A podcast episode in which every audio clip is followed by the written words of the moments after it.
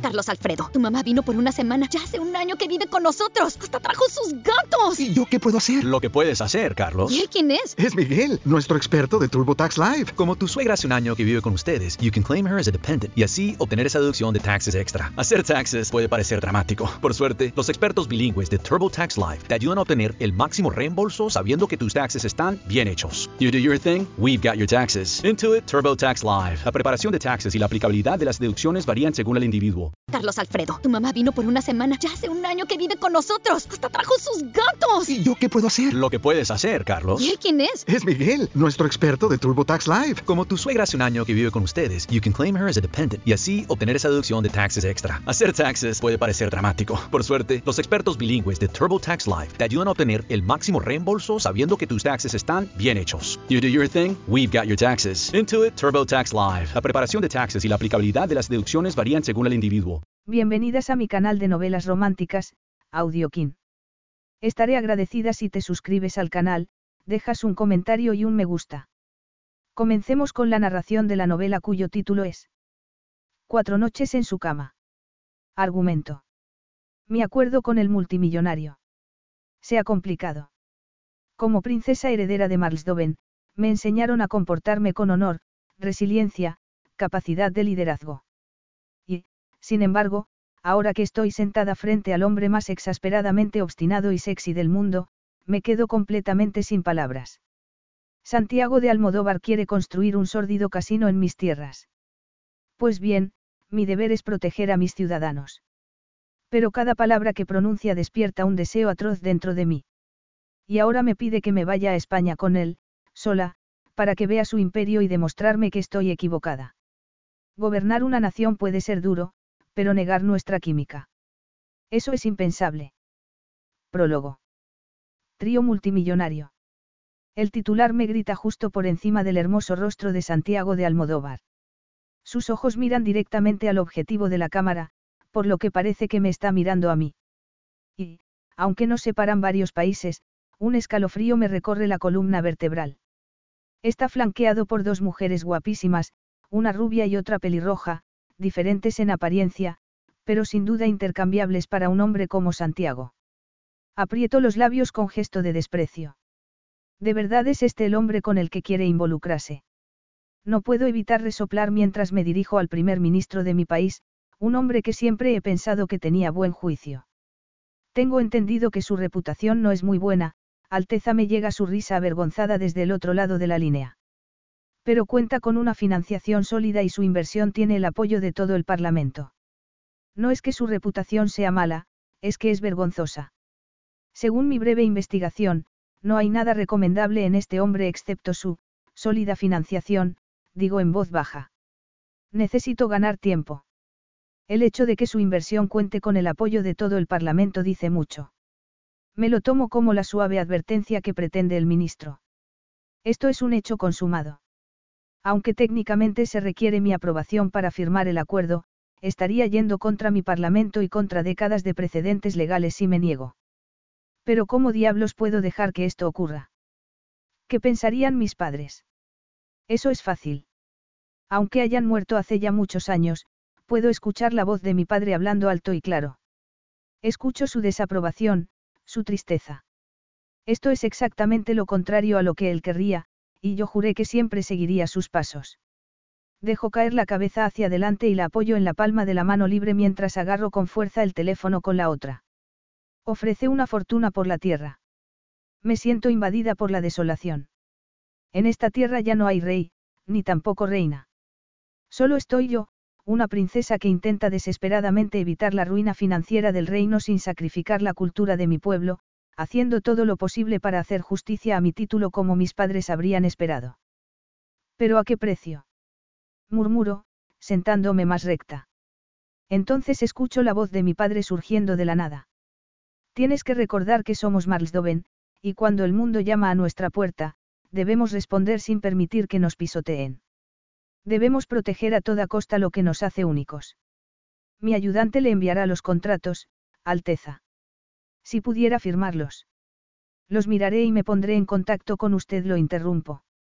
Odio la idea de que un hombre así posea una pieza tan importante del patrimonio de la ciudad, y detesto sus planes para el lugar un casino ostentoso y llamativo que convertirá nuestro ancestral principado en lo opuesto a la visión de mi padre.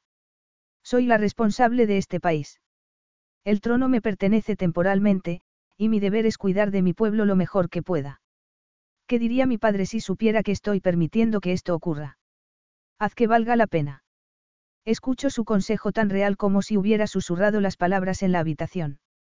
Me siento todavía más recta y agarro el teléfono con ambas manos. Primer ministro. Sí, Alteza. Me gustaría reunirme con él. Hacer que valga la pena. Y si puedo conseguir que acepte términos que realmente hagan que esta idea valga la pena. Y, si no le gusta mi sugerencia, entonces es libre de marcharse. Después de todo, es obvio que quiere la tierra, así que ¿por qué no hacer un trueque con él, asegurarnos de que el acuerdo sea lo más ventajoso posible?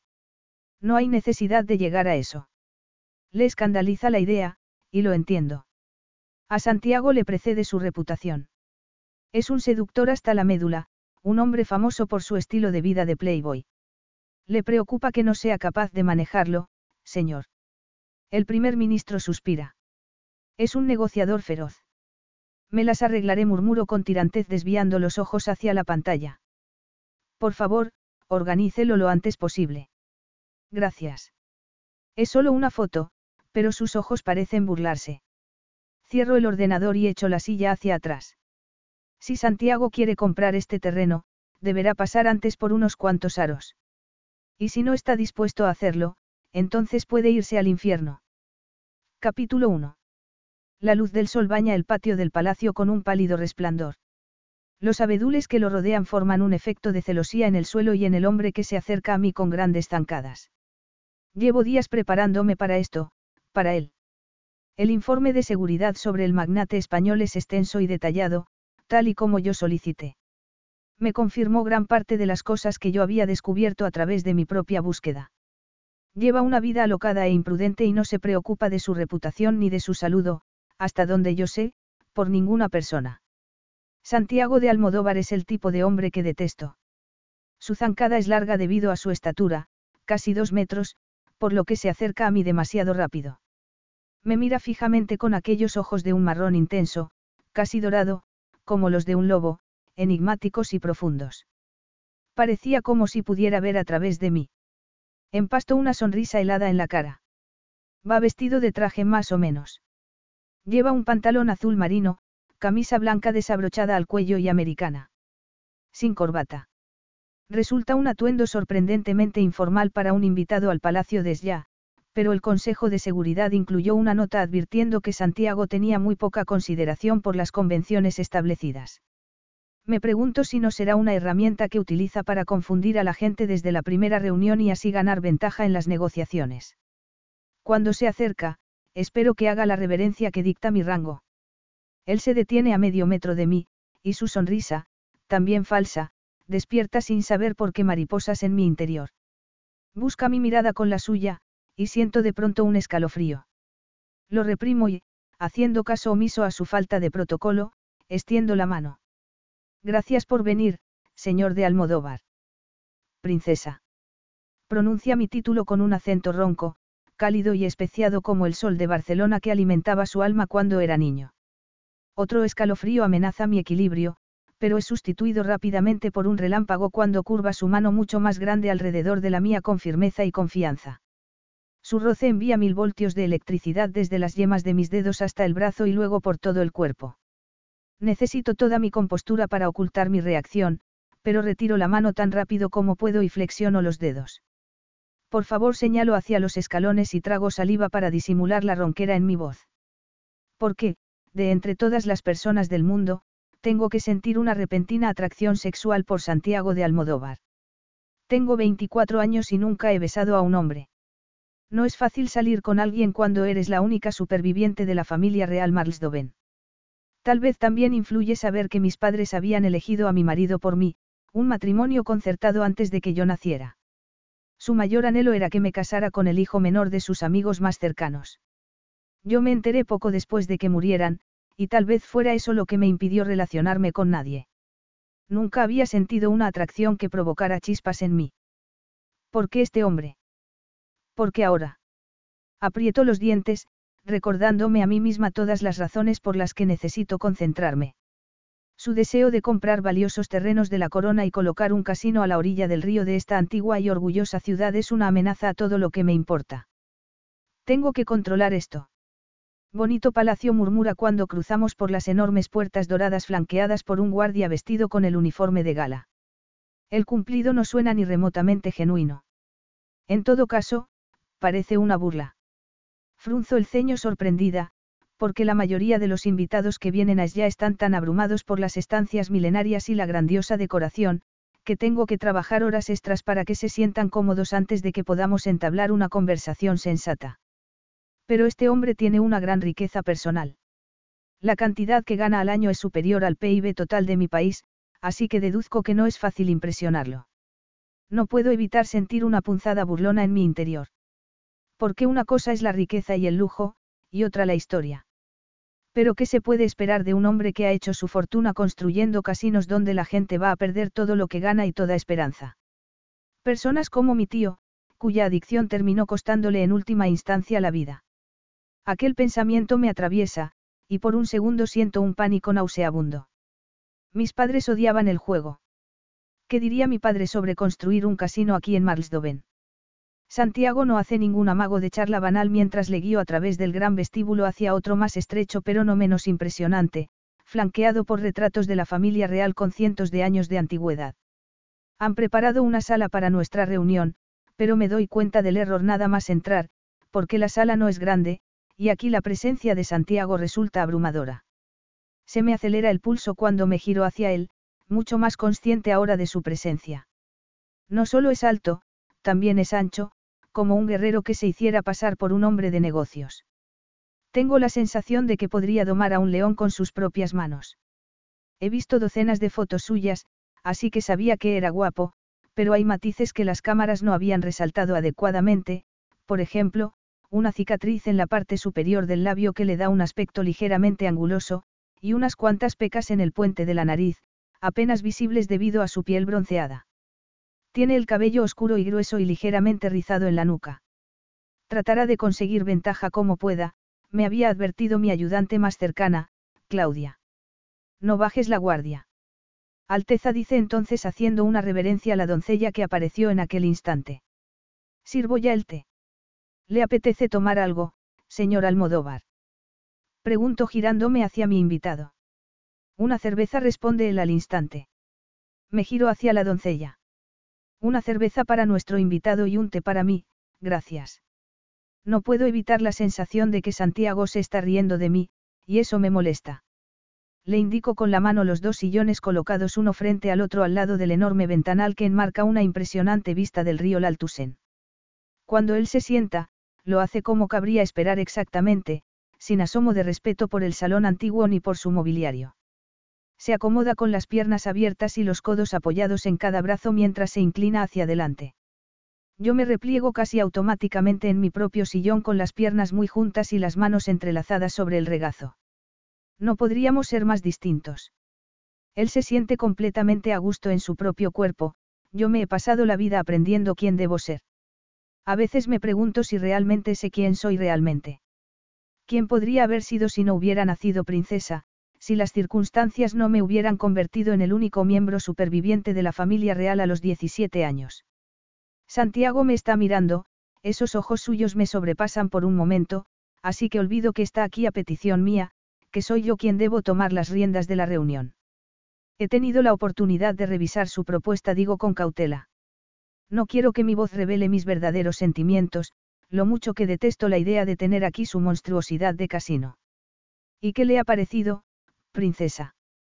Pregunta él. Por favor, no tiene que llamarme así.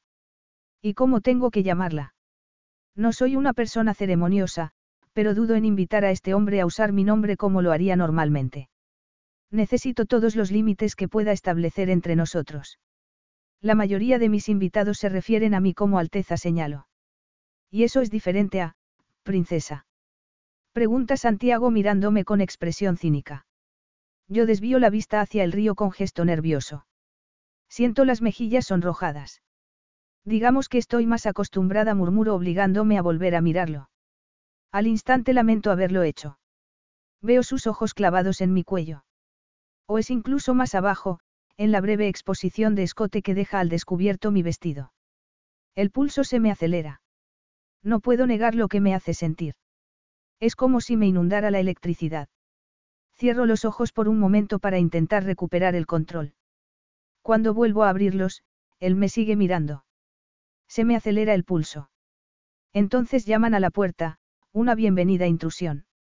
Me pongo de pie tensa y me acerco a ella. Otro miembro del personal está allí con una bandeja de plata en la mano. Hace una reverencia cuando me ve, pero antes de que pueda entrar, extiendo las manos para agarrar la bandeja. Ignoro su sorpresa y me giro con un solo movimiento. La puerta se cierra con un clic, dejándome a solas con Santiago. Coloco la bandeja en una mesa auxiliar y agarro el vaso alto de cerveza para acercárselo. Me tiemblan un poco las manos. Gracias, Alteza murmura él con cierta sorna agarrándolo. Vuelvo al lado de la bandeja y me sirvo una taza de té. No regreso a mi asiento. Está demasiado cerca de aquel hombre. Además, estar sentada no casa con mi estado de ánimo. Así que me dirijo a la ventana y miro hacia el río y hacia la ciudad que se extiende más allá. El proyecto es ambicioso, esa no es ni por asomo la palabra que se me ocurre para describir su propuesta. Odio todo lo que está planeando. No más que muchos otros que he emprendido, responde él. Este sería el primer casino de Marsdoven, y usted no lo aprueba. Suenan las alarmas en el fondo de mi mente. ¿Estará al tanto de lo de mi tío, o solo es una suposición? ¿Por qué dice eso? Santiago apura el vaso hasta la mitad antes de volver a dejarlo en la mesa. Las negociaciones han terminado. Su gobierno está listo para firmar. Esos terrenos pertenecen a la corona. El gobierno no puede firmar sin mi consentimiento. En cuanto pronuncio la frase, me doy cuenta de que he hablado sin pensar. Y por eso ha organizado usted una reunión encubierta en el último momento, para evitar que el malvado promotor corrompa su pintoresco reino. Siento una llamarada de fuego en mi interior. Mis labios se separan con un aliento de indignación, y agradezco tener la taza de té en la mano. No sé qué habría hecho en caso contrario. No recuerdo que me hayan hablado así nunca, con semejante falta de respeto, con tanto cinismo y antipatía. Esto no es una reunión encubierta, decido responder a la primera acusación. La segunda me resulta demasiado emocional, y no me fío de mí misma como para hablar de ello con sensatez. Nada en mi vida está encubierto. Su nombre está en mi agenda diaria. La incredulidad de Santiago resulta evidente. Se me ha indicado que entrara por la puerta de atrás del palacio, donde no hay presencia de fotógrafos. Siento que se me pone un poco la piel de gallina, porque su observación es acertada. Aunque no es exactamente una reunión, encubierta, si intenté mantenerla fuera del radar de la prensa. ¿Te hubiera gustado que te hicieran fotos, Santiago? Pregunto a la defensiva. Lo he llamado por su nombre de pila, y me doy cuenta de que me gusta cómo suena en mi boca. Yo no tengo ningún problema en que me cuelen en el palacio como si fuera un secreto vergonzoso, pero me parece revelador que hayas decidido que se hiciera así, dice él entonces, tuteándome también. Ya da igual, la etiqueta ha quedado en segundo plano. No veo el sentido de anunciar tus intenciones a mi pueblo hasta que estemos seguros de que el proyecto va a salir adelante. Santiago agarra el vaso de cerveza, lo apura antes de dejarlo sobre la mesa y se levanta con un movimiento ágil y elegante, caminando hacia mí antes de que pueda darme cuenta de lo que hace. No tengo tiempo de prepararme para su proximidad. Su loción para después del afeitado hace que se me acelere el pulso. Todas las hormonas de mi cuerpo bailan. Tu primer ministro está deseando que el proyecto se haga. Por supuesto. Vas a gastarte miles de millones de euros. Claro que está interesado. Pero a ti eso no te impresiona, ¿verdad? Pregunta mirando a su alrededor, como si quisiera enfatizar la riqueza que tengo al alcance de la mano. Si él supiera. Nuestro pequeño país está lejos de ser próspero. La privatización de la mayoría de nuestros activos estatales tras la muerte de mis padres, cuando yo era demasiado joven e inexperta para entender lo que estaba ocurriendo a mis espaldas, significa que gran parte de nuestros ingresos se pagan a empresas extranjeras. La venta de tierras de la corona es un negocio difícil, murmuro recordando las lecciones que aprendí cuando tenía 17 años. Cuando se venden, desaparecen. Todo tiene que estar estructurado para que las ventajas para el país superen la pérdida de este activo. Santiago entrecierra los ojos. ¿Y crees que ese no será el caso del casino? No, los casinos son peligrosos. Me muerdo la lengua, porque sé lo contraproducente que sería confiar en la compasión y comprensión de este hombre. Podría ser, murmuró encogiéndome ligeramente de hombros. El corazón me palpita con más fuerza a medida que nos acercamos al meollo de mi argumento. Yo quería impresionarle con la historia y la importancia cultural del país, pero él ha sido capaz de tocarme el nervio con mucha facilidad. Entonces hablemos, princesa. ¿Qué necesitas de mí? Capítulo 2. ¿Qué necesito de él? Se me seca la boca mientras lucho por encontrar una respuesta. Mi cerebro está atascado, completamente abrumado por él. Así que, en lugar de centrarme en el asunto que tenemos entre manos, me doy cuenta de que estoy pensando en estirar el brazo y tocarlo para comprobar por mí misma que aquel amplio y musculoso pecho es tan firme como me lo imagino. ¿Qué diablos me está pasando? ¿Y si repasamos tu propuesta? Sugiero, pensando que revisar contratos y papeles anulará el impacto que tiene en mí. Así sería más fácil abordar mis preocupaciones. Podemos hacerlo, reconoce Santiago. Pero primero me gustaría escuchar tus preocupaciones de tu boca. Ahora. Me estás dando órdenes. Respondo levantando una ceja. Oh, no se me ocurriría, Alteza contesta a su vez Santiago con una pizca de sorna. La única que da las órdenes aquí eres tú. Siento que las mejillas me arden. No te pareces a nadie que haya conocido la confesión, se me escapa antes de que pueda detenerla. Me lo imagino. Seguramente la gente que viene a visitarte es muy complaciente. Contengo el aliento ante su osadía. Creo que hemos empezado con mal pie, Santiago murmuró tratando de encontrar un poco de control. Tú no me conoces y yo no te conozco. No estás aquí para conocerme, y yo no tengo ningún interés en conocerte a ti. Lo que me importa es mi país, y el impacto que el megacomplejo de tu casino tendrá en la cultura de la zona. Lo miro con los ojos entrecerrados, con la respiración entrecortada. Mi padre aparece en mi mente y siento un pánico que me revuelve el estómago. Siento que le estoy decepcionando. Así que tal vez deberíamos evitar cualquier observación personal y pasar a revisar los contratos, como te he sugerido. ¿De verdad quieres evitar las observaciones personales? Pregunta él con suavidad. Todo mi cuerpo se pone en alerta máxima. El calor se me acumula en el abdomen y luego se extiende por todo el cuerpo. Me alejo de él, asustada por lo expuesta que me siento ante alguien con su experiencia. Me está desmenuzando pieza por pieza, desnudándome, y no tengo ninguna defensa contra él. Y lo más preocupante es que no sé si quiero defenderme. No te comportas como un hombre que está deseando que este acuerdo salga adelante, digo mirando hacia el río en busca de una sensación de calma que no llega. Creía que esto era importante para ti. Ah, y lo es. Pero no eres la única que ha investigado, princesa. Mañana mismo podría encontrar otro país para trabajar, hay muchos que estarían encantados con los incentivos que supone contar con mis negocios allí. Pero ¿y tú? ¿Crees que te sería fácil encontrar un inversor con tanto atractivo? Cierro los ojos en una ola de rendición, porque está en lo cierto. Maldito sea. Siento entonces verdadero odio hacia él, que se intensifica con la sensual conciencia que me invade. ¿Cómo se atreve a ser el único hombre al que he mirado y por el que he sentido deseo? Siento decirlo tan claramente, pero me necesitas. Así que dejemos de darle vueltas al asunto y lleguemos a un acuerdo. Quiero que esto concluya hoy.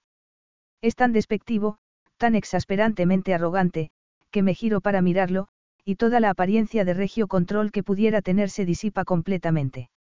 Y me imagino que siempre consigues lo que quieres, ¿verdad? Su sonrisa me provoca una llama de fuego en las entrañas. ¿Eso te molesta? Tú me molestas, respondo con sinceridad. Santiago abre los ojos de par en par y distingo en ellos un breve destello de sorpresa, como si no esperara mi respuesta. Pero no sé por qué más sinceridad. Frunzo el ceño. Deberíamos centrarnos en el negocio que tenemos entre manos, y entonces podrás considerar concluido este asunto. Te molesto porque soy lo contrario a ti en todos los sentidos, asegura él sin que quede claro lo que quiere decir. Pero no es eso. Conozco constantemente a gente que es diferente a mí. Yo celebro la diferencia y valoro la diversidad. Pero esto no tiene que ver con la diferencia, sino con el deseo, y lo peligrosa que es mi reacción a él. Es como si mi cuerpo, que normalmente es un aliado de confianza, me desafiara en todos los sentidos. Tu propuesta de desarrollo es audaz y ambiciosa. Sí, eso ya lo has dicho. Aprieto los dientes. Por favor, déjame terminar la frase. Sus ojos chispean un instante al clavarse en los míos y luego inclina la cabeza en señal de acuerdo. No tenemos casinos en Marsdoven. Este sería el primero. Esa es una de las razones por las que elegí tu país para este proyecto. ¿Estáis preparados? ¿Quieres decir que mis ciudadanos están, preparados, para engancharse al juego? Santiago entorna la mirada. ¿Has estado alguna vez en un casino, princesa? Siento un golpe de calor en la cara. Antes de que pueda responder, él continúa. Por supuesto que no. No quiero analizar su tono ni lo que insinúa. ¿Crees que si hubiera estado en un casino vería tu proyecto con buenos ojos? A mí me parece que sería todo lo contrario. Estar en uno de esos lugares seguramente haría que me negara a venderte el terreno, sin importar los beneficios que suponga para el país. Aspiro con fuerza el aire antes de continuar. Pero eso sería tirar piedras contra mi propio tejado, y no tengo ningún interés en hacerlo. Santiago se frota la nuca. Como lo sabes, si tú misma has admitido que no tienes experiencia. Parpadeo varias veces y trato de aclarar mis pensamientos. Mi país necesita de toda mi concentración en este momento. La tierra que has elegido tiene un gran valor histórico. El acento de Santiago se hace más fuerte cuando defiende sus planes con evidente determinación. Esos terrenos son el lugar perfecto para una instalación de este tipo. Cierro los ojos con tristeza. Los sueños que yo tengo para este trozo de tierra son imposibles de visualizar ahora. El distrito artístico que quería encargar como testimonio de la riqueza cultural de Marsdoven, un espacio al que pudieran acudir los niños y sentirse inspirados para crear todo aquello era ahora solo una fantasía. Tu primer ministro accedió a la venta. Y aún así tú no estás de acuerdo. Eso es irrelevante, no. Murmuró en voz baja. Considerarías construir en un lugar diferente a estas alturas. Eso te haría feliz. Lo miro fijamente. No me esperaba la pregunta y no tengo ni idea de cómo responderla. ¿O seguirías teniendo los mismos problemas ideológicos que tienes ahora? No quieres que haya un casino en ningún sitio, me equivoco. No creo que eso importe, respondo con resignación. Estoy en minoría. El primer ministro y el tesorero me aseguran que el Parlamento apoya incondicionalmente tu inversión. No tengo ningún poder justificado para invalidarlos. Son terrenos de la corona. Como tú misma has dicho, se necesita tu firma en el contrato. Me está lanzando un salvavidas al recordarme que tengo algo de poder. Siento que me lee como si fuera un libro abierto, pero no entiendo nada en absoluto.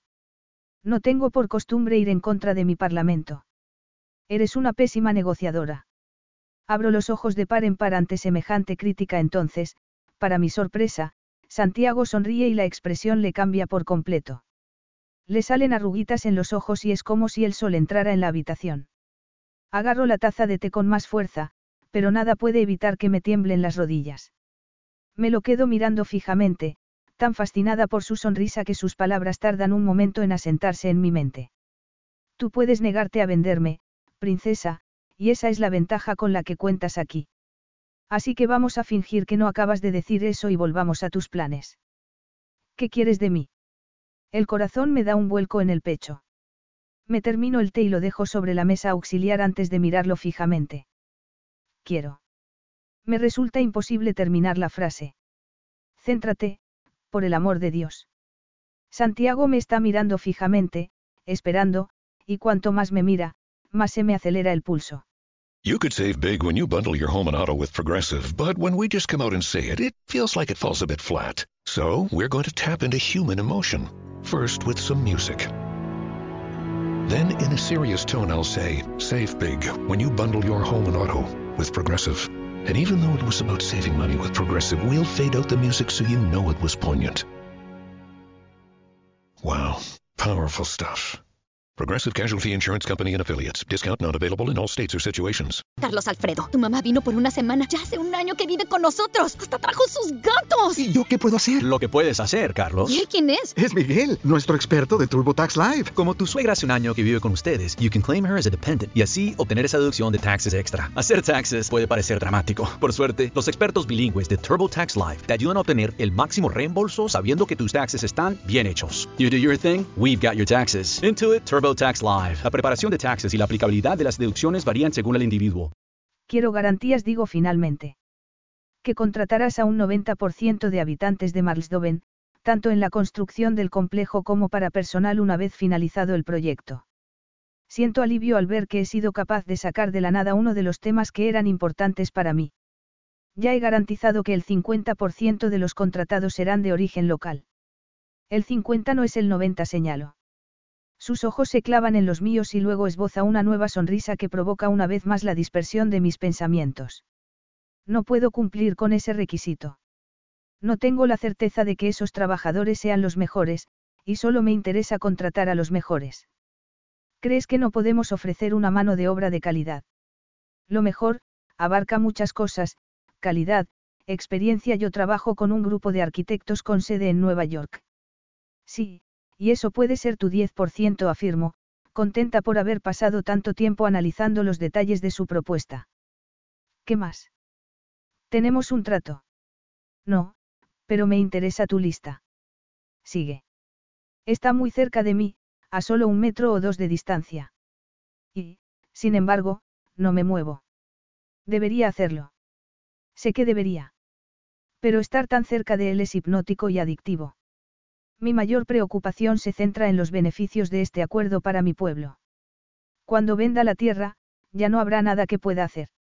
Necesito saber que esta decisión beneficiará a los habitantes de Marsdoven durante mucho tiempo. Particularmente si la contrapartida es tener un casino justo ahí. Señalo hacia la orilla del río en cuestión, y me tiembla el pulso al pensar en mi padre y en lo devastador que esto sería para él. Toda mi vida gira en torno a hacer lo que mis padres habrían esperado de mí. Ahora los estoy traicionando, y eso me hace sentir fatal. Es más que un casino. El proyecto cuenta también con restaurantes y un hotel de seis estrellas.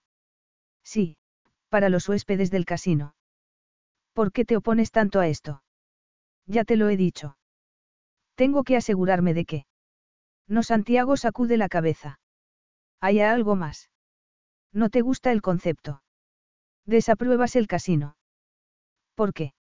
Es algo que no forma parte de nuestra cultura, nada más. Apostar.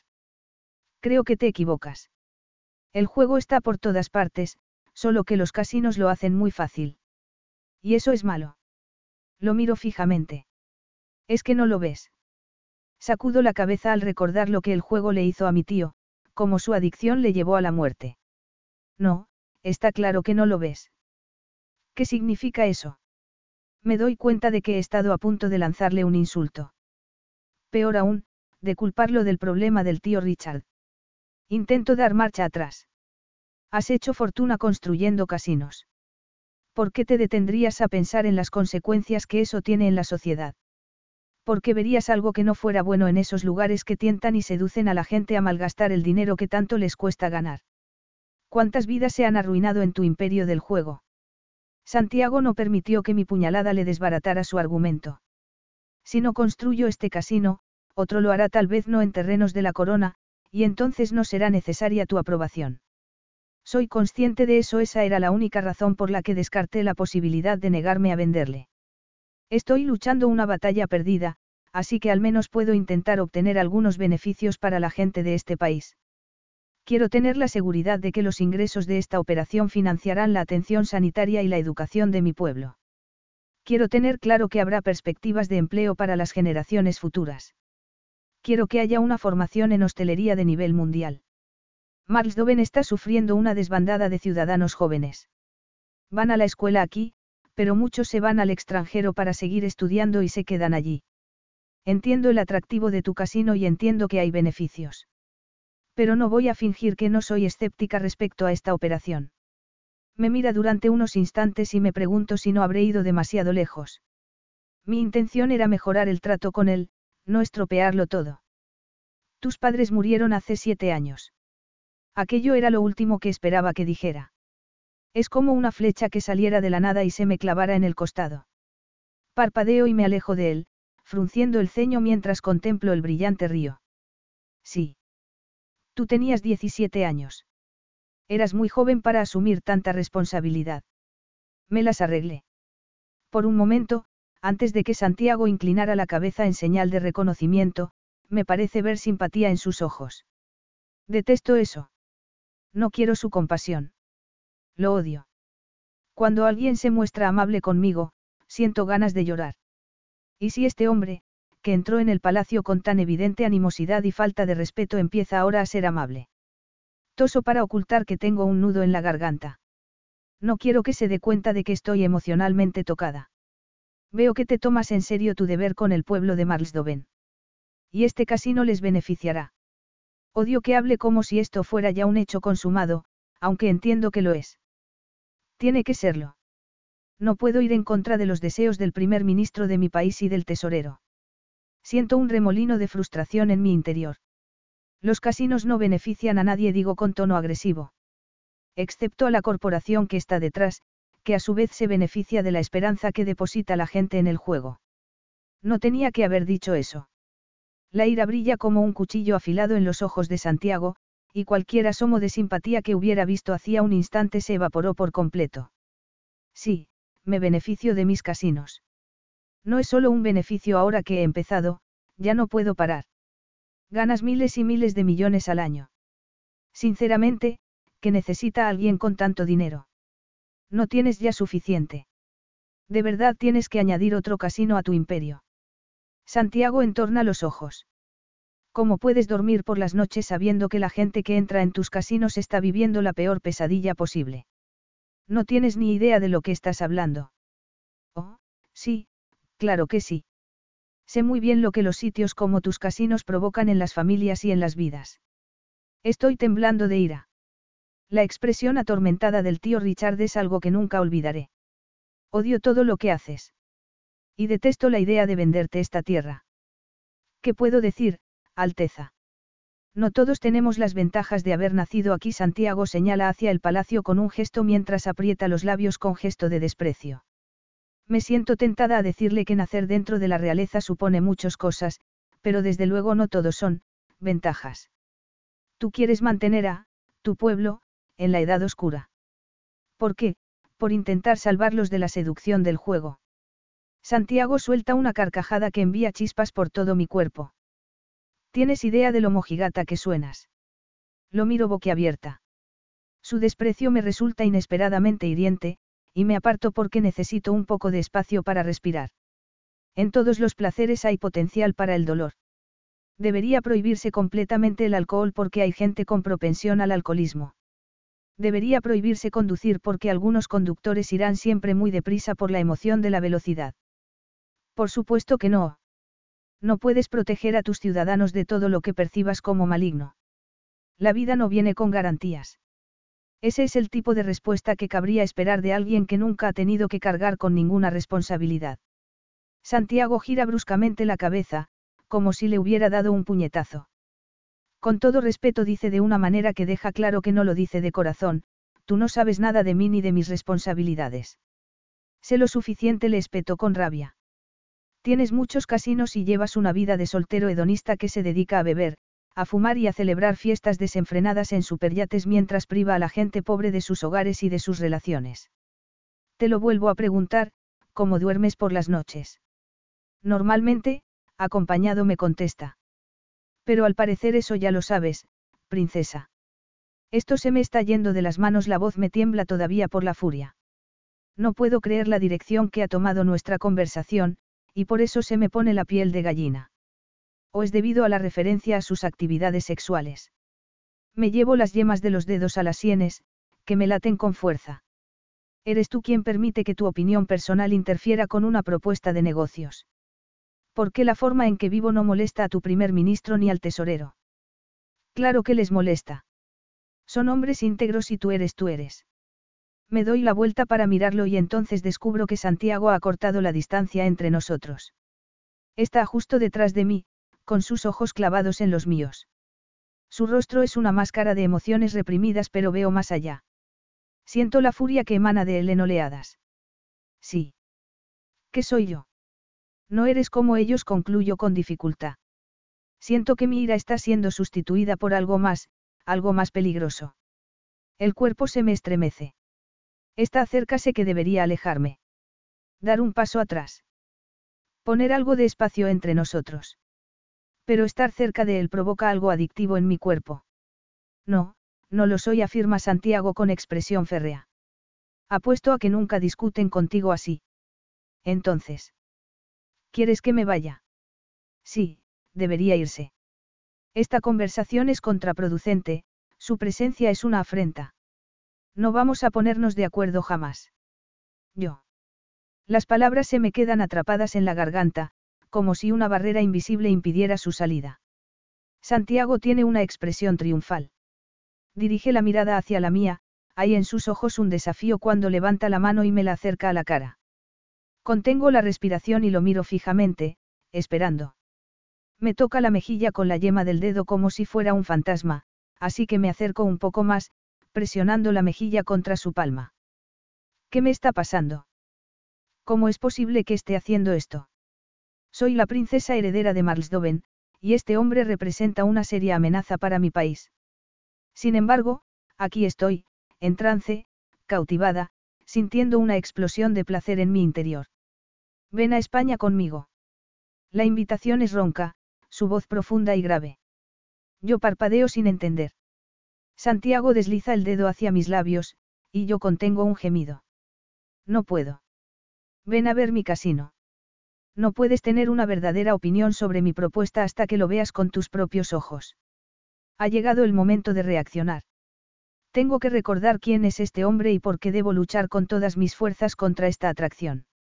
Salgo de mi aturdimiento y me alejo de él. Ya sé lo suficiente. Santiago parece sorprenderse por mi repentino cambio, pero su sorpresa se transforma rápidamente en determinación. Te da miedo que te demuestren que estás equivocada.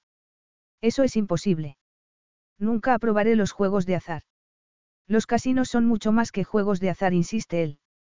Y ahora me dirás que la gente juega con fichas y que nunca se apuesta dinero de verdad. Eso no tendría ninguna emoción, afirma Santiago con sorna. No es nada emocionante que la gente pierda su dinero en las apuestas. No reconoce él.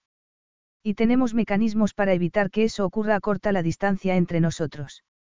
Ven a España y compruébalo tú misma. El corazón me da un vuelco, y siento que mi capacidad de razonar está nublada una vez más. ¿O tienes miedo de lo que pueda pasar cuando salgas de esta jaula dorada?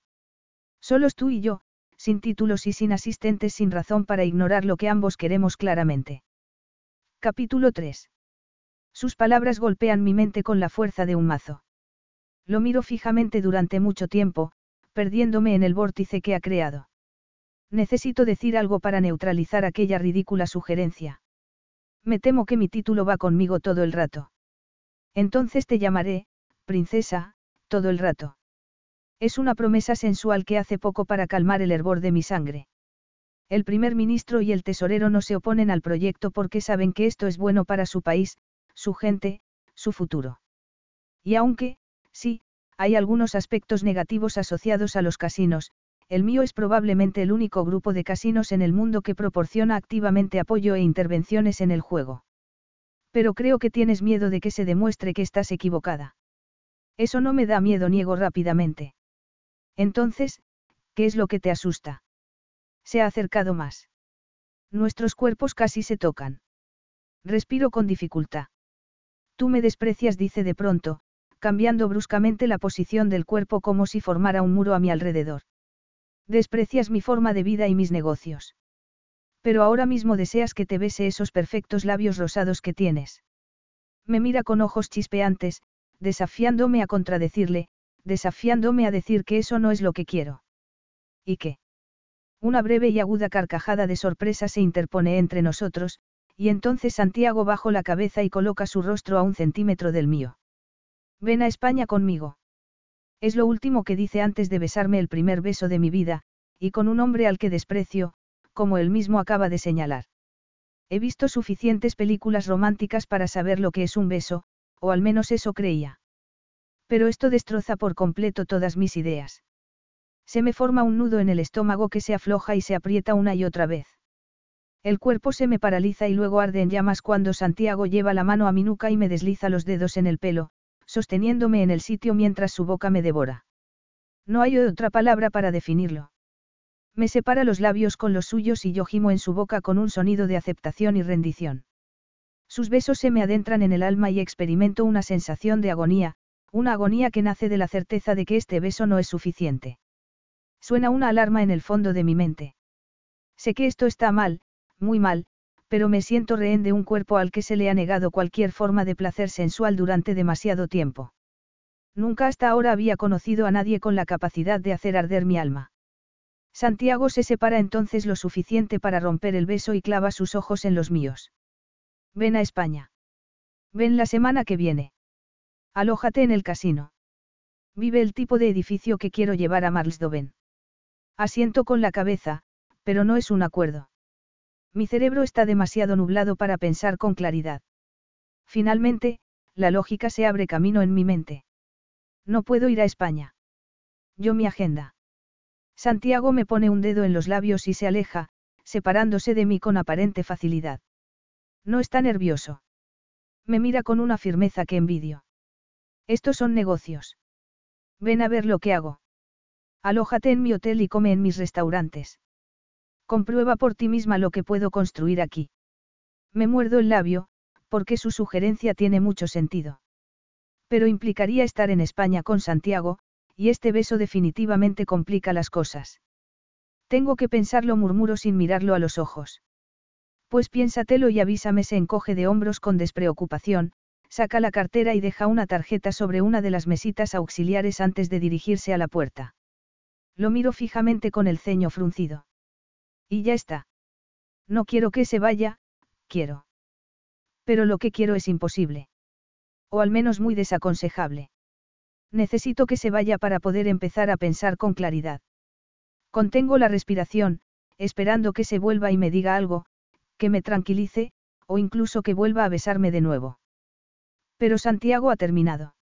Abre la puerta y se de la sala sin mirar ni una vez hacia atrás. El corazón me late con tanta fuerza que me llega a preocupar que me rompa las costillas. ¿Y? ¿Cómo ha ido?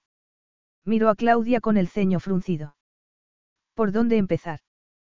Claudia es mi asesora principal.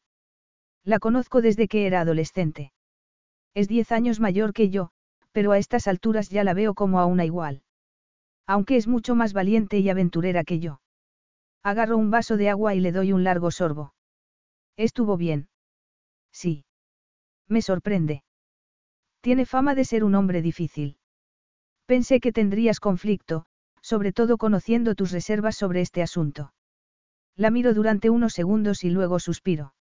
Sí, tuvimos un conflicto. Y ya lo habéis resuelto. No exactamente. Claudia frunce el ceño. Creía que los contratos se firmaban hoy. No. Estoy defraudando a mi pueblo con esta demora. El impulso que este proyecto daría a nuestra economía sería tremendo, por no hablar de los efectos para la industria del turismo. Toda la zona de la ribera del río se revitalizaría con este desarrollo. Pero no es el tipo de revitalización que yo quiero. Entiendo los beneficios económicos del proyecto, pero cada vez que pienso en mis padres me estremezco. Esto sería una enorme traición a la promesa que me hice justo después de que murieran. La culpa y la indecisión me corró en las entrañas. Entonces, ¿cuándo se firmarán? ¿Qué me estás ocultando? Tengo la costumbre de ser completamente sincera con Claudia, pero ahora me callo. Lo que pasó entre Santiago y yo es algo que necesito digerir sola. Quizá fui demasiado franca con el murmuro en voz baja. Me mostré muy contundente en mis objeciones. Oh, Alteza Claudia sacude la cabeza. No me digas que insultaste a ese millonario español. Yo tuerzo el gesto. Me ha pedido que vaya a España a ver su casino de Barcelona. No es una mala idea, responde Claudia. Una vez visto un casino, vistos todos. Pero tú no has estado nunca en uno aunque sé que odias la idea. No es la idea del casino lo que me perturba, sino el hecho de que Santiago me haya besado. En cuestión de meses se anunciará el compromiso de mi matrimonio concertado hace tantos años, aunque solo he visto a mi futuro marido un par de veces, y la boda se celebrará poco tiempo después. Entonces mi vida se desarrollará siguiendo el plano marcado por mis padres. Nunca me había cuestionado mi destino, pero, por primera vez en mi vida, siento una ansia insaciable por experimentar algo más allá de lo que se espera de mí. No creo que esto diera una buena imagen, señalo con la esperanza de que me contradiga. Pues no se lo cuentes a todo el mundo. Yo pongo los ojos en blanco. Sí, claro. Pasaré por el control de seguridad del aeropuerto sin que se note.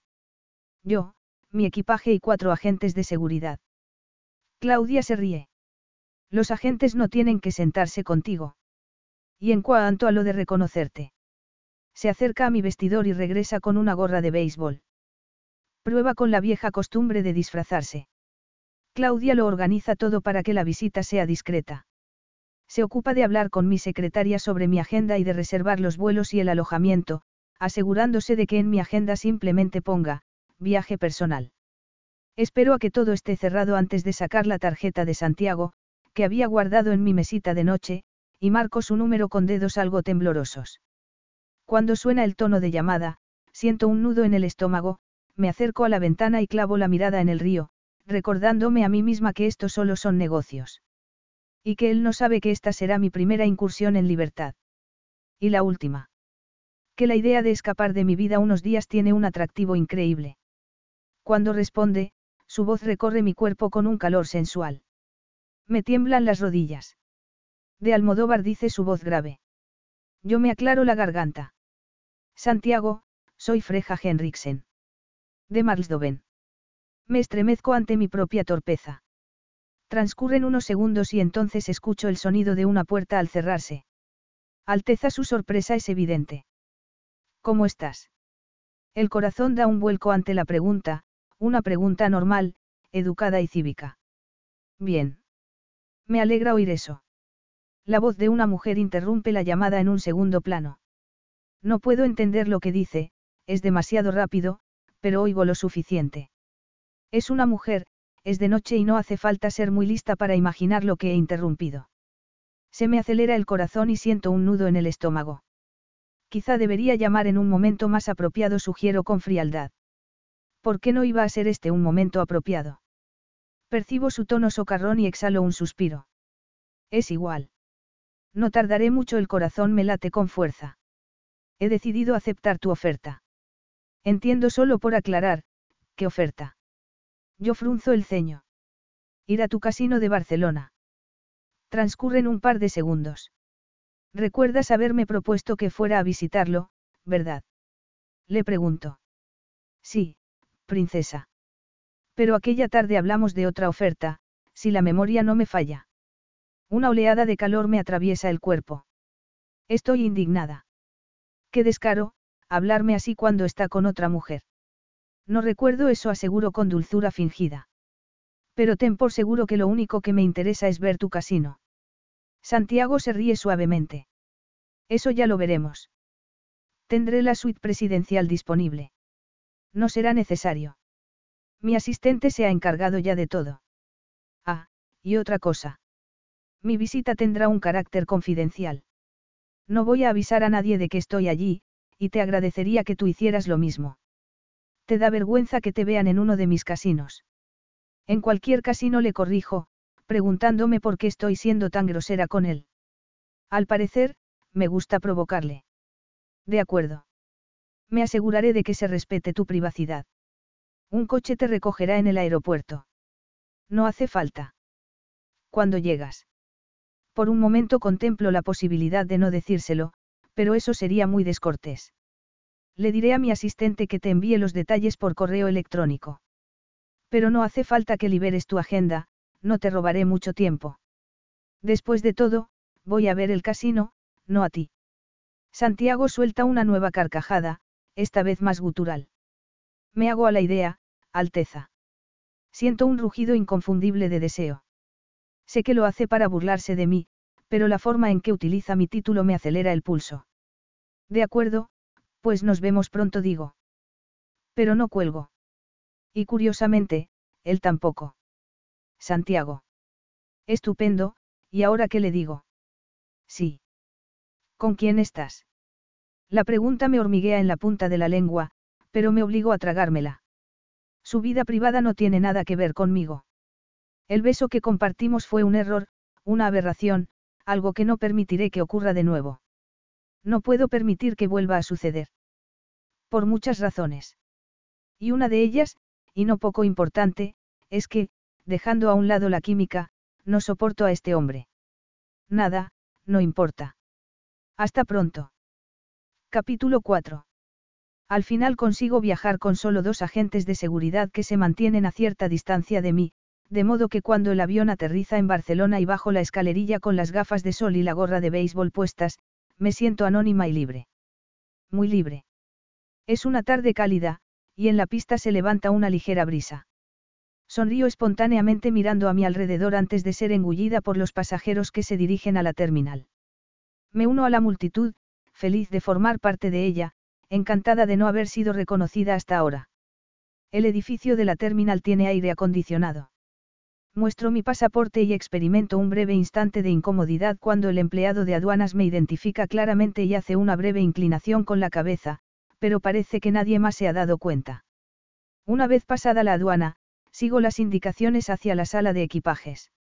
Una vez allí, frunzo el ceño, sin saber cómo encontrar mi maleta, pero uno de mis agentes se acerca. También va vestido de manera informal para pasar desapercibido, y no puedo evitar sonreír al verlo con vaqueros y camiseta en lugar del traje habitual. Por aquí, Alteza. Alex, recuerda que mientras dure este viaje soy freja. Él arquea las cejas en mudo escepticismo antes de echarse a andar. Camino junto a él, pero de pronto me quedo paralizada. De pie, al lado de la cinta de equipajes, está Santiago de Almodóvar.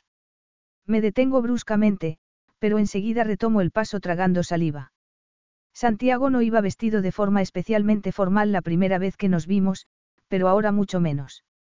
Lleva unos vaqueros negros desteñidos y una camisa gris remangada hasta los codos, gorra de béisbol y gafas de sol tipo aviador. Al verle con los antebrazos al descubierto, me doy cuenta de que tiene tatuajes. Una serpiente en el brazo que se enrosca hasta la muñeca, donde su cabeza parece morder la base del pulgar. En el otro brazo tiene una frase en letra cursiva. No puedo distinguir ningún detalle desde esta distancia. ¿Te importaría llevarme el equipaje, Lars? Por supuesto, señora. Señora, es un término de consenso que me parece bien. Me acerco a Santiago con un nudo en el estómago. ¿Qué haces aquí? Él se quita las gafas de aviador. No es obvio. He venido a buscarte. Siento que el corazón me palpita con fuerza. Y lo miro fijamente. Has venido a buscarme. Repito como si fuera un loro. Somos un hotel de seis estrellas, ¿recuerdas? Servicio completo. Pero yo no.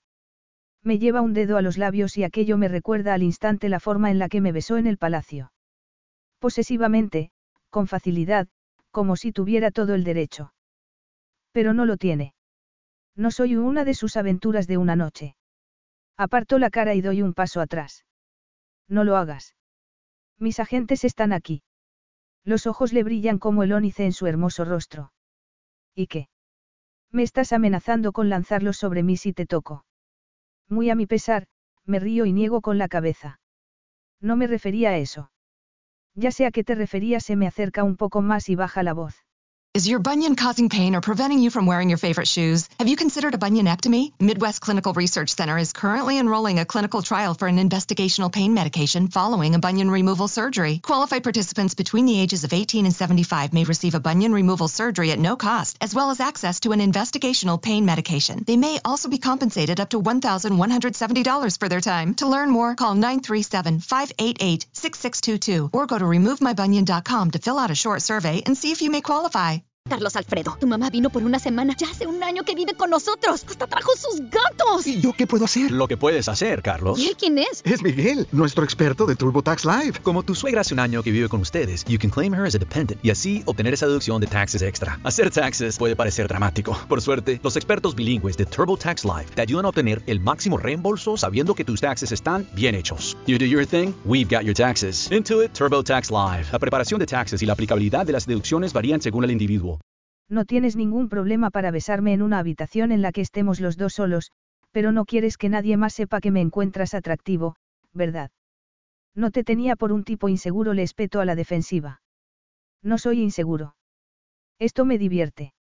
No puedo ni imaginar lo que tiene que ser vivir constantemente preocupado por lo que los demás piensan de mí. Tu maleta. La tiene mi agente. Y también tiene la dirección del hotel. Genial, así puede seguirnos. Me toma del codo y me guía para salir de allí. Me doy la vuelta y veo a mis guardias avanzar rápidamente hacia nosotros. Sacudo la cabeza al instante. Cuando están lo bastante cerca para escuchar, digo. Este es el señor de Almodóvar, mi anfitrión. Voy a irme en el coche con él. Pero Alteza. No te preocupes, tranquilizo a Alex. Confío en él. No les gusta la idea, pero todo este viaje es tan poco ortodoxo que asienten a regañadientes. Iremos detrás. ¿Dónde ha aparcado? Santiago se lo indica y luego me guía de nuevo para salir del aeropuerto. Sus dedos me presionan en la parte baja de la espalda, tiene un tacto insistente y fuerte. Nos apiñamos con los demás en el ascensor y él se queda cerca de mí, su cuerpo detrás del mío. Su calor me envuelve.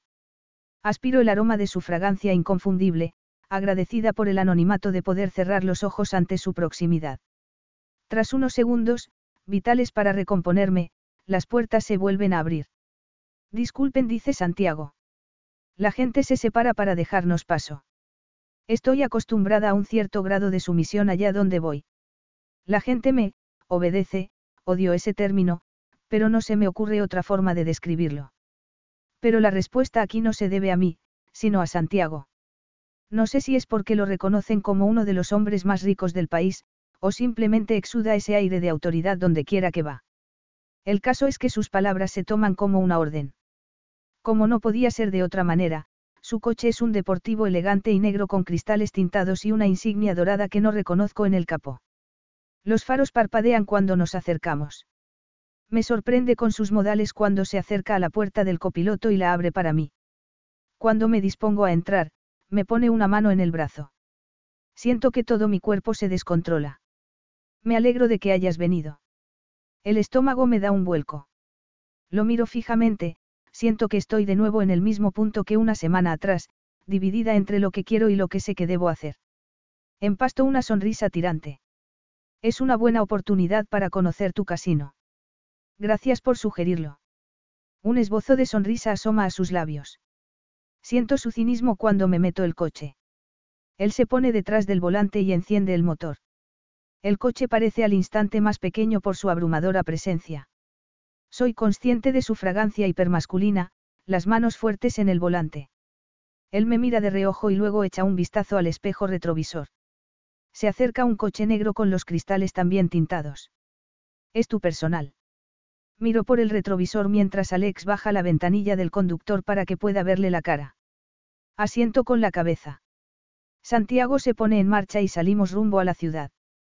No es la primera vez que vengo a España, pero tiene algo de especial estar aquí así, de incógnito, sin agenda oficial de visitas ni compromisos de Estado. Todo parece tener más magia. Los edificios son al principio industriales, pero a medida que nos acercamos al centro aparecen los rasgos distintivos de esta famosa ciudad. Edificios barrocos en diversos estados de conservación se justaponen a las construcciones modernas y las iglesias renacentistas, con sus bellas fachadas de piedra, el contraste perfecto a los edificios de Gaudí. Atravesamos una zona de restaurantes con terrazas de toldos rojos y macetas de flores que añaden un toque de color. La calle se estrecha, por lo que Santiago tiene que reducir la marcha. La gente disfruta al sol tomando vino y tapas y charlando con sus amigos. Siento una punzada de envidia por ese tipo de relaciones sencillas que la mayoría de la gente da por sentado. Un suspiro. Me giro para mirar a Santiago y trago saliva. Ya es que esto es precioso.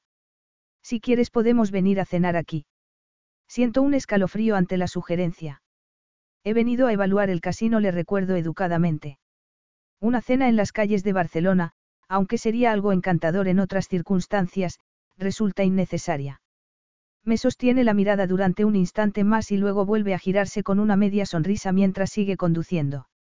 Hay algo en tu libro de reglas reales que impida la diversión. Yo sonrío a mi pesar. Siento decepcionarte, pero no existe ningún libro de reglas reales, suspiro. Hay convencionalismos y expectativas.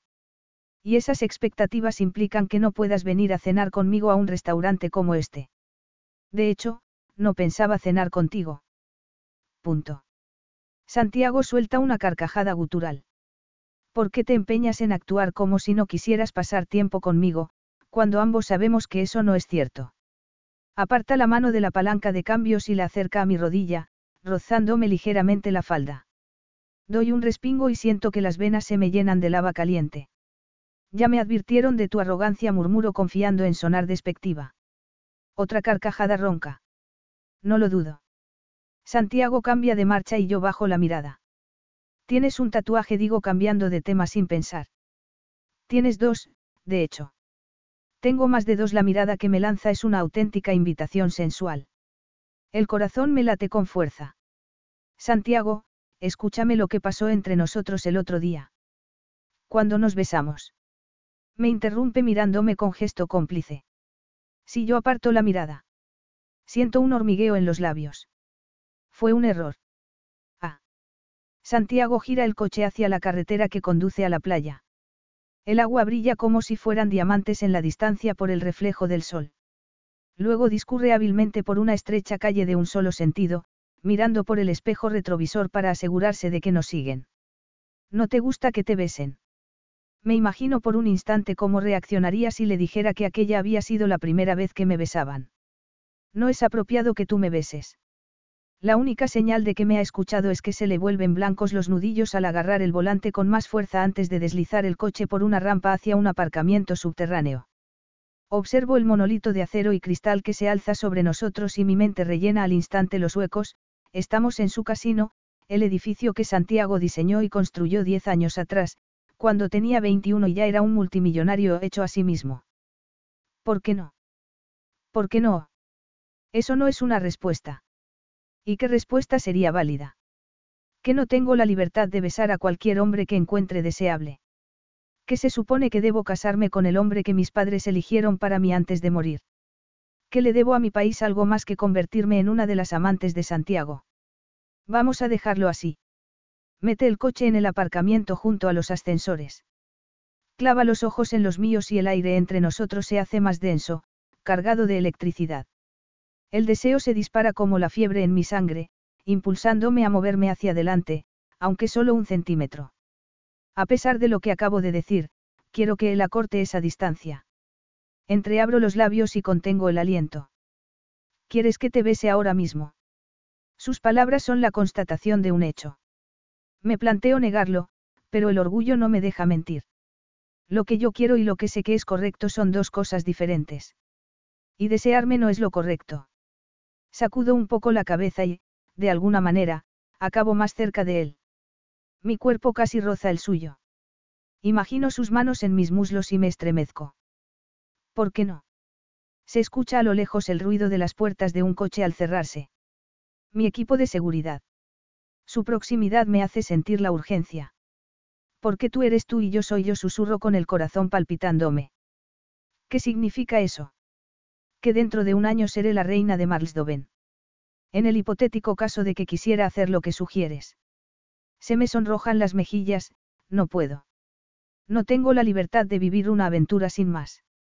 Mi pueblo espera más de mí. Entonces, ¿cómo haces para tener relaciones? Parece genuinamente interesado. Su mirada es más curiosa que sensual. Yo clavo la mirada en las rodillas. Me pregunto qué diría si le dijera la verdad. Probablemente se escandalizaría y saldría corriendo del coche a toda prisa gritando, no me acuesto con vírgenes. Tengo un nudo en el estómago. Aunque sé que una relación entre nosotros es imposible, no quiero cerrar esa puerta por completo. No sabes lo que es esto, murmuro transcurrido un instante. Me vigilan constantemente. Por un lado el personal de palacio, y también en la calle. La gente me considera suya. Hay un ideal de lo que una princesa debe ser, y me han educado para estar a la altura. Y si no lo estás, ¿qué pasa? Esa es una pregunta que nunca me he hecho. No quiero averiguarlo, afirmo con expresión atormentada. Agarro el tirador de la puerta. Gracias otra vez por venir a recogerme. Sus ojos me atraviesan durante varios segundos, pero antes de que pueda abrir la puerta, Santiago me pone la mano en la rodilla y presiona con los dedos. Cena esta noche. En tu habitación del hotel. Mis labios se separan y se me acelera la respiración. No, es demasiado íntimo. Él me sujeta la barbilla con los dedos y nuestras miradas se clavan la una en la otra. Sí. No luches cuando no quieres luchar, princesa. Princesa. La palabra me calienta la sangre, y mis ojos brillan al mirarse en los suyos. Aparta la mano de mi rostro y yo siento como una losa en el estómago. Supongo que no estaría mal repasar algunos detalles de tu proyecto, digo encogiéndome un poco de hombros y sin mirarlo a los ojos por temor a que viera en ellos la mentira. Por suerte para mí, no se regodea. Esta noche, entonces. Un escalofrío me recorre la espalda, pero no de miedo. No, es una respuesta de emoción, un cosquilleo por lo que me espera. Capítulo 5. No acordamos una hora precisa para la cena, un hecho del que solo soy consciente cuando dan las 8 de la tarde y aún no hay rastro de Santiago. Llevo casi una hora esperándole y me siento frustrada, molesta y más que un poco decepcionada. Para mi disgusto, me habían pasado a la suite presidencial a pesar de mi insistencia en que no era necesario. Y la suite es mucho mucho más grande de lo que podría desear. Consta de varias habitaciones suntuosas, cada una con su propio baño, y tiene un amplio salón con un piano de cola blanco, baldosas de mármol y cortinas doradas que enmarcan los enormes ventanales. También tiene cocina, y con una primera inspección superficial 6 que está llena de delicias españolas. Estoy pensando en prepararme un plato de aceitunas cuando, finalmente, suena un fuerte golpe en la puerta. No me hace falta mirar para saber qué es él.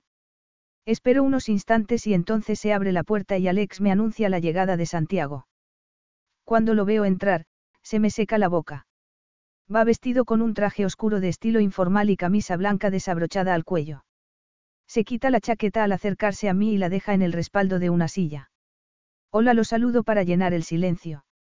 El corazón me late con fuerza y no puedo evitar fijarme en su cintura mientras se mueve, la camisa ajustada que revela su fuerza. Recuerdo la sensación de estar en sus brazos, y la calidez y dureza de su cuerpo. Me tiemblan las rodillas. Miro hacia otro lado, pero no sirve de nada, Santiago está impreso en mi mente. Cuando lo tengo lo bastante cerca para aspirar su aroma, me vuelvo hacia él con cautela. Sus ojos se clavan en mi cara, y salta una chispa entre nosotros cuando me encuentro con su mirada. ¿Qué tal la tarde? La tarde. Necesito concentrarme. Yo bien. Estuviste en la zona de juego. Arqueo las cejas. Me estás espiando. Sus labios se curvan en una sonrisa socarrona. Solo avisé a mi equipo de que estabas aquí para que pudieran garantizar tu seguridad. Alza una mano y sus dedos me rozan ligeramente la mejilla, dejándome sin aliento. Suenan todas las alarmas de peligro. Es una precaución que tomamos con cualquier huésped importante. El corazón me da un vuelco. Me digo a mí misma que debería dar un paso atrás, pero me quedo exactamente donde estoy. El objetivo de este viaje era pasar desapercibida, afirmo con voz ronca. Por eso he viajado en un avión comercial y tenía reservada una habitación normal y corriente. Pero tú no eres normal y corriente, princesa. Y no me interesa el tipo de publicidad que me granjería que mi casino sufriera algún daño. Me siento asfixiada por una sensación de decepción, y también me siento una estúpida por mis propias expectativas. Por supuesto que no se trata de mí. Santiago solo está cuidando su negocio y su reputación. No tienes que preocuparte por mí, digo dando por fin aquel paso atrás. Él se encoge de hombros. Ya te he dicho que es una precaución que tomaríamos con cualquier visitante ilustre. Me doy cuenta de que es inútil discutir con él. Si quiere malgastar sus recursos haciendo que sus propios guardias de seguridad me sigan por todas partes, allá él. Me dirijo a la cocina. ¿Quieres tomar algo? Le pregunto con cierta brusquedad. Santiago me dirige una mirada burlona. No puedo permitir que me sirvas, princesa. ¿Qué diría tu gente? Al contrario de lo que puedas pensar, soy perfectamente capaz de servir un vaso de vino aseguro. No sabía si bebías o no, dice él acercándose y abriendo la puerta de la nevera, de la que saca una botella de color verde oscuro. Solo cuando no estoy trabajando. Sus ojos escudriñan los míos, y yo me doy cuenta demasiado tarde de lo que acabo de admitir. Que esta noche no se trata de trabajo. Aprieto los puños, pero él no le da ninguna importancia. Se aparta simplemente de mí y saca un par de copas de la alacena. Vierte una cierta cantidad en cada una y me pasa la mía. ¿Qué es esto? Un godello. Me acerco la copa a la nariz y aspiro el aroma antes de dar un sorbo, cerrando los ojos para apreciar plenamente la explosión floral, perfectamente equilibrada con la acidez. Está delicioso. Santiago suelta una carcajada ronca. Me alegro de que te guste. Tengo las uvas suficientes para hacer únicamente una pequeña cosecha al año. Esta es del 2012. Este vino lo has hecho tú. Parpadeo sorprendida. Es una de mis aficiones. No te lo esperabas. Sinceramente, no doy otro sorbo. En cierto modo, el hecho de que Santiago haya estado involucrado en su creación añade aún más profundidad al vino, ¿por qué no? Supongo que te veo como alguien con aficiones más frívolas. Uno de nosotros, o quizás ambos, se ha acercado más. Ahora apenas hay espacio. El aire es denso. ¿Crees que soy frívolo? No, creo que eres. Busco la palabra y luego sacudo la cabeza con frustración porque no se me ocurre ninguna. Tu estilo de vida está bien documentado. Unas fotos en un yate y ya crees que lo sabes todo sobre mí. Pregunta con tono ligero. Pero yo capto la profundidad que hay detrás de la pregunta, y distingo algo en sus ojos que me pone la piel de gallina. Es una imagen equivocada. Su sonrisa está cargada de tensión. No, cariño. Ahora es definitivamente Santiago quien se acerca. Su poderoso cuerpo me hace sentir pequeña y me llena de adrenalina. Me gustan las mujeres, da un sorbo a la copa de vino y la deja en la encimera. Me gusta el sexo. Contengo al aliento al escuchar esta afirmación y por la reacción de deseo que desencadena en todo mi cuerpo. También me gusta hacer vino. La última frase me llega como desde muy muy lejos. Asiento con la cabeza, pero apenas puedo concentrarme. ¿Y tú qué aficiones tienes? Me pregunta en un tono que me hace cuestionarme si interesa mi respuesta. Después de todo, son necesarias las palabras ahora. Entre nosotros saltan chispas, y mi cuerpo palpita como un tambor. No tengo ninguna afición, me limito a decir. Santiago alza una de sus oscuras cejas en gesto de sorpresa. No sé cómo, pero se acerca un poco más. Ahora casi nos tocamos. Todo el mundo tiene aficiones, intereses fuera del trabajo. Mi trabajo es mi vida, digo en voz baja. O tal vez debería decir que mi vida es el trabajo. Eso suena muy aburrido. Pues no lo es miento. Me tomo mis responsabilidades muy en serio. Eso explica que tengas una reputación tan limpia, afirma él asintiendo con la cabeza. ¿Me has buscado en Google? Por supuesto. Se me acelera el corazón. Hace mucho que no me busco en Internet, pero me imagino lo que hay escrito sobre mí. Nada. Ninguna especulación sobre mi vida amorosa ni sobre nada, porque nunca me aparto de las líneas que me trazan el palacio. Eres una excelente princesa, muy querida por todos. Y, sin embargo, no pareces impresionado. ¿Por qué estás viviendo una mentira? Contengo el aliento ante aquella afirmación tan hiriente y tan cierta. Ah, sí. Llevas una vida calmada y medida, Tienes una sonrisa fría. Y vistes muy formal. Abro los labios, dispuesta a hacer una pregunta que no llego a tener la oportunidad de formular. Y, sin embargo, no eres fría ni calmada. Al menos no cuando te beso. Y antes de que yo pueda adivinar sus intenciones hace exactamente eso, baja la cabeza y su boca me reclama, separando mis labios con los suyos mientras nuestras lenguas se encuentran y nuestros cuerpos se pegan el uno el otro. Me besa hasta que me convierto en todo lo que acaba de decir, todo lo contrario a la calma y la frialdad. Tengo el cuerpo sonrojado, los pezones me duelen al aplastarse contra los límites del sujetador, y el calor se me acumula entre las piernas. Sin poder evitarlo, le rodeo el cuello con los brazos para atraerlo hacia mí. Me da terror que deje de besarme ahora que ha dejado claro su punto, eso es lo último que quiero. Santiago me agarra por las caderas y me aprieta contra su cuerpo. Yo contengo un gemido. Es imposible ignorar el poder de su erección. Siento una punzada de miedo, porque nunca he hecho algo así y no puedo pensar en otra cosa. Besarlo es sensual y es perfecto, pero no es suficiente. Quiero mucho más. Impulsada por un poder femenino ancestral, por un instinto que es parte esencial de mi alma, me aprieto contra él al mismo tiempo que me levanta y me apoya contra el borde de la encimera. Mis dedos se enredan en su pelo y presiono los senos contra su pecho. Las manos de Santiago encuentran mi camisa y la levantan, dejando al descubierto mi vientre desnudo. Luego sube hacia el sujetador. Nos separamos lo suficiente para que pueda sacarme la camisa por la cabeza y tirarla al suelo, y luego su boca vuelve a estar en la mía, dominándome, despertándome. Esto es lo que eres, me desliza las palabras en la boca al mismo tiempo que me desabrocha el sujetador, de modo que mis pechos se liberan y quedan atrapados en las palmas de sus manos. Hay placer en su posesión, me siento atravesada por mil flechas ante la intimidad de este contacto.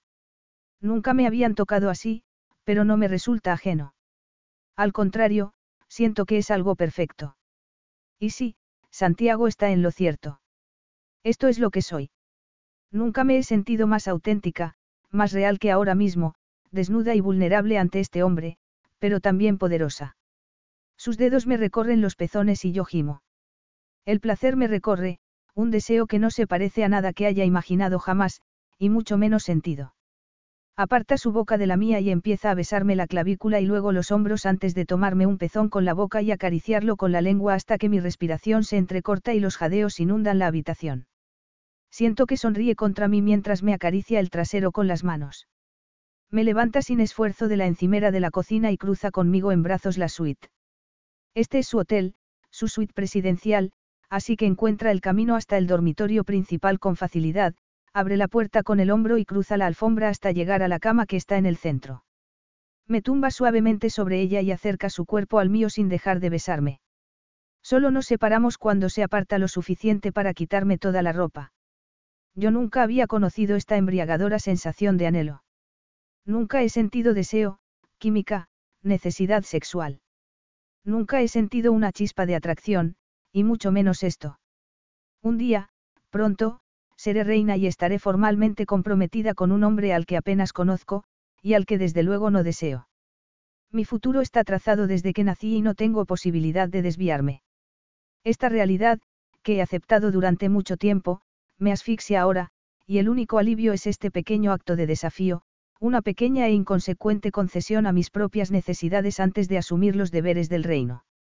Santiago es un hombre que se acuesta con las mujeres sin pensárselo mucho. Esto no significa nada para él, y tampoco significa nada para mí. Es solo sexo. Pero es sexo con alguien que yo elijo. Es mi elección, no es la exigencia de mi país, la voluntad de mi parlamento o la necesidad de tener un heredero. Como si percibiera la dirección de mis pensamientos, Santiago se cierne sobre mí. Tiene un tatuaje de un pájaro volando justo encima del corazón, y algo escrito que le recorre la cadera. Sus ojos sondean los míos. ¿Estás segura? Si es una aceptación ronca y cargada de deseo. A él le brillan los ojos mientras se aleja de mí. Rebusca en los pantalones que están en el suelo, abre la cartera y saca un preservativo. Nunca me arriesgo. Me entretengo un instante pensando en qué diría si le contara que soy virgen, que el sexo conmigo es completamente seguro y entonces me doy cuenta de que se refiere al embarazo, una consecuencia de por vida de una noche de pasión imprudente. No tienes intención de ser padre. Murmuro mientras él abre el cuadrado de aluminio y coloca el preservativo sobre su enorme erección. Ninguna afirma con una sonrisa. Siento curiosidad por conocer la razón.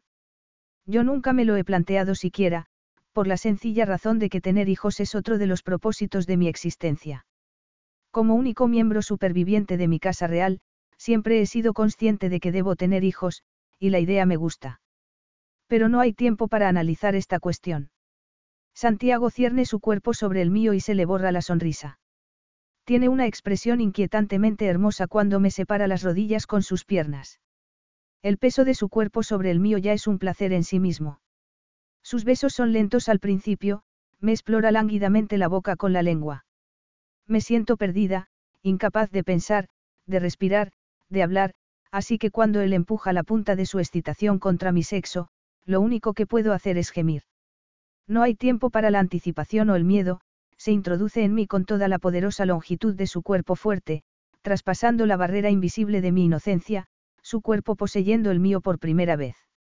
Entonces se queda paralizado y se apoya en los codos. Sus ojos se encuentran con los míos, la sorpresa es evidente en su rostro y su mirada encierra una pregunta. Freja. Murmura entre dientes. Es una acusación lo que oigo. Ira.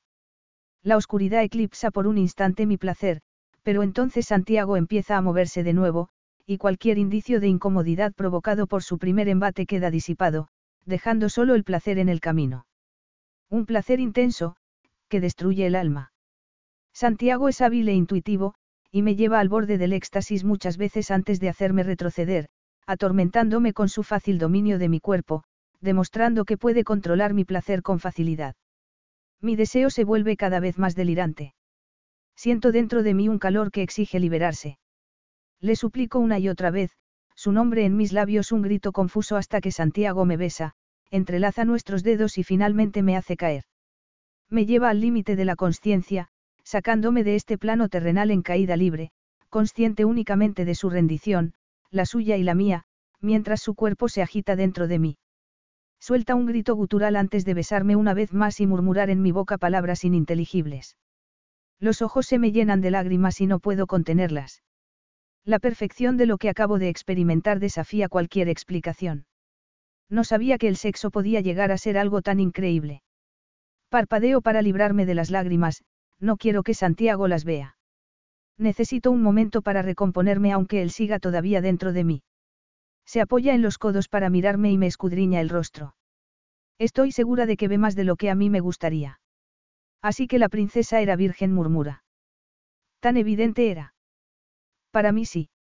El corazón me da un vuelto. Me viene a la cabeza que debo haberle resultado tremendamente aburrida en comparación con las mujeres con las que está acostumbrado a acostarse. Me besa la comisura de la boca, llevándose mis miedos con él. Te he hecho daño. Yo niego con la cabeza. Al principio un poco. Pero no, ha sido. Busco la palabra adecuada y sonrío. Freja. Parpadeo, porque es inusual que use mi nombre en lugar de mi título. Me gusta oírlo en sus labios. Si lo hubiera sabido, nunca habría ido detrás de ti. ¿Por qué no? Sus rasgos se tensan porque una aventura de una noche es algo muy distinto a ser el primer amante de alguien. Por lo general, tengo muy poco interés en esto último. Entonces me alegro de que hayas hecho una excepción conmigo. No responde a mi broma. La razón por la que me gustan las aventuras de una noche es que no hay expectativas más allá del buen sexo. Su lógica me desconcierta. Y en cambio, si soy virgen implica que espero que me pidas matrimonio, me burlo, sonriendo para demostrarle lo equivocado que está. Santiago me mira con ojos cautelosos. ¿O qué esperas un tipo de relación a Clara? No puedo tener relaciones, me limito a decir. Mis palabras esconden un dolor enterrado en lo más profundo de mi corazón. Eso tiene menos sentido para mí ahora que cuando lo dijiste por primera vez. Is your bunion causing pain or preventing you from wearing your favorite shoes? Have you considered a bunionectomy? Midwest Clinical Research Center is currently enrolling a clinical trial for an investigational pain medication following a bunion removal surgery. Qualified participants between the ages of 18 and 75 may receive a bunion removal surgery at no cost, as well as access to an investigational pain medication. They may also be compensated up to $1,170 for their time. To learn more, call 937 588 6622 or go to removemybunion.com to fill out a short survey and see if you may qualify. Carlos Alfredo, tu mamá vino por una semana. Ya hace un año que vive con nosotros. Hasta trajo sus gatos. ¿Y yo qué puedo hacer? Lo que puedes hacer, Carlos. ¿Y él quién es? Es Miguel, nuestro experto de TurboTax Live. Como tu suegra hace un año que vive con ustedes, you can claim her as a dependent y así obtener esa deducción de taxes extra. Hacer taxes puede parecer dramático. Por suerte, los expertos bilingües de TurboTax Live te ayudan a obtener el máximo reembolso sabiendo que tus taxes están bien hechos. You do your thing, we've got your taxes. Intuit TurboTax Live. La preparación de taxes y la aplicabilidad de las deducciones varían según el individuo. Piénsalo, Santiago. Mi vida es un libro abierto. ¿Dónde iba a conocer a alguien? ¿Cómo haría para salir con esa persona, o para romper con ella? Que el cielo no permita que salga con varios hombres. Mi país es conservador, y se espera que la familia real sea perfecta. No podría exponerme a ese tipo de chismes. Nunca deshonraría la memoria de mis padres. Pero seguro que a puerta cerrada. Hay muy pocas puertas cerradas en mi vida, murmuro con nostalgia. Vivo en un palacio en el que trabajan cientos de personas. Son buenas personas, pero a la gente le gusta cotillear. Si yo tuviera un novio que se colara por las noches en mi apartamento, se correría la voz rápidamente y enseguida saldrían artículos en la prensa. Y eso sería tan malo. Para ti es fácil, aseguro con un suspiro. A ti no te importan estas cosas. Mira lo que escriben sobre ti. A la prensa le encanta hablar de tu estilo de vida, de tus excesos de, chico malo. Yo no podría soportarlo. A mí tampoco me gusta, afirma Santiago, sorprendiéndome con su sinceridad. Pero tampoco le doy mucha importancia. Ya, pero mi trabajo consiste en ser la reina que mi pueblo merece. Y eso es incompatible con el estilo de vida que sugieres. No estoy sugiriendo que vayas de una fiesta salvaje a la siguiente, solo digo que no pasa nada por tener una cita de vez en cuando. Eso no es posible, seguramente resulta extraño tener esta conversación mientras nuestros cuerpos siguen unidos, pero no pienso en ello. Y menos ahora. ¿Por qué? El año que viene se va a celebrar mi coronación, y poco después se anunciará mi compromiso con Su Alteza Real Eidar Van Angers. Sería muy inapropiado para mí salir con alguien en este momento. Así que, por favor. Le acaricio un costado, no pienses que esto te va a complicar la vida lo más mínimo virgen o no. Capítulo 6. ¿Estás prometida? Pregunta apartándose de mí y tumbándose a mi lado. No es la reacción que esperaba, ni tampoco contaba con que se le oscureciera el rostro con una mirada que no coy capaz de interpretar. Sí. Solo he visto a Eidar un par de veces. Nuestra relación no es precisamente algo romántico. Pero nuestros padres firmaron un contrato que nos unía. Los términos eran muy claros, cuando yo cumpliera 25 años se anunciaría nuestro compromiso, y la boda se celebraría como mucho tres meses después. Santiago murmura entre dientes algo que suena a palabrota. Yo parpadeo, insegura ante su reacción. ¿Qué ocurre? Sus ojos oscuros me examinan durante varios segundos. La verdad, no me gusta la idea de haberme acostado con la prometida de otro hombre. Me río, porque es algo totalmente inesperado. Ya te he explicado qué tipo de compromiso es. Además, estoy segura de que para Eidar, nuestro acuerdo no implica que tenga que dejar de ver a otras mujeres. Entonces, está bien que él tenga citas, pero tú no. Vaya doble rasero. ¿Cómo puedes aceptar esas restricciones tan tranquilamente? Yo me encojo de hombros. Esta es mi vida. Pero no tiene por qué serlo. Hace un segundo parecías aterrorizado de que fuera a rogarte que pasaras el resto de tu vida conmigo. Y ahora tratas de convencerme de que no siga adelante con mi boda. Este debate no tiene nada que ver con lo que acaba de pasar entre nosotros. Siento un leve dolor en el pecho, como si me apretaran una cuchilla contra el corazón. Entonces, ¿por qué te acostaste conmigo? La respuesta está ahí mismo, es evidente, pero siento que admitir la verdad ante Santiago me dejaría al descubierto. Inclino un poco la cabeza y sus dedos me tocan ligeramente el hombro, poniéndome la piel de gallina. Freja. Mi nombre otra vez. Mi corazón se me ralentiza. ¿Por qué te acostaste tú conmigo? Le devuelvo la pregunta e inclino la cabeza hacia la suya para poder ver su expresión. Sus ojos recorren mi cara con indolencia, estudiándome. Luego esboza una sonrisa rápida. Eres sexy, dice deslizando un dedo por mi cuerpo. Y hermosa. Lleva el dedo hacia mi ombligo y hace un círculo con él. Y te deseaba. Sus palabras rebotan dentro de mí, la certeza que hay detrás de ellas me llena de sorpresa. Y así es como funciona, ¿verdad? Ves a alguien que deseas e inmediatamente tienes a esa mujer en la cama. La mayoría de las veces bromea.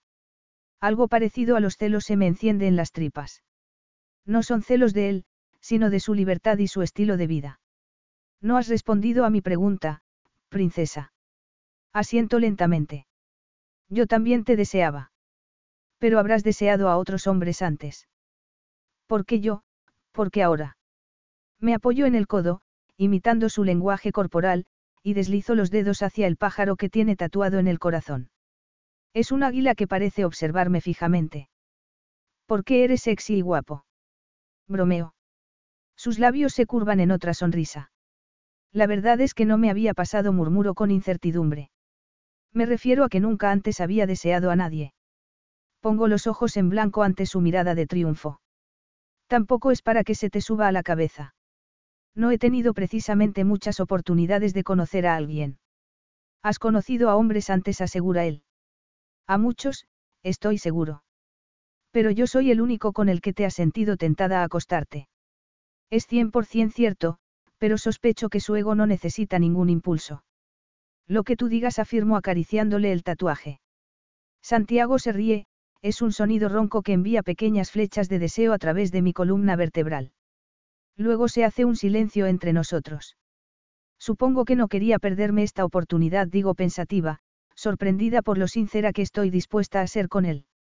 Hago una pausa para ordenar mis pensamientos antes de continuar. No conozco mucho a Eidar. Parece agradable y tiene un buen historial en las cosas que importan. Pero las pocas veces que hemos estado en la misma habitación, no he sentido nada. Ni siquiera curiosidad. No hay ninguna chispa entre nosotros. Me casaré con él porque será bueno para mi país y porque era importante para mis padres, pero ya sé que nuestro matrimonio no tendrá química.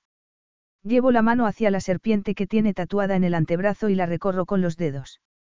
Entonces apareciste tú. Tan grosero y directo, tan distinto a cualquier persona que haya conocido, digo con una sonrisa débil. Y cuando me besaste sentí que una parte de mí que no sabía que existía cobraba vida. Me asusté, murmuró. No he venido a España para acostarme contigo. De hecho, estaba decidida a que no fuera así. Pero voy a casarme con un hombre por el que no siento nada, así que, no me lo merezco. Es una pregunta retórica. Le estoy pidiendo que me absuelva de un pecado que realmente no he cometido. Le estoy diciendo que lo entienda. Él lo medita por un momento antes de inclinarse hacia adelante y rozar sus labios con los míos. Todo el mundo se merece disfrutar de un buen sexo en la vida, Freja. Lamento que estés dispuesta a pasar la tuya sin él. Nunca me había molestado realmente. En todo caso, había llegado a la conclusión de que era asexual, que no estaba ni remotamente interesada en los hombres. Pero ahora que Santiago había despertado aquello en mí, ¿cómo regresar a la caja? Me recuerdo que esto es necesario. Es lo que necesita mi país, y también es el deseo de mis padres. ¿Cuánto tiempo vas a estar en España? Cuatro noches, incluida esta. No es mucho. Es tiempo suficiente para valorar el casino, señalo, recordando la razón principal por la que he venido a Barcelona. Su sonrisa me hace sentirme mal. Claro, murmura él. Pero a lo mejor no basta para recuperar el tiempo perdido. Yo frunzo el ceño. ¿Qué significa eso? Que tenemos cuatro noches para compensarte por toda una vida de satisfacción sexual. Es un reto, pero creo que estoy preparado. Vaya, qué amable por tu parte, bromeo. Pero como te he dicho antes, no puedo salir con nadie. Y sobre todo, no puedo salir contigo. Con la fama que tienes. Santiago se pone de pie y me tiende la mano. No tengo ninguna intención de arruinar tu inmaculada reputación, Alteza. Pongo la mano en la suya y tira de mí para levantarme. Nuestros cuerpos están tan cerca que mis caderas rozan las suyas. Cuatro noches en mi cama, y nadie lo sabrá. Algo parecido a la adrenalina corre por mis venas. La idea de una aventura secreta con Santiago de Almodóvar explota a través de mí. Esto no es lo que esperaba cuando vine a España, pero es absolutamente perfecto. ¿Por qué no voy a disfrutar de una aventura con un dios del sexo antes de volver a Marsdoven y seguir actuando como la perfecta princesa que el país espera que sea? Bueno, técnicamente sería mi cama, ¿no? Pregunto batiendo las pestañas. Tu cama, mi cama. No nos perdamos en la semántica. Santiago se agacha y me levanta con facilidad, acunándome contra su pecho. Mientras haya una cama y tú estés en ella, no me importa nada más. ¿Te has criado aquí? Pregunto mientras me acerco a la boca otra ostra de cambados. Tiene un delicioso sabor a sal marina que marida de maravilla con el vino de Santiago. Él me mira comer y luego se pasa las manos por la mandíbula, como si estuviera perdido en sus pensamientos o sopesando algo tal vez. Crecí en la ciudad vieja. Eso suena bonito. ¿Tú crees? Tiene sus partes buenas, pero la zona en la que yo me crié no es una de ellas. ¿Y eso? Santiago agarra una ostra y se la mete entera en la boca. Vivíamos en un edificio de apartamentos abarrotado, con un dormitorio para los tres. Era ruidoso y desordenado. Tus padres no tenían mucho dinero. Pregunto frunciendo el ceño. Esa es una forma de decirlo. Bebe un sorbo de su copa y me sostiene la mirada. Siento burbujas de calor en las venas. Sabía que tú mismo habías hecho tu fortuna, pero supuse que tus padres te habían ayudado al principio. No. Asiento lentamente. Debería respetar su reticencia a explayarse, pero la curiosidad se dispara en mí. ¿Y cómo has llegado a tener todo esto? Señalo las vistas de la ciudad bajo nosotros, las luces parpadeando al atardecer. En el balcón de la suite presidencial de su casino, me siento como si el mundo estuviera a nuestros pies. Trabajo duro. Eso no me dice nada. Ah, no. Nuestras miradas se cruzan y asiento lentamente. Puedo decir que es un trabajador. Por debajo de su reputación de fiestero distingo una determinación que no se detendrá ante nada para lograr sus fines. Incluso ahora, con cientos de miles de millones en el banco, hará lo que sea necesario para asegurarse de que su próxima empresa sea un éxito. Estuve a punto de dejar la escuela, me sorprende escucharle seguir. Habla con voz ronca, como si el pasado se apoderara de él. Solo iba unas horas a la semana. ¿Por qué? ¿Qué hacías en cambio? Sus ojos me atraviesan con su intensidad. Trabajar. Pero solo eras un niño. Un adolescente. Y necesitábamos el dinero. Santiago agarra otra ostra. Yo me coloco en posición horizontal en el cómodo sofá exterior, tumbada de lado para poder verle con la cabeza apoyada en la palma de la mano. Además, odiaba la escuela. Como todo el mundo, supongo. Oh, a mí me encantaba. No la escuela, sino aprender. Dame una pila de libros de texto y un examen largo al final y soy feliz. Él se ríe con ganas. Tú no te saltabas las clases. Imposible. Tenía un tutor. Claro, era de esperar, afirma en tono burlón. Su voz me recuerda de nuevo nuestro primer encuentro. El cinismo de Santiago es más evidente cuando hablamos de lo que supone mi posición. Me incorporo y le doy un sorbo a mi copa de vino. La cálida brisa me agita el pelo y disfruto de las sensaciones, vino fresco, cuerpo satisfecho, piel caliente. Y, por supuesto, no necesitabas trabajar para mantener a tu familia, añade, provocando una punzada de culpabilidad en mi pecho. Yo sacudo la cabeza antes de volver a tumbarme. Pero al final no dejaste los estudios, ¿verdad? No, un profesor me vio en un taller de coches. Se dio cuenta de que había dejado la escuela para trabajar y me llevó a su despacho. Me sorprendió que le importara, mi escuela no era conocida por su reputación académica, y hasta aquel momento a nadie le había importado lo que yo hiciera. Algo en aquel comentario hizo que el corazón se me derritiera un poco por él. ¿Y tus padres? Santiago esboza una sonrisa lenta y algo despectiva. Eso es otra historia. Me gustaría oírla. Él sacude la cabeza, está claro que no tiene intención de darme más explicaciones. La especialidad de ese profesor eran las matemáticas. Me puso trabajo extra. Me presionó. Yo tenía aptitudes, parece perdido en sus recuerdos del pasado. Unos tres meses después de que empezara a trabajar conmigo, organizaron un juego de mercado de valores fantasma. ¿Sabes lo que es? Como jugar a la bolsa con dinero falso. Sí. Se me dio muy bien. Gané más de un millón de euros la primera semana. Yo abro los ojos de par en par. ¿En serio? Santiago asiente brevemente con la cabeza.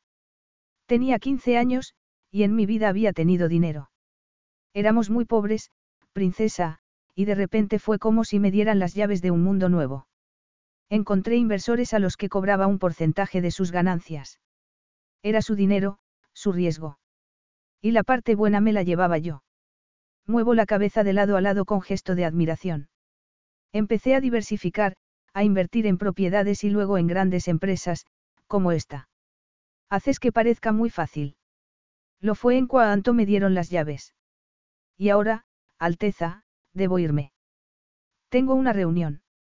No puedo evitar sentir una punzada de desilusión, y no me importa que sea obvia. Agarro el móvil y miro la hora. Es casi medianoche. Y, en un casino, eso es hora punta. Mi cara probablemente muestra lo que pienso de eso. Santiago se levanta y se acerca hasta mí, su cuerpo roza el mío cuando se sienta al borde del sofá. Al diablo con el orgullo. De verdad tienes que irte. Suplico prácticamente. Si afirma él. Aunque no creo que me esté imaginando que no le apetece marcharse. Además, es mejor que no me quede a pasar la noche. Tus guardias podrían empezar con esos chismes que tanto temes. Tiene razón, pero no sé si eso me importa ahora mismo. Bajo la mirada, dolorosamente consciente de lo hipócrita que me hace parecer eso. Duerme desnuda, dice él con tono ronco. Y sueña conmigo. Capítulo 7. Mis padres estaban muy unidos a mi tío Richard. Lo adoraban. Era el hermano pequeño de mi padre, había tenido todas las ventajas de la vida real y ninguna de las presiones y expectativas que habían pesado sobre mi padre y que le habían llevado a ser tan sensato en sus decisiones. Mi tío había sido libre de hacer lo que quería, la prensa no le hacía demasiado seguimiento. Mi padre me contó en una ocasión que en algunos momentos había envidiado aquella libertad que tenía su hermano. Sin embargo, el tío Richard creció sin que nadie tuviera en él ninguna expectativa, y por lo tanto nunca se esforzó demasiado. Tenía todo lo que podía desear en la vida sin ningún compromiso. Se hizo adicto al juego sin que nadie lo supiera. Me despierto con mi tío en mi mente, con lágrimas en los ojos y una sensación de traición que me aprieta el pecho. ¿Cómo puedo hacer este trato? ¿Cómo puedo estar acostándome con el hombre que quiere instalar un casino en mi país? Tardo un segundo en darme cuenta de que no me he despertado por casualidad. Llaman a la puerta. Aparto las sábanas, y se me acelera el corazón con la esperanza de que sea Santiago. Me ato una bata de seda alrededor de cuerpo, sí, he dormido desnuda, y abro la puerta hacia adentro. Un miembro del personal del hotel está allí con uno de mis guardias al lado. Servicio de habitaciones dice. Adoy un paso atrás y señalo la mesa de comedor de mármol. Gracias. Tarda un momento en colocar el carrito en su sitio y luego va sacando plato tras plato, cada uno cubierto con una tapa dorada. Desvío la atención hacia la ventana. Barcelona se muestra iluminada por el sol, y me muero de ganas de explorarla. Me invade la impaciencia por estar sola y libre. Es la primera vez en mi vida que me siento así. Asiento con la cabeza cuando el camarero se va, esperando a que se cierre la puerta para empezar a levantar las tapas de las bandejas. Fruta, pasteles daneses, y una tortilla rellena de salmón ahumado y rociada con salsa holandesa, además de patatas fritas y salchichas. Es demasiada comida. Quedan dos platos por destapar. Levanto la tapa de uno y frunzo el ceño mientras busco lo que hay debajo. Definitivamente, no es comida. Mis dedos pasan por encima de algo suave y marrón. Una inspección más cercana revela una elegante peluca. Debajo hay un trozo de tela de colores brillantes, un bikini. Se me sonrojan las mejillas cuando abro la última tapa y me encuentro una nota de Santiago. Reúnete conmigo en el puerto deportivo a mediodía. Ponte el disfraz. Trae el bañador. Me quedo mirando el bikini con el corazón palpitante. Es de color turquesa y, para ser un bikini, no resulta demasiado revelador. Pero la idea de llevar algo así. Lo dejo rápidamente en el plato y vuelvo a colocar la tapa. Estoy hambrienta después de la noche anterior, solo comimos ostras y gastamos mucha energía, así que me tomo la fruta, la tortilla mientras bebo el zumo de naranja y el café, y luego agarro un pan danés. Cuando estoy de viaje oficial, suelo tener la agenda ocupada de la mañana a la noche. Esto supone un cambio extraño y placentero. El día es mío. O quizás sea el de Santiago. Una vez más mis ojos encuentran el mar y algo parecido a la emoción se despierta en mi corazón. Tengo tres días para escapar de mi vida normal, sin presiones ni intrusos. Puedo hacer lo que quiera mientras nadie lo descubra. El coche me lleva al barco más grande del puerto, como no podía ser de otra manera. Es un yate blanco del tamaño de varios edificios y con varias cubiertas. Me lo quedo mirando desde el asiento trasero de la limusina, consciente de la peluca que llevo pegada a las orejas y de la licra del bikini pegada a mi piel. Por supuesto, llevo algo más que el bikini. De hecho, para el mundo exterior parezco una recatada mujer de negocios vestida con un pantalón crema y una sencilla camisa verde lima metida por la cintura. Mis agentes de seguridad escanean el barco desde el muelle cercano y un momento después son recibidos por miembros del personal de Santiago. Observo cómo se ponen a discutir, y salgo del coche. ¿Hay algún problema?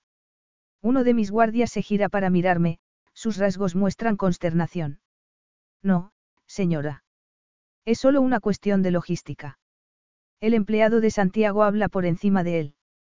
El señor de Almodóvar valora mucho su privacidad y ha solicitado su compañía. A solas. Yo aprieto ligeramente los labios. Confío en el señor de Almodóvar, aseguro con firmeza, sorprendida al darme cuenta de que es cierto. Confío en él. Volved al hotel y esperadme allí. Está claro que mi respuesta no satisface a ninguno de los dos, pero dan un paso atrás y yo dejo salir el aire que estaba conteniendo. Un momento después estoy subiendo por la pasarela del yate, emocionada ante la perspectiva de volver a ver a Santiago. Su personal se queda también en el puerto deportivo. Hola. Saludo con una sonrisa a pesar de que no ha aparecido. El barco empieza a moverse y pongo la mano en la barandilla para estabilizarme. Sonrío todavía más y me acerco al timón. Santiago está de pie en la proa del barco. Lleva puesto únicamente unos pantalones cortos de talle bajo que dejan ver su tonificada y bronceada cintura, las piernas torneadas y los fuertes hombros. Siento una oleada de deseo. ¿Esto es un secuestro? Pregunto mientras me acerco a él por detrás. Gira la cabeza para mirarme y sus ojos se clavan en los míos. Se me borra la sonrisa, el calor de su mirada hace que esté a punto de caerme de espaldas. Santiago saca hábilmente el yate del puerto deportivo y luego se da la vuelta hacia mí. Me quita la peluca oscura y asiente con gesto de aprobación cuando vuelve a reaparecer mi pelo rubio. Así está mejor. ¿Cómo has dormido? Como un tronco. Y desnuda. Te he imaginado desnuda. Yo no respondo. Él no lo sabe, pero su comentario ha estado a punto de hacerme perder el equilibrio. ¿Qué tal tu reunión de anoche? Le pregunto con voz grave. Santiago ha vuelto a ponerse al timón, y yo me coloco a su derecha, mirando al frente en lugar de a él. Bien. Una punzada de celos me asalta de pronto ante la idea de que me hubiera dejado para ir a encontrarse con otra mujer. Recuerdo la llamada telefónica en la que escuché una voz femenina al fondo y siento la respiración caliente en los pulmones. Mis celos se basan únicamente en el miedo, no conozco a Santiago tan bien, pero de alguna manera confío en que no es el tipo de hombre que pasaría de hacer el amor conmigo a estar con otra mujer en la misma noche. Me alejo de él con la pretensión de explorar el barco. Entro y me maravillo ante el espacio. Parece un hotel de última generación lujosamente decorado. Soy consciente de que hemos dejado de movernos. A través de las ventanas solo se ve el mar, y una impresionante vista de la ciudad a lo lejos. No hay más barcos alrededor. Aquí estás me atrae hacia sus brazos y me besa con pasión, como si llevara toda la vida deseando hacerlo. La cabeza me da vueltas. Me alegro de que hayas venido. ¿Tienes hambre? Después de semejante desayuno. Creo que no volveré a comer jamás. Santiago se ríe. Aunque no tengas hambre, me gustaría enseñarte algo. Entrelaza sus dedos con los míos y me lleva por el yate a una zona de estar que también tiene una enorme cocina blanca con techos altos. Agarra una bandeja y se acerca a mí. Prueba esta delicia. Son trufas con sabor a azafrán y pistacho. Santiago levanta una y me la acerca a los labios. Abro la boca para que pueda deslizar el chocolate en su interior. Una explosión de sabor estalla en mi boca. Delicioso murmuro. Salado y dulce a la vez. Santiago asiente. Son mis favoritas. Vuelve a dejar la bandeja sobre la encimera y señala la cubierta con la cabeza. Vamos a tomar el sol. Le sigo, y cuando me señala una fila de cuatro tumbonas situadas en la parte delantera del yate, me tumba en la del medio, relajándome mientras el sol me envuelve en su calor. No recuerdo la última vez que hice esto. Si es que alguna vez lo he hecho. Tomarte unas vacaciones. Asiento con la cabeza. La mayoría de mis viajes son oficiales, y apenas hay un momento libre para relajarse. Casi me había olvidado de lo que supone simplemente existir. En realidad no estás solo de vacaciones, me recuerda él. Pero te dejaré disfrutar este rato si me prometes venir esta noche al casino conmigo. La mera idea hace que me ponga rígida. Ayer visité tu casino, ¿recuerdas? Murmuró con inusitada frialdad. Él tiene una expresión relajada, pero siento la intensidad que reverbera entre nosotros. ¿Y jugaste a algo? Jugar. Respondo bruscamente pensando solo en mi tío. Te das cuenta de que eso es parte del problema. La gente cree que es algo divertido e inofensivo, pero no lo es. Jugar, es un término erróneo. Santiago aprieta las mandíbulas. Tu animadversión hacia el juego no tiene sentido. Para ti, quizás no. Entonces, explícamelo. Trago saliva y trato de controlarme. Mis sentimientos personales no tienen nada que ver con esto. Lo único que me importa es asegurarme de que mi país obtenga la máxima recompensa financiera por este sacrificio. Me debo a mi pueblo. Yo no tengo vida propia. La expresión de Santiago se suaviza con cierta empatía, y guarda silencio durante un instante. ¿Qué pasaría si empezaras a vivir tu vida como quieres? Si salieras por ahí, vistieras con vaqueros. No me pueden despedir, yo sacudo la cabeza. Es constitucionalmente imposible. Entonces te criticarían, insiste él. Y tú odiarías eso. Pero esa es tu elección. Riesgo y recompensa. Si no te arriesgas, no puedes disfrutar de la recompensa. No soy libre. Eres un ser humano con derechos inherentes y la capacidad de elegir cómo vivir tu vida. Tú no lo entiendes. No puedo dejar de lado a mis padres y lo que esperaban de mí. Sus ojos se clavan en los míos. ¿Y crees que ellos querían que fueras desgraciada? No soy desgraciada, afirmo. Pero mis palabras carecen de convicción incluso para mis propios oídos. ¿Crees que está bien que te cases con un hombre que nunca has conocido y por el que, como tú misma reconoces, no sientes ningún deseo. El sexo no es importante. Santiago suelta una carcajada. Ten cuidado, cariño, o te demostraré lo falsa que es esa afirmación. La imagen que evocan sus palabras provoca que me tiemblen las piernas. Lucho contra el impulso sensual que me asalta y me aferro desesperadamente a mis pensamientos.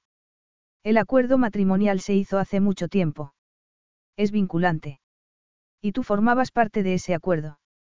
Me pregunta con cierto tono cínico. No supe nada hasta que murieron mis padres. A Santiago le brillan los ojos. Entonces, nunca te hablaron del tema. Estoy segura de que lo habrían hecho cuando tuviera la edad adecuada, respondo a la defensiva. Entonces, ¿cómo sabes que esto es lo que querían? Yo parpadeo, confundida.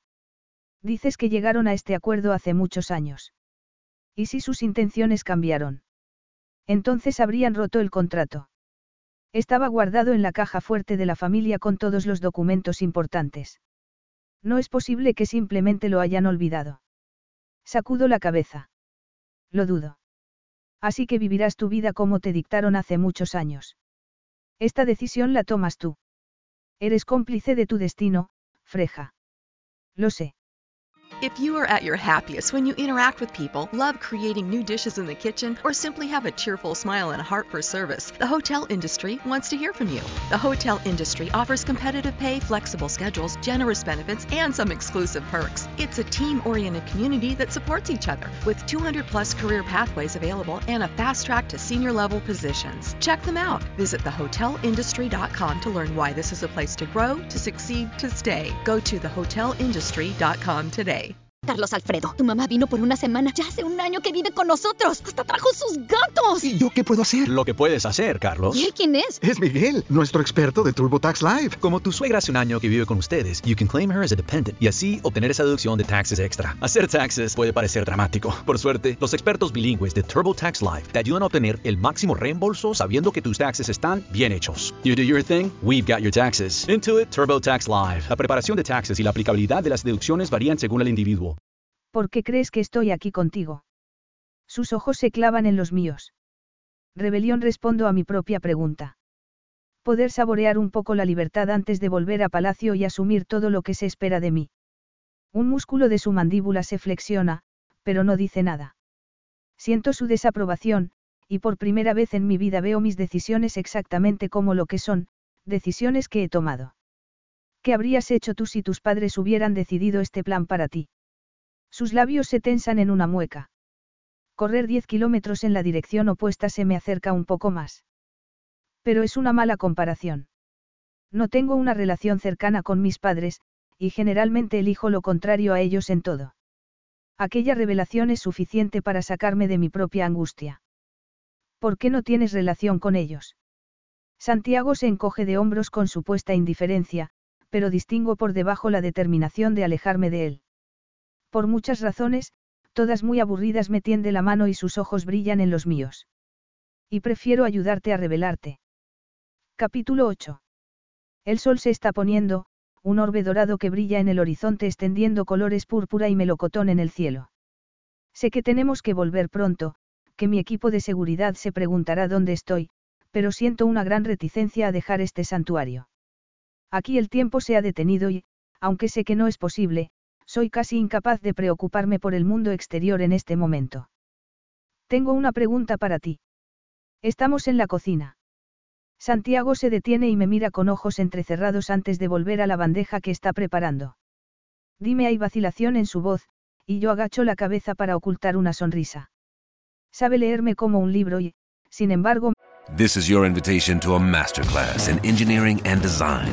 Your ticket to go from zero to 60 with the Lexus Performance Line. A feeling this dynamic is invite only. Fortunately, you're invited. Experience the exhilaration of the Lexus Performance Line and some of the best offers of the year on select models at the Invitation to Lexus sales event, now through April 1st. Experience amazing at your Lexus dealer. Me aparta de sí siempre que puede. Es frustrante y doloroso, sí, doloroso. ¿Cuántos años tienes? Sus ojos reflejan alivio. Esa es la pregunta.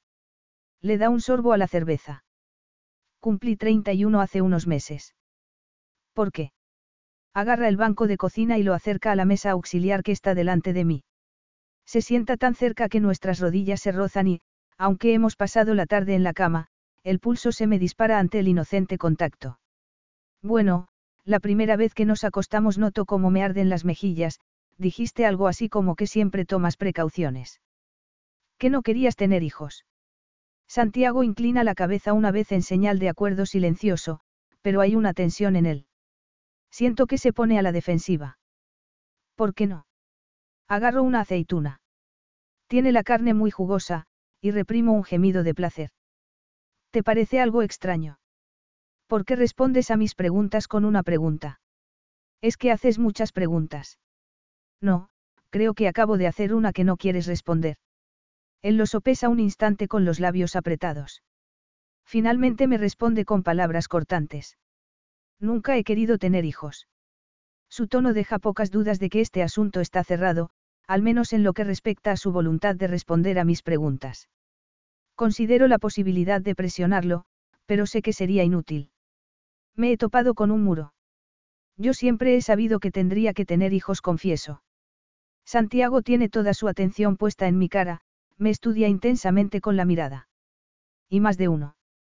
Yo soy hija única, y eso ha supuesto mucha presión. Soy la única heredera al trono viva. Así que cuando te cases, esta será tu tarea más importante, ¿verdad?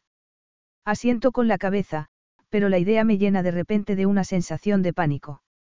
Necesitaré concebir casi inmediatamente, y eso significará tener sexo con mi marido, un hombre que me deja fría.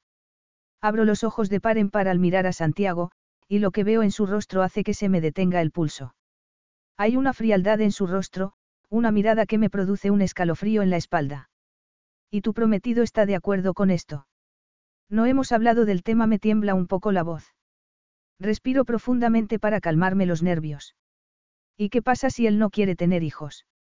Eso no es una opción. Conoces bien a ese hombre. Solo nos hemos visto unas cuantas veces. Entonces no sabes nada de él. Sé que sus padres. Sí, sus padres eran amigos de los tuyos. Y más allá de eso. Su desaprobación es obvia, y me siento frustrada una vez más. Me encojo de hombros. No sé si importa. Esto es una locura. Estás hablando de casarte con ese hombre. No deberías al menos ver si sois compatibles. Sexualmente. Eso por supuesto.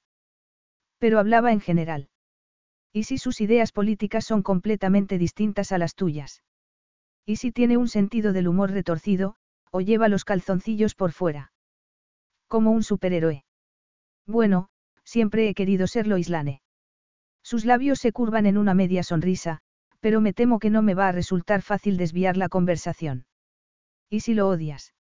Una punzada de ansiedad me recorre la espina dorsal. Eso no va a pasar. Su escepticismo es evidente. ¿Por qué? Porque tus padres conocieron a los suyos. Siento de pronto un nudo en la garganta y trago saliva. ¿Por qué no puedo odiarlo? Tengo que conseguir que funcione. Su silencio lo dice todo. ¿Crees que estoy loca? Lo que creo es que querías mucho a tus padres. La observación es tan inesperada que me deja sin aliento. Asiento con la cabeza y rápidamente bajo la mirada. Perderlos debió de ser muy duro. Siento la amenaza de las lágrimas. Trago saliva y agarro un pedazo de queso. Decir eso es quedarse corto. Y aunque estoy segura de que sabe lo que pasó, porque habrá investigado antes de venir a Marsdoven, digo en voz baja. Su coche volcó mientras viajaban por África. Fue un accidente extraño, el primero de ese tipo que tuvo lugar en la agencia de viajes. Mi padre murió al instante, mi madre dos días después, el tiempo suficiente para que yo pudiera llegar en avión y estar allí cuando exhaló su último aliento. Nunca olvidaré el aspecto que tenía al final. Tan pálida y débil. Fue horrible. Santiago no dice nada, y me alegro. Siempre me resulta difícil escuchar a personas como tú, gente que tiene a sus padres pero elige no estar cerca de ellos.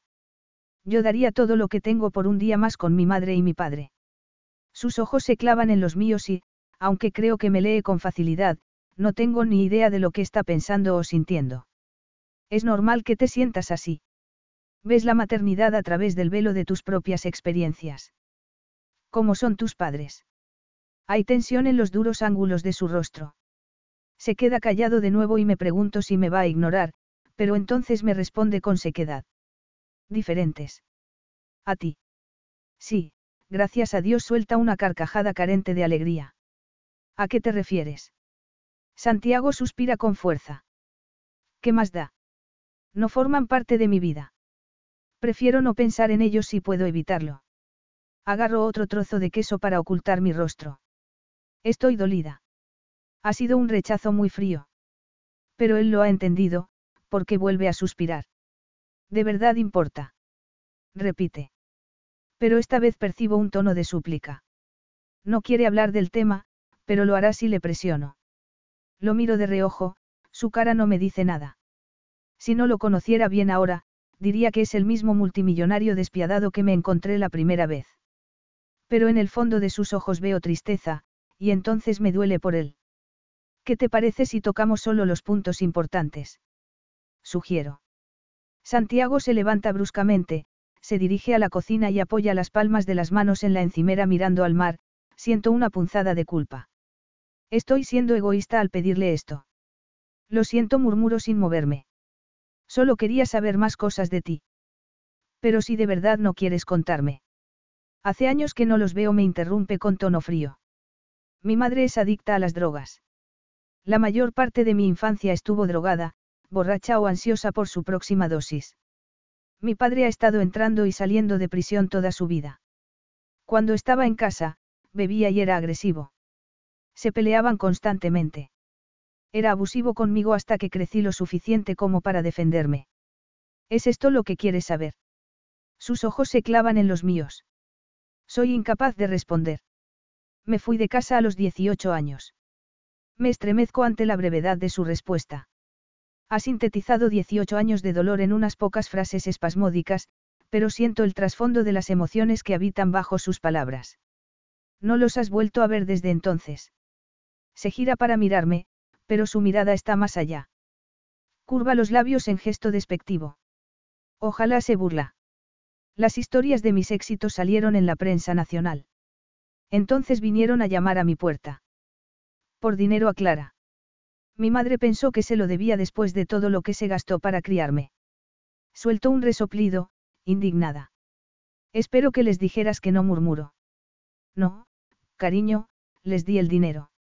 Esperaba que lo usaran para ayudarse a sí mismos, pero se lo gastaron en drogas y fiestas. Ahora solo sé de ellos cuando quieren algo. Es un comentario terrible, pero aclara algo muy importante para mí. Mi mente analiza esta pequeña pieza del rompecabezas. Santiago fue un niño que veía a sus padres siempre embriagados, que lo ignoraban y no le daban el amor que todos los niños anhelan. Dejaron que se marchara cuando era un adolescente y solo quisieron volver a verle cuando supieron que tenía dinero. Nadie le había querido nunca de verdad, y se había pasado la vida alejando a la gente. Tenía relaciones superficiales que giraban en torno al sexo porque. ¿Por qué? Por miedo. Me giro para mirarlo y veo su hermosa fuerza brillar, mostrándome al niño que fue, un niño rechazado una y otra vez. No es de extrañar que tenga tal confusión respecto a las relaciones. Y no me extraña que no quiera tener hijos. Me muevo hacia él antes de que pueda detenerme. Siento el corazón angustiado. Santiago se pone tenso, su lenguaje corporal indica reserva y rechazo, pero ahora finalmente entiendo por qué está tan decidido a alejarme. Le pongo la mano en el corazón y lo miro fijamente a los ojos. Santiago, yo. Pero lo que estoy a punto de decirle se me queda atrapado en la garganta. Siento mis propias dudas y temores, la realidad de mi vida y de mi situación, las obligaciones que me esperan cuando salga de España. Intento sonreír, pero lo hago con tensión. Debería volver al hotel, ¿no crees? Las estrellas centellean como diamantes en el cielo, y el yate se balancea, suavemente, calmando mis emociones. No volví al hotel después de nuestra conversación anterior. En su lugar, nadamos un poco cerca de la popa del barco. El agua estaba cálida, el sol brillaba en lo alto, y al terminar estábamos hambrientos. Nos terminamos el queso y compartimos un cuenco de fresas en el jacuzzi, antes de hacer el amor allí mismo, en la cubierta del yate, con el cielo como único testigo, el cielo sobre mí y a mi alrededor. Se te da muy bien esto, murmuro sintiendo que me pesan los párpados. ¿El qué? La seducción. Todo el asunto. ¿Es esto lo que normalmente haces? La luz de la luna se desliza como una hoja de plata sobre su bello rostro. Me apoyo sobre el codo para poder verle mejor. No tengo una rutina habitual, dice tras un instante. Pero sí te puedo decir que mi experiencia contigo es diferente a todo lo que he conocido. Siento que el corazón se me acelera. Para empezar, eres la única princesa con la que me he acostado se me acerca más. Y para seguir, la mayoría de las mujeres no discuten conmigo como lo haces tú. Siento que el corazón ahora se me va a salir del pecho. Trago saliva y me tumbo de espaldas. Me imagino que las mujeres hacen normalmente todo lo posible por llamar tu atención. Algo así se inclina sobre mí y me recorre con la mirada. Podrá ver cómo me desgarran los celos. Pero tú no. No reconozco en un susurro que se pierde en la noche. Yo quería odiarte. Lo sé me recorre la forma de los labios con la yema del dedo. Por el casino. Por el casino, tu reputación. Afirmo con sinceridad. Todo lo que te rodea me resulta amenazador. Creo que antes incluso de conocerte ya sabía que eras alguien capaz de poner en peligro los muros que rodean mi vida. ¿Es eso lo que estoy haciendo? Sí. Sin duda, aunque en realidad no, porque después de esto tengo que volver a Marlsdoven, a mi vida perfectamente planificada, al hombre con el que un día me casaré, a las expectativas que siempre he tenido que intentar cumplir desde la muerte de mis padres. En cuanto a Santiago, esto no es para él más que una aventura. Me desliza el dedo por el puente de la nariz. En nuestro primer encuentro estabas a la defensiva, dice. Me sonrojo al recordar las chispas que saltaron entre nosotros. Tú tampoco era precisamente Mister Simpatía. Nunca lo soy. Pero esperaba que tú te mostraras encantadora, que estuvieras desesperada porque firmara el contrato, encantada de disponer de los terrenos y de emprender un proyecto como el del casino. No se me pasó por la cabeza que te opondrías tan enérgicamente. Santiago me pone un dedo en los labios. Estoy acostumbrado a ganar. Normalmente disfruto destrozando a todo el que se interpone en mi camino, afirma con tono casi feroz. No me esperaba tu oposición, pero una vez que la tuve. Yo espero conteniendo la respiración. Pero él sacude la cabeza y no termina la frase. Tal vez no necesite que lo haga, puedo unir los puntos. En estos momentos soy su rival en los negocios, pero no quiere destrozarme. Se está conteniendo con el tema del casino porque no quiere molestarme. No es más que una cuestión de cortesía básica, teniendo en cuenta que nos estamos acostando juntos, pero aún así me provoca un cierto calor interior. Eres distinta a lo que esperaba, concluye con un encogimiento de hombros informal. ¿Alguna vez te sientes solo? La pregunta me seila antes de que pueda detenerla, y entonces me doy cuenta de que ha estado zumbando dentro de mí desde que tuvimos la conversación sobre sus padres. No.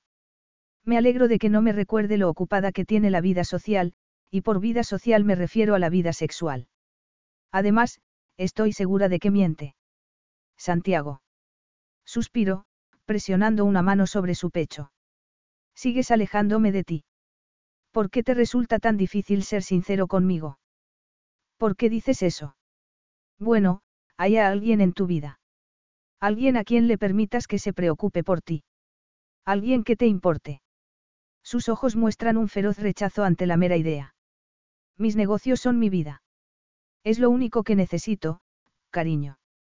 Suena tan seguro, tan confiado en este aspecto, que por un momento me pregunto si estoy equivocada. Tal vez mi propia soledad está sesgando mi percepción de su vida. Después de todo, estoy acostumbrada a mantener a casi todo el mundo a distancia. Claudia es probablemente lo más cercano que tengo a una amiga, y trabaja para mí.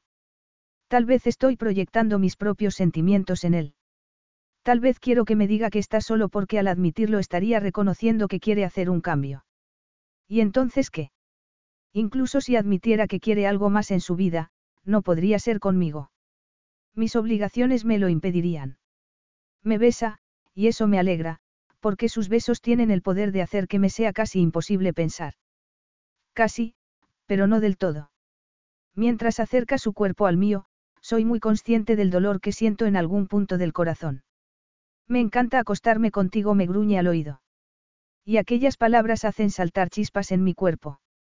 Me siento halagada, pero también tengo miedo. Porque aunque a mí también me encanta acostarme con él, hay mucho más y nunca podré admitirlo, porque sé que él no sentirá lo mismo nunca. Capítulo 9. Estoy metida en un lío. Me temo que mi ausencia ha provocado cierta preocupación. Sonrío mientras envío el mensaje de texto, plenamente consciente de que no debería ser tan frívola. Está bastante claro por las miradas de mis agentes de seguridad que habían estado a punto de montar una búsqueda armada para buscarme. Mi desaparición estaba fuera de lugar, así que puedo entender su preocupación, pero no lo lamento ni lo más mínimo. Por primera vez en mi vida, he hecho algo egoísta solo porque quería y, Dios, qué bien me siento. Ah. Al final sí me van a acusar de secuestro. Seguro. Pero no te preocupes, iré a verte a la cárcel. Eso espero. El corazón me da un vuelco en el pecho. Miro fijamente el teléfono, mi dedo se cierne sobre la pantalla mientras escribo y vuelvo a escribir otro mensaje en mi mente hasta que las letras pululan incoherentes en mi cabeza. Hace tres horas que salí del yate, y ya me estoy preguntando cuándo voy a volver a ver a Santiago. Solo me quedan dos noches más en España y no quiero perder ni un minuto. ¿Estás libre esta noche? Tengo una sorpresa para ti. Nos vemos en la azotea a las 8. Te enviaré una llave a tu habitación. El corazón me late con fuerza cuando dejo el teléfono sobre la mesa. Media hora más tarde, uno de mis guardias de seguridad llama a la puerta y me entrega un sobre. Lo abro con la respiración entrecortada y lo leo delante de él. Son instrucciones claras y concisas escritas con la letra oscura y segura de Santiago en las que me dice que me dirija en un ascensor privado al helipuerto de la azotea. Adjunta una llave para activar el ascensor. Esta noche voy a salir, digo sin mirar a la gente de seguridad. No me esperéis levantados. Las luces de Barcelona parpadean muy por debajo de nosotros. Miro fijamente el panorama con verdadero placer y sintiendo el corazón ligero. No sé hacia dónde nos dirigimos, y no me importa. En este momento me siento despreocupada y feliz. Tengo la sensación de que el mundo es una pequeña esfera de nieve desde aquí. Y tú eres un águila. Su voz grave crepita en los auriculares del helicóptero. Cualquier respuesta muere en mis labios cuando me giro para ver la experta facilidad con la que controla los instrumentos. Se me seca la boca. Lleva las mangas de la camisa subidas y muestra los bronceados antebrazos. El tatuaje de la serpiente atrae mi mirada. ¿Dónde aprendiste a volar? Le pregunto. Cuando me compré el primer avión. Abro los ojos de par en par. Tienes más de un avión. Ahora solo tengo uno, pero a lo largo de los años he tenido varios. Me pareció que tenía sentido aprender a volar, mejor eso que tener que confiarle mi vida a los pilotos en muchas ocasiones. Tuerzo un poco la boca, su afirmación deja clara su obsesión por el control. ¿Y tú? Me pregunta. ¿Sabes pilotar un avión? No, de vez en cuando viajo de copiloto, pero me resulta mucho más cómodo ir en la cabina.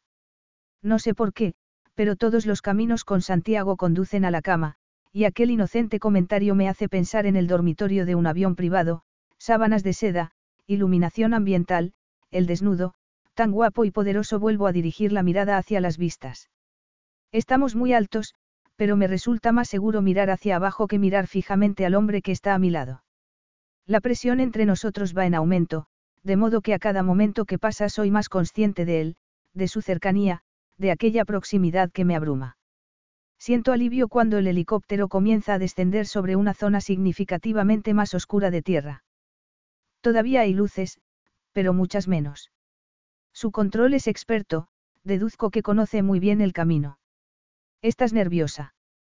Me pregunta Santiago nada más aterrizar. Yo sacudo la cabeza. Solo solo un poco abrumada, creo. Él arquea las cejas y entonces esboza aquella sonrisa que me vuelve loca. No lo estés. Esto es solo una noche al margen de nuestras vidas, Freja. Nada más. Me encanta que me llame por mi nombre. Se me eriza la piel y, cuando abre la puerta del helicóptero, la cálida brisa que me roza confirma sus palabras en mi mente.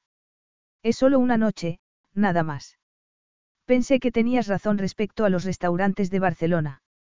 Es muy probable que alguien te reconociera. Pero aquí en Alice es todo más tranquilo. No obstante, me llevo una mano a mi peluca oscura, contenta de haber pensado en ponérmela. Sí, el disfraz sigue siendo útil, aunque solo sea porque lo encuentro imposiblemente sexy. Pone los ojos en blanco, y sé que me está tomando el pelo. Le doy un puñetazo suave en el brazo mientras caminamos lentamente hacia un grupo de restaurantes alineados a lo largo de un camino empedrado. El paseo es parte del placer. Es fin de semana y a pesar de su afirmación de que esta ciudad estaría tranquila, los restaurantes están muy concurridos. Alice es famoso por su marisco, me explica mientras caminamos. Viene gente de todas partes para disfrutar de lo que ofrecen estos lugares. ¿Y tú vienes aquí a menudo? Lo suficiente como para saber cuál es el mejor restaurante, responde con otra sonrisa antes de señalar hacia un restaurante que tenemos al lado. La fachada es de cristal, con toldos en la parte superior. Supongo que durante el día la gente comerá en la terraza, disfrutando del sol.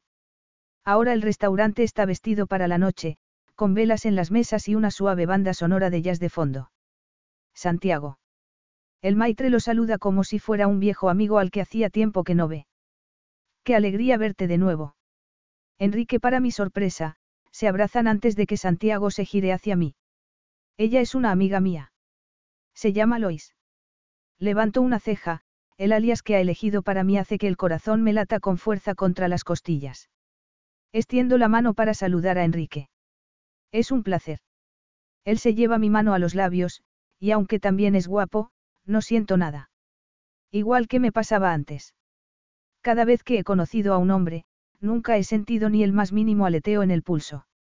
Pero con Santiago es como si eso me invadieran las emociones y el deseo. Enrique nos guía hacia una mesa situada al fondo del restaurante.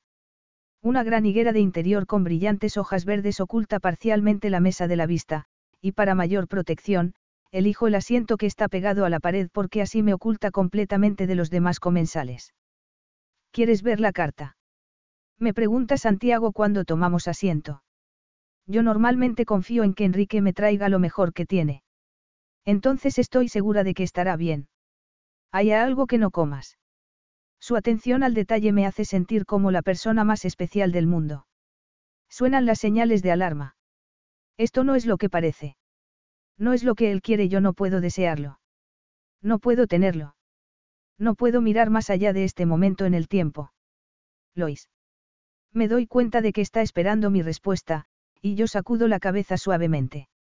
Habla con Enrique en su idioma y luego nos quedamos a solos. ¿Cómo encontraste este lugar?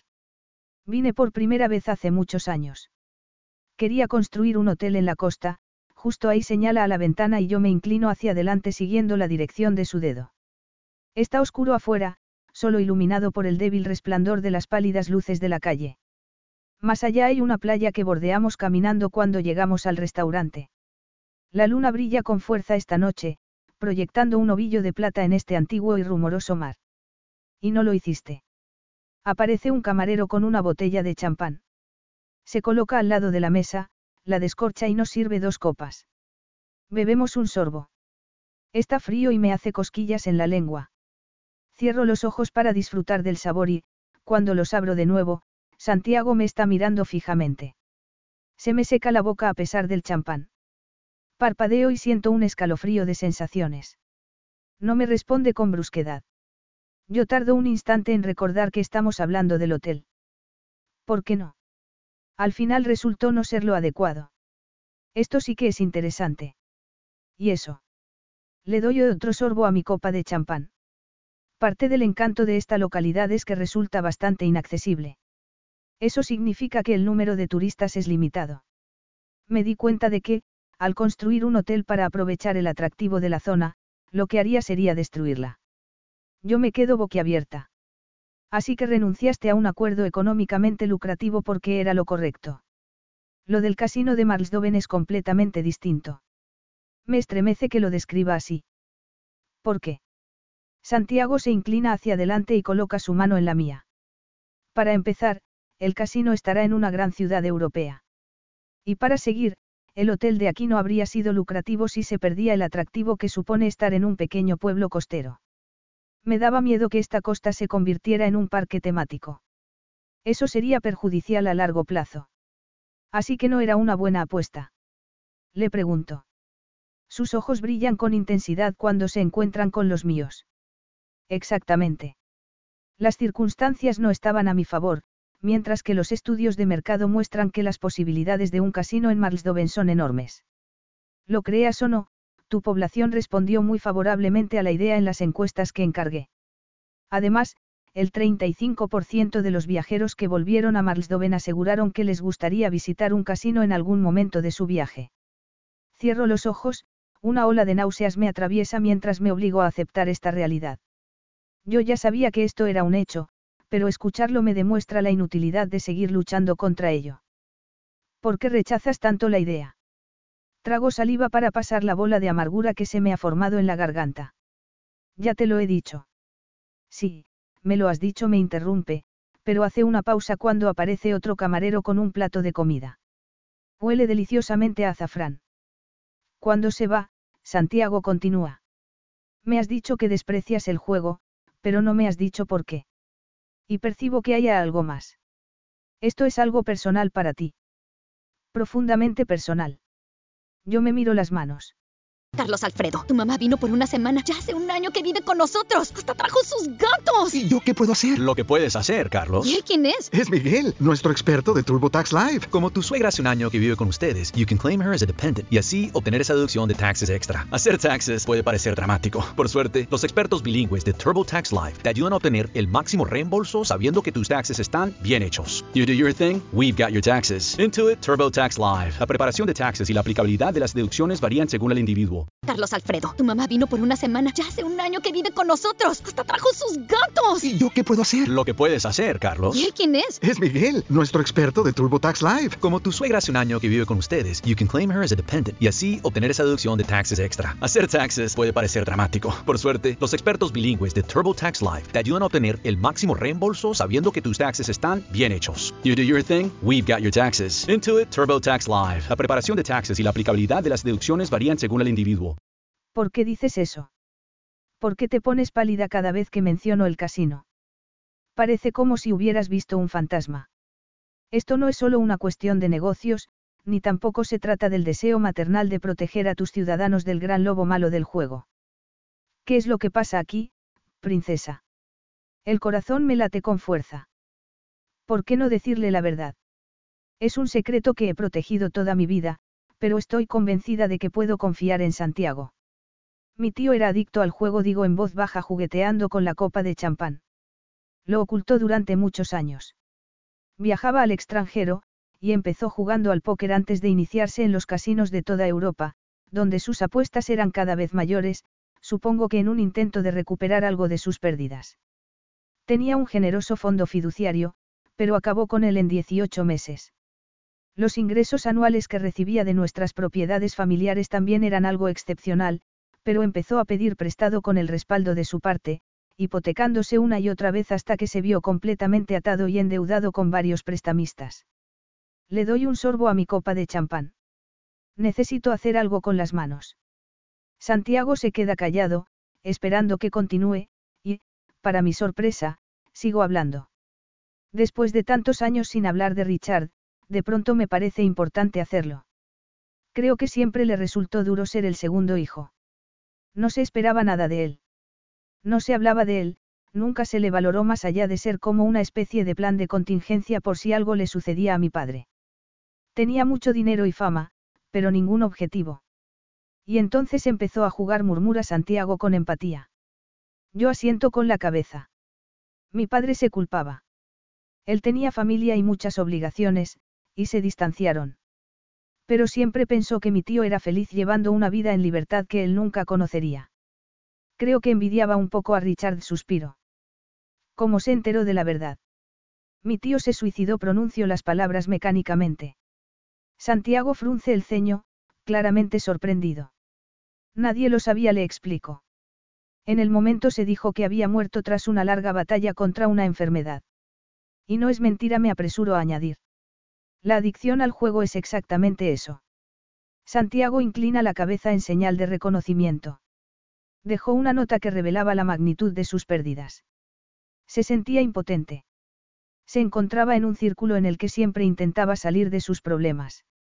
Estaba esperando una buena victoria, algo con lo que pudiera empezar a pagar sus deudas. Sacudo la cabeza con tristeza. Mi padre se sentía increíblemente culpable.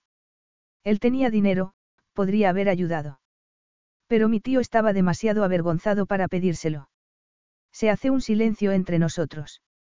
Siento mucho tu pérdida. La voz de Santiago no revela ninguna emoción, así que no sé si la historia ha tenido algún impacto en él. Gracias le doy otro sorbo a mi copa de champán.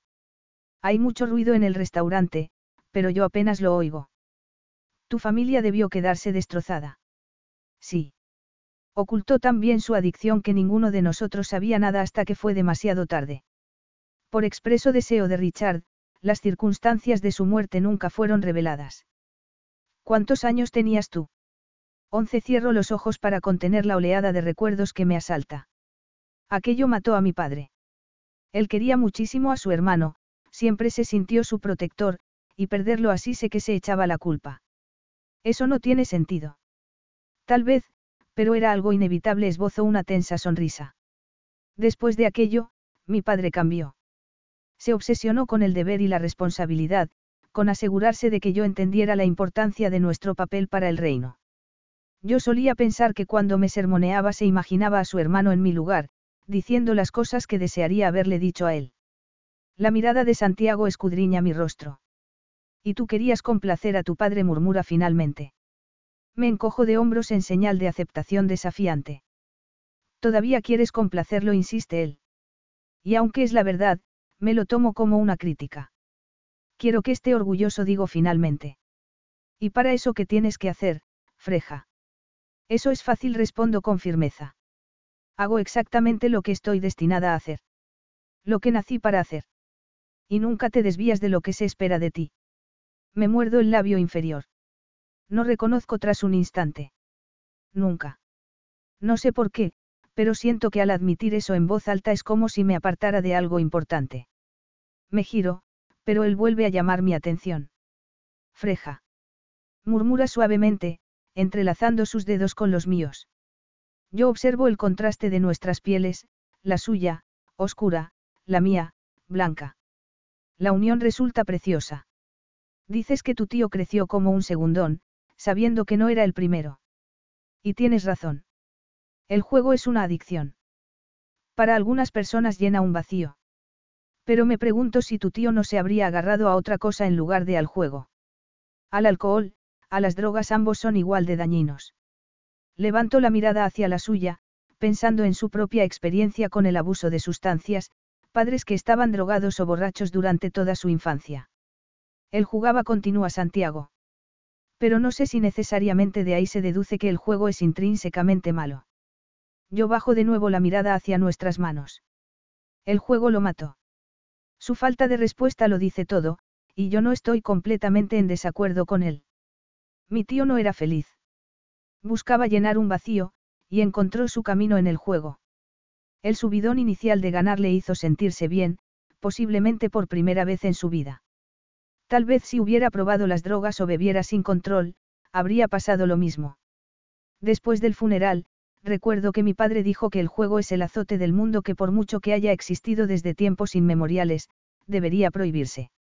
Si de él dependiera, sería ilegal. No tenía ningún poder sobre el resto del mundo, pero al menos en Marsdoven podía asegurarse de que el país no resultara afectado por una práctica tan dañina. Me tiembla un poco la voz. Agarro el tenedor y lo introduzco en el arroz de mi plato. No volví a pensar en esas palabras hasta que hiciste tu oferta. Y tu primer instinto fue rechazar la proposición. Mis labios se curvan en algo parecido a un amago de sonrisa. No tengo tanto poder. Quizás si se lo pidiera al primer ministro pero sin una alternativa que sea igual de beneficiosa para nuestra economía sacudo la cabeza con tristeza. Soy consciente de que tengo prejuicios en este asunto. Sé que lo que quiero no es razonable. Pero, si va a haber un casino en Marsdoven, necesitas que sea con tus condiciones. Abro los ojos de par en par al mirar los suyos. Asiento con la cabeza. Tiene que valer la pena. No sé cómo compaginar esto con lo que les debo a mi padre y a mi tío. Santiago agarra el vaso y le da un sorbo sin soltarme la mano. Hace dos años, cuando empecé a plantearme montar un casino en Marsdoven, tu gobierno me proporcionó una lista de opciones de terrenos. Elegí el sitio por la naturaleza histórica de la tierra, y por su ubicación privilegiada en la ciudad, en la orilla del río. Estoy tan convencido ahora como entonces de que este será el mejor lugar para el proyecto. Tiene razón. El terreno está preparado para la construcción. Tu gobierno me ofreció el terreno, repite. Lo sabías. Yo asiento con la cabeza. Todos los años debatimos sobre qué áreas podrían utilizarse y con qué fin. Hace tiempo que se habla de urbanizar esa parte de la ciudad. Santiago se lo piensa un momento antes de probar el plato que le han puesto. ¿Preferirías otro tipo de proyecto? Sí. Por ejemplo. Mi primer impulso es decirle que nunca he pensado en ello, pero es mentira. Siempre esperé que se convirtiera en un recinto cultural y artístico. Museos, galerías, un nuevo teatro para el ballet. Incluso un estadio para eventos deportivos. Mi idea era poder celebrar la rica historia de nuestras artes, pero no hay financiación, suspiro suavemente. Soy consciente de que estoy luchando una batalla perdida, Santiago. Así que supongo que lo mejor que puedo hacer es centrarme en lo positivo de tu proyecto. Me doy cuenta de lo insatisfecho que le deja la respuesta, pero deja el tema y me aprieta suavemente la mano antes de soltarla. ¿Cómo está tu plato? Delicioso murmuro, aunque apenas lo pruebo. La conversación me ha producido una cierta ambivalencia emocional. La comida es perfecta, y cuando nuestra conversación se aleja del asunto del casino, me siento bastante feliz. Cuando salimos, Santiago me rodea la cintura con un brazo, guiándome hacia el aire de la noche. A lo lejos veo el brillo de su helicóptero, y ambos reducimos la velocidad sin decir nada. Ninguno de los dos tiene prisa. Gracias por traerme aquí. Ha sido una noche maravillosa. No quiero que acabe. Me río nerviosa. Él deja de caminar y me gira para mirarme de frente. Me río temblorosamente. Santiago deja de caminar por completo, volviéndome hacia él.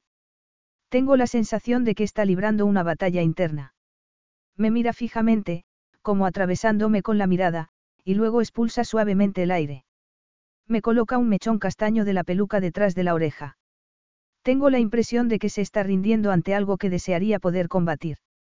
No tiene por qué acabar, princesa. Capítulo 10. La luz del amanecer recorre la cama, y yo busco a Santiago instintivamente, las yemas de mis dedos rozan las sábanas buscándole. Pero no está ahí, por supuesto. No tengo ni idea de a qué hora se marchó, o si intentó despertarme para despedirse. Solo siento una sensación de vacío por el hecho de que no esté aquí. Aquello hace que me despierte de golpe, y miro fijamente la vista que ofrece mi ventana del sol elevándose sobre la ciudad y el mar brillante. Me pregunto cómo es posible que Santiago se haya vuelto tan importante para mí en tan poco tiempo. ¿Qué fue de aquella idea de tener una aventura secreta, de divertirse un poco antes de volver a casa y recoger la caja de mis responsabilidades, convirtiéndome finalmente en reina de Marlsdoven con todo lo que eso conlleva? Me meto en la ducha, y cuando salgo elijo un vestido de verano y unas sandalias para mi último día en Barcelona. Ese pensamiento está en mi mente durante todo el día. ¿Y si alargara mi viaje? Pero no puedo. Mañana por la noche tengo una cena de estado. Esa fue la razón por la que reservé mi visita para estas fechas. No, tengo que irme como estaba previsto. Y eso supondrá el final de la historia. Es tarde, cuando mi teléfono suena. Estás libre para cenar. Llegaré a Barcelona sobre las seis de la tarde. ¿Te parece bien? El corazón se me acelera. Me parece mejor que bien. Claro. Nos vemos entonces. Llega cinco minutos antes, con una gran bolsa de papel marrón, y va vestido con vaqueros y una camisa remangada que deja al descubierto los tatuajes de los antebrazos. Tiene la piel dorada. Me besa en la mejilla y el pulso me late con fuerza. ¿Qué hay en la bolsa? Pregunto mirando la parte superior. La cena responde bajándola un poco para mostrar el apio verde y los ajos. ¿O lo será pronto? ¿Vas a cocinar? Pregunto arqueando las cejas. ¿Te sorprende? Bueno, obviamente sí me río. No te imagino con un delantal. Yo cocino sin camiseta, bromea. No cocina sin camiseta, pero cocina muy bien, como si lo hiciera con frecuencia. Cuando la paella está lista y la pruebo, gimo de placer. No quiero que esta noche se acabe. No quiero irme de aquí. Pero sé que debo hacerlo. Intento sonreír y me centro en la vista que está más allá. Las olas rompen suavemente en la orilla como lo han hecho siempre, y como lo seguirán haciendo mañana y al día siguiente, cuando yo ya no está aquí para verlo. Igual que Santiago seguirá con su vida cuando yo me haya ido. Aunque yo no sé si volveré a ser la misma. ¿A qué hora se tu vuelo? El dedo de Santiago traza patrones invisibles sobre mi carne desnuda con caricias posesivas y naturales, como si tuviera todo el derecho a tocarme cuando y como quiera, como si mi cuerpo le perteneciera y a mí me perteneciera el suyo. A pesar de mi deseo de que el tiempo se detenga, mi último día ha llegado. A las once. Su dedo se detiene un momento antes de reanudar la perezosa exploración, recorriendo mi estómago, hacia la cadera y luego vuelve a rodearme el ombligo. ¡Qué pronto! Tengo una cena de estado en el palacio esta noche. Vuelves a ser una princesa. Nunca he dejado de serlo, respondo encogiéndome de hombros. Claro que sí. Durante estos últimos días ha sido simplemente freja. No puedo evitar preguntarme qué pasará cuando me haya ido. ¿Pensará Santiago en mí, o simplemente pasará a la siguiente mujer que le llame la atención? Me siento atravesada por una punzada de hielo. Supongo que te habrás olvidado de mí al anochecer, digo sin poder evitarlo. Santiago tiene una expresión burlona que me recuerda a cuando nos conocimos. Nuestra relación es pura contradicción, me siento más cerca de él de lo que nunca he estado de otra alma, pero al mismo tiempo es un enigma constante.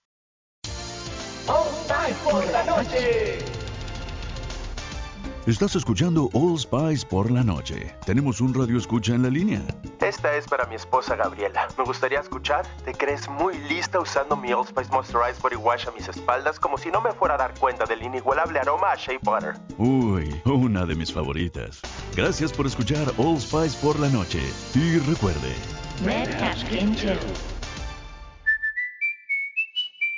Carlos Alfredo, tu mamá vino por una semana. Ya hace un año que vive con nosotros. Hasta trajo sus gatos. ¿Y yo qué puedo hacer? Lo que puedes hacer, Carlos. ¿Y él quién es? Es Miguel, nuestro experto de TurboTax Live. Como tu suegra hace un año que vive con ustedes, you can claim her as a dependent y así obtener esa deducción de taxes extra. Hacer taxes puede parecer dramático. Por suerte, los expertos bilingües de TurboTax Live te ayudan a obtener el máximo reembolso sabiendo que tus taxes están bien hechos. You do your thing, we've got your taxes. Intuit TurboTax Live. La preparación de taxes y la aplicabilidad de las deducciones varían según el individuo. ¿Crees que eres fácil de olvidar? Eres la única princesa con la que me he acostado. No sé qué quiero que diga, pero eso no. Sigo siendo solo una más en tu larga lista de mujeres. Y eso te molesta.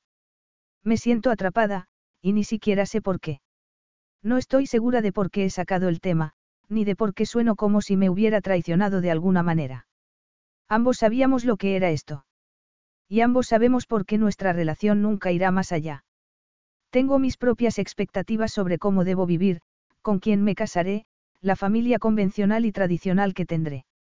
Tener una aventura con un hombre como este sería considerado una desgracia, mis padres me educaron para cumplir con mi deber.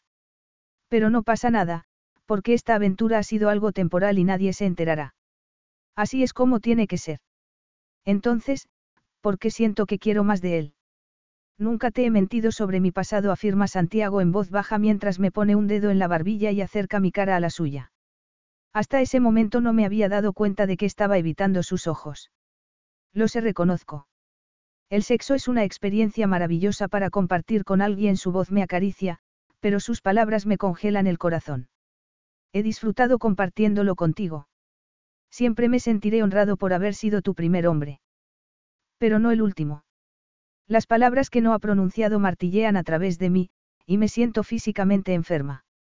De pronto me siento abrumada por las náuseas. La idea de hacer el amor con otro hombre hace que el corazón se me retuerza dolorosamente. Cuando me haya ido, veré fotos tuyas en la prensa con todas las mujeres con las que compartes esta experiencia. Aunque no es esa mi intención, mis palabras destilan amargura. Y yo veré las fotos de tu boda, me recuerda. Pero es más una respuesta que una queja. Sus palabras están desprovistas de emoción, son planas, pronunciadas con la calma de alguien que se limita a exponer su punto de vista.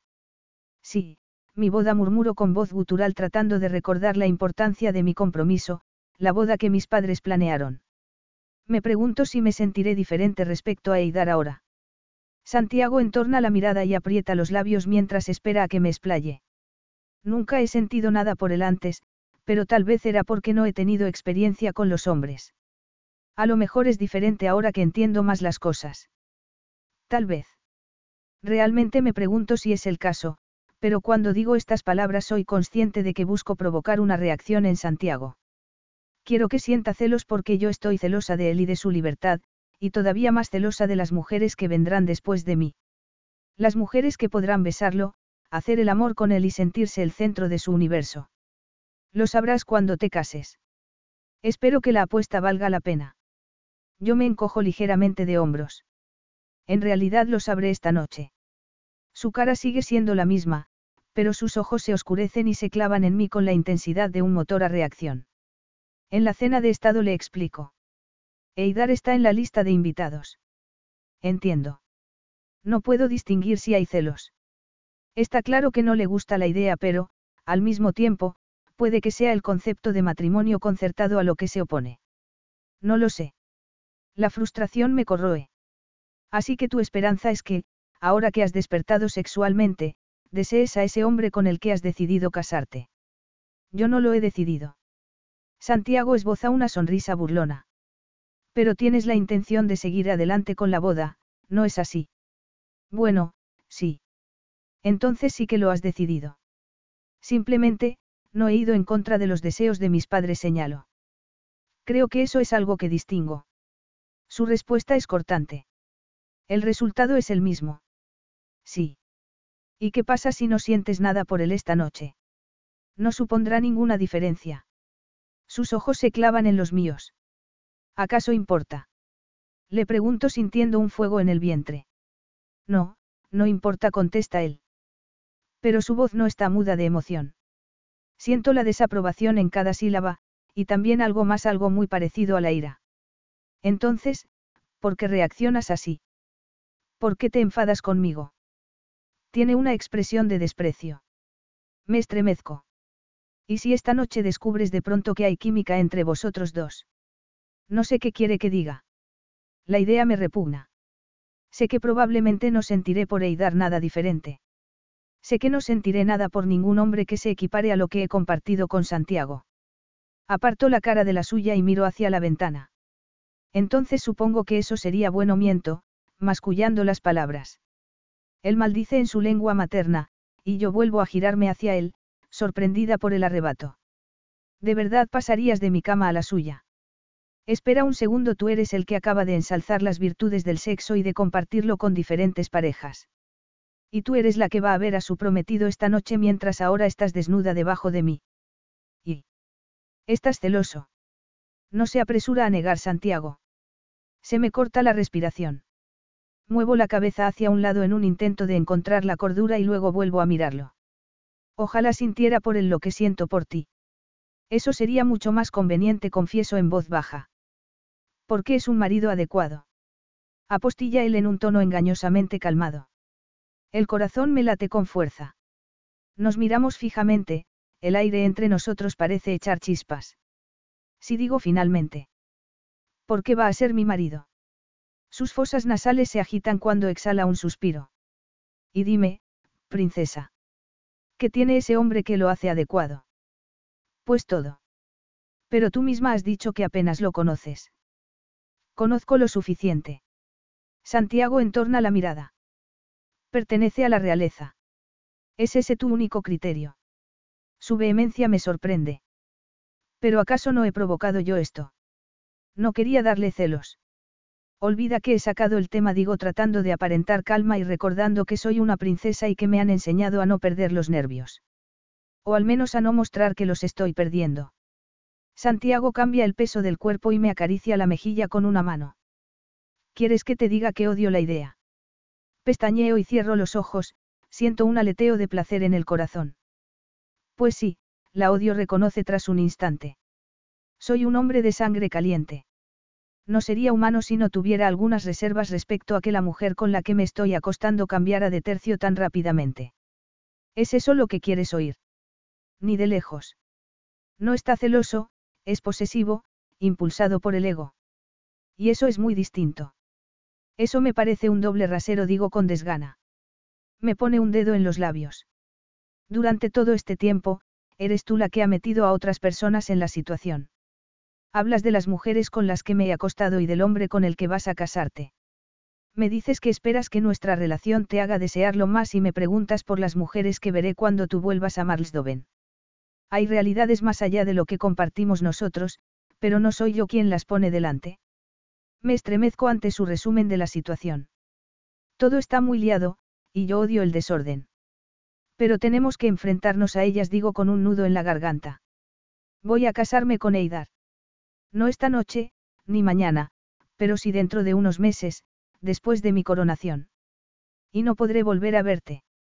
De todos modos, él no quiere volver a verme. Si fuera así, lucharía por mí, de eso estoy seguro. Santiago no es el tipo de hombre que pierde algo o alguien que valora. Yo no significo nada para él, y cuanto antes lo acepte en el fondo de mi corazón, mejor. No me dolerá menos, pero saberlo me librará de hacer el ridículo. Él aprieta un músculo de la mandíbula y entonces me besa con fuerza, sus labios reclaman los míos. Es como si no pudiera encontrar las palabras para responderme y buscar hacerlo con el cuerpo, atormentándome con un deseo que me come viva. Sus besos me hacen sentir algo en lo más profundo del pecho. Una realidad que probablemente ya conozco. Un conocimiento agudo y peligroso que no quiero retener. Lo alejo con decisión, besándolo a mi vez con toda la desesperación que siento, una desesperación que nace del hecho de que me voy de España dentro de unas horas y, por el bien de todos, no puedo volver a ver a este hombre. Mientras el placer inunda mi cuerpo, la realidad me rompe el corazón. Capítulo 11. Está callado, pero no quiero pensar en la razón. Cualquiera que sea la pregunta que plantee su silencio, ya tengo la respuesta. Pronto me iré, y eso será nuestro fin. Santiago no me mira mientras se toma el café, concentrándose en el periódico que tiene delante.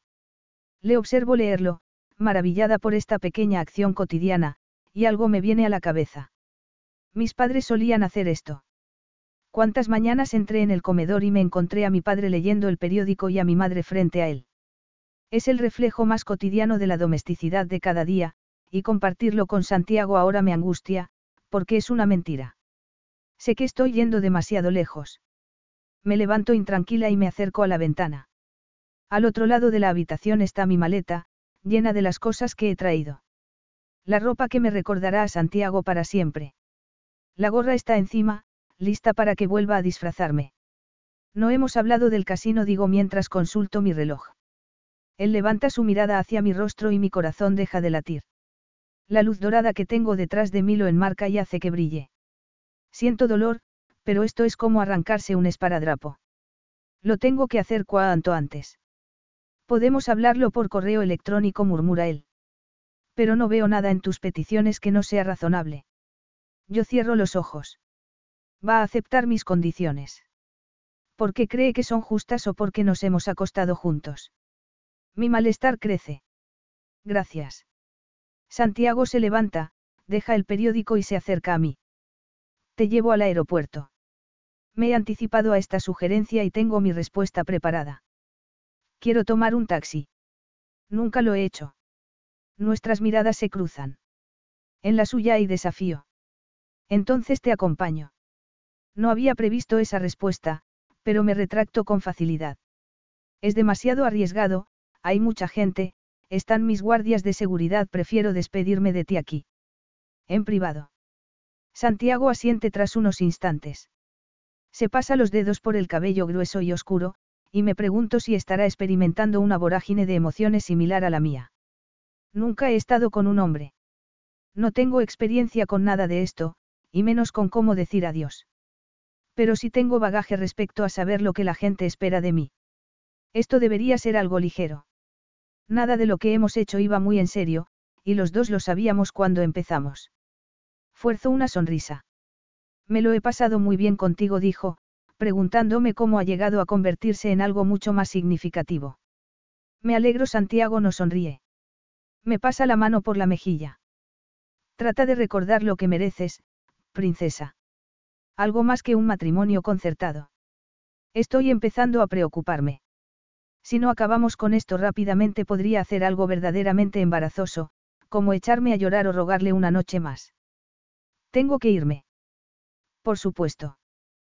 Tu cena de estado murmura él. Baja la cabeza, pero en lugar del apasionado beso que me gustaría recibir, me da un casto beso en cada mejilla. Cuídate, Freja. Lo veo dirigirse hacia la puerta. Cada centímetro de mí desea salir corriendo detrás de él, pero no lo hago. Me quedo donde estoy, sintiendo ya el tirón de mi auténtica vida y del futuro que me aguarda. Resulta que acostarme con Santiago me ha cambiado en muchos aspectos, pero no en este. Sigo sin sentir nada por mi futuro marido. Es guapo y bien educado, y parece una persona culta. Pero la idea de casarme con él me deja sin respiración de la peor manera posible. Siento como si me sujetaran la cabeza debajo del agua, me estoy asfixiando. Hablo con él esta noche durante más tiempo que nunca, tratando de encontrar algún tipo de chispa, algo con lo que conectar. No hay nada. Deberíamos reunirnos en privado en otro momento para hablar de las maquinaciones de nuestros padres, dice arqueando las cejas, como si todo fuera una gran broma. No sabe que mi corazón se está rompiendo. Se me da muy bien ocultar esas cosas. ¿Quieres fingir que nunca ha pasado? Pregunto con lo que espero que parezca humor, con la esperanza de que esté de acuerdo. No creo que eso sea posible. Mis padres se quedarían destrozados, me escudriña con la mirada.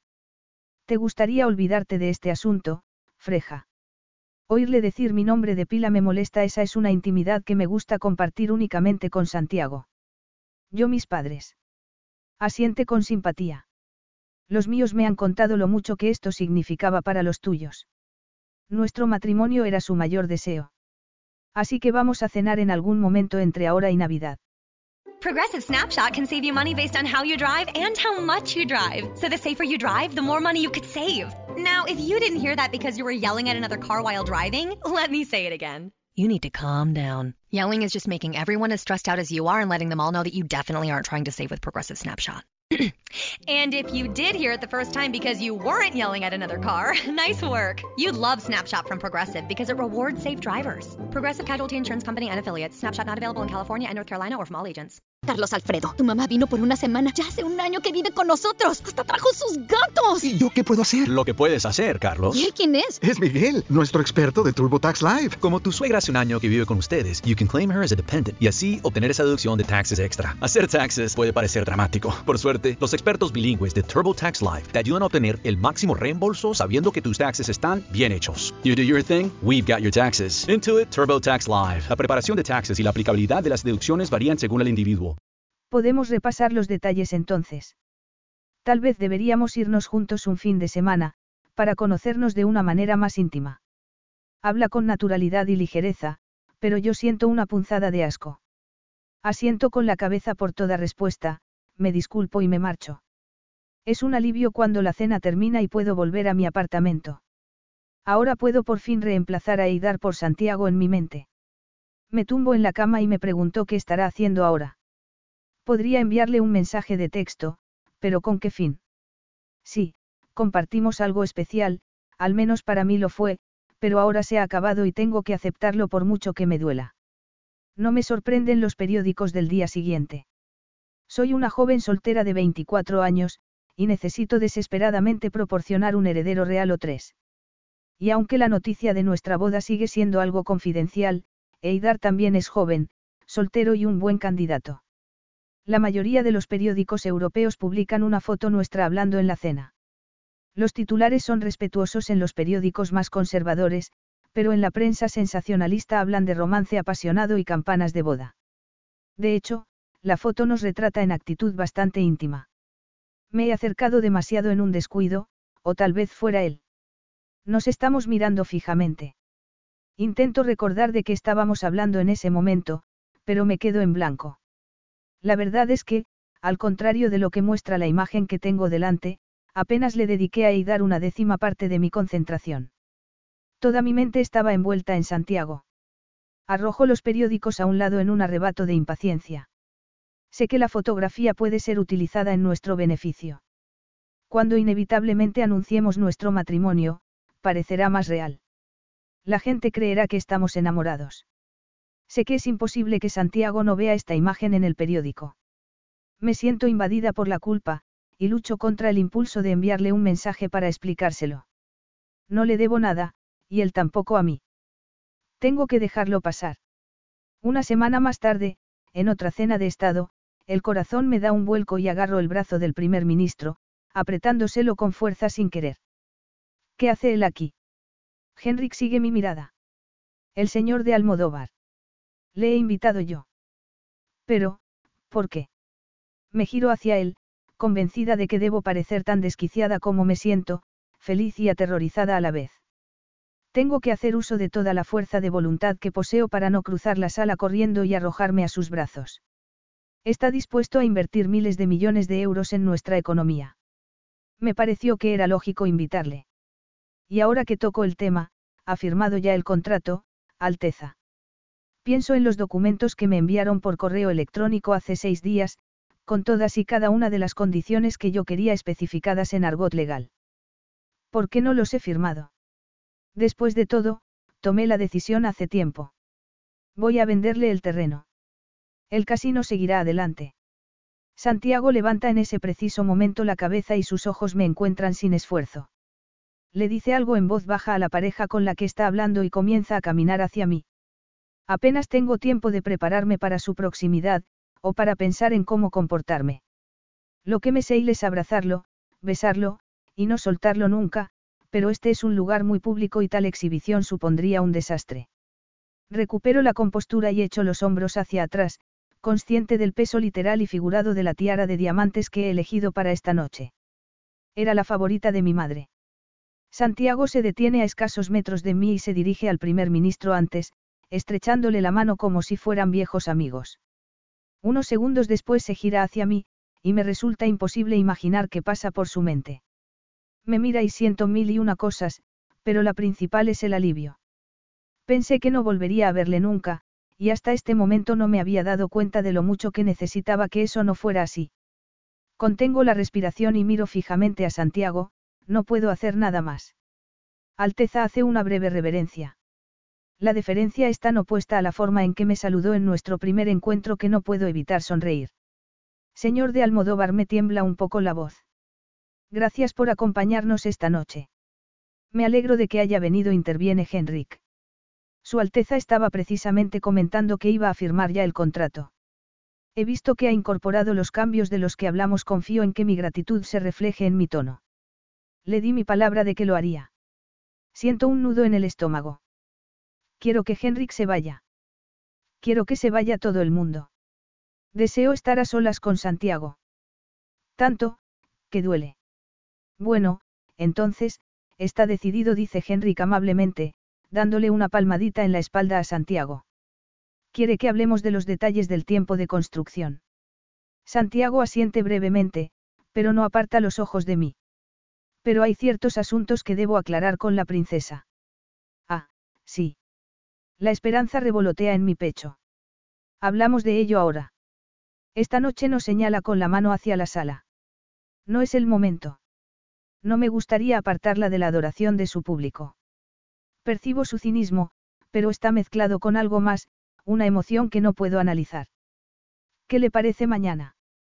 Puedo hacer un hueco en mi agenda, digo con demasiado entusiasmo. Pero afortunadamente Henrik está ansioso por cerrar el trato, y presumiblemente poder anunciarlo antes de las próximas elecciones y llevarse el mérito de haber traído un proyecto tan valioso.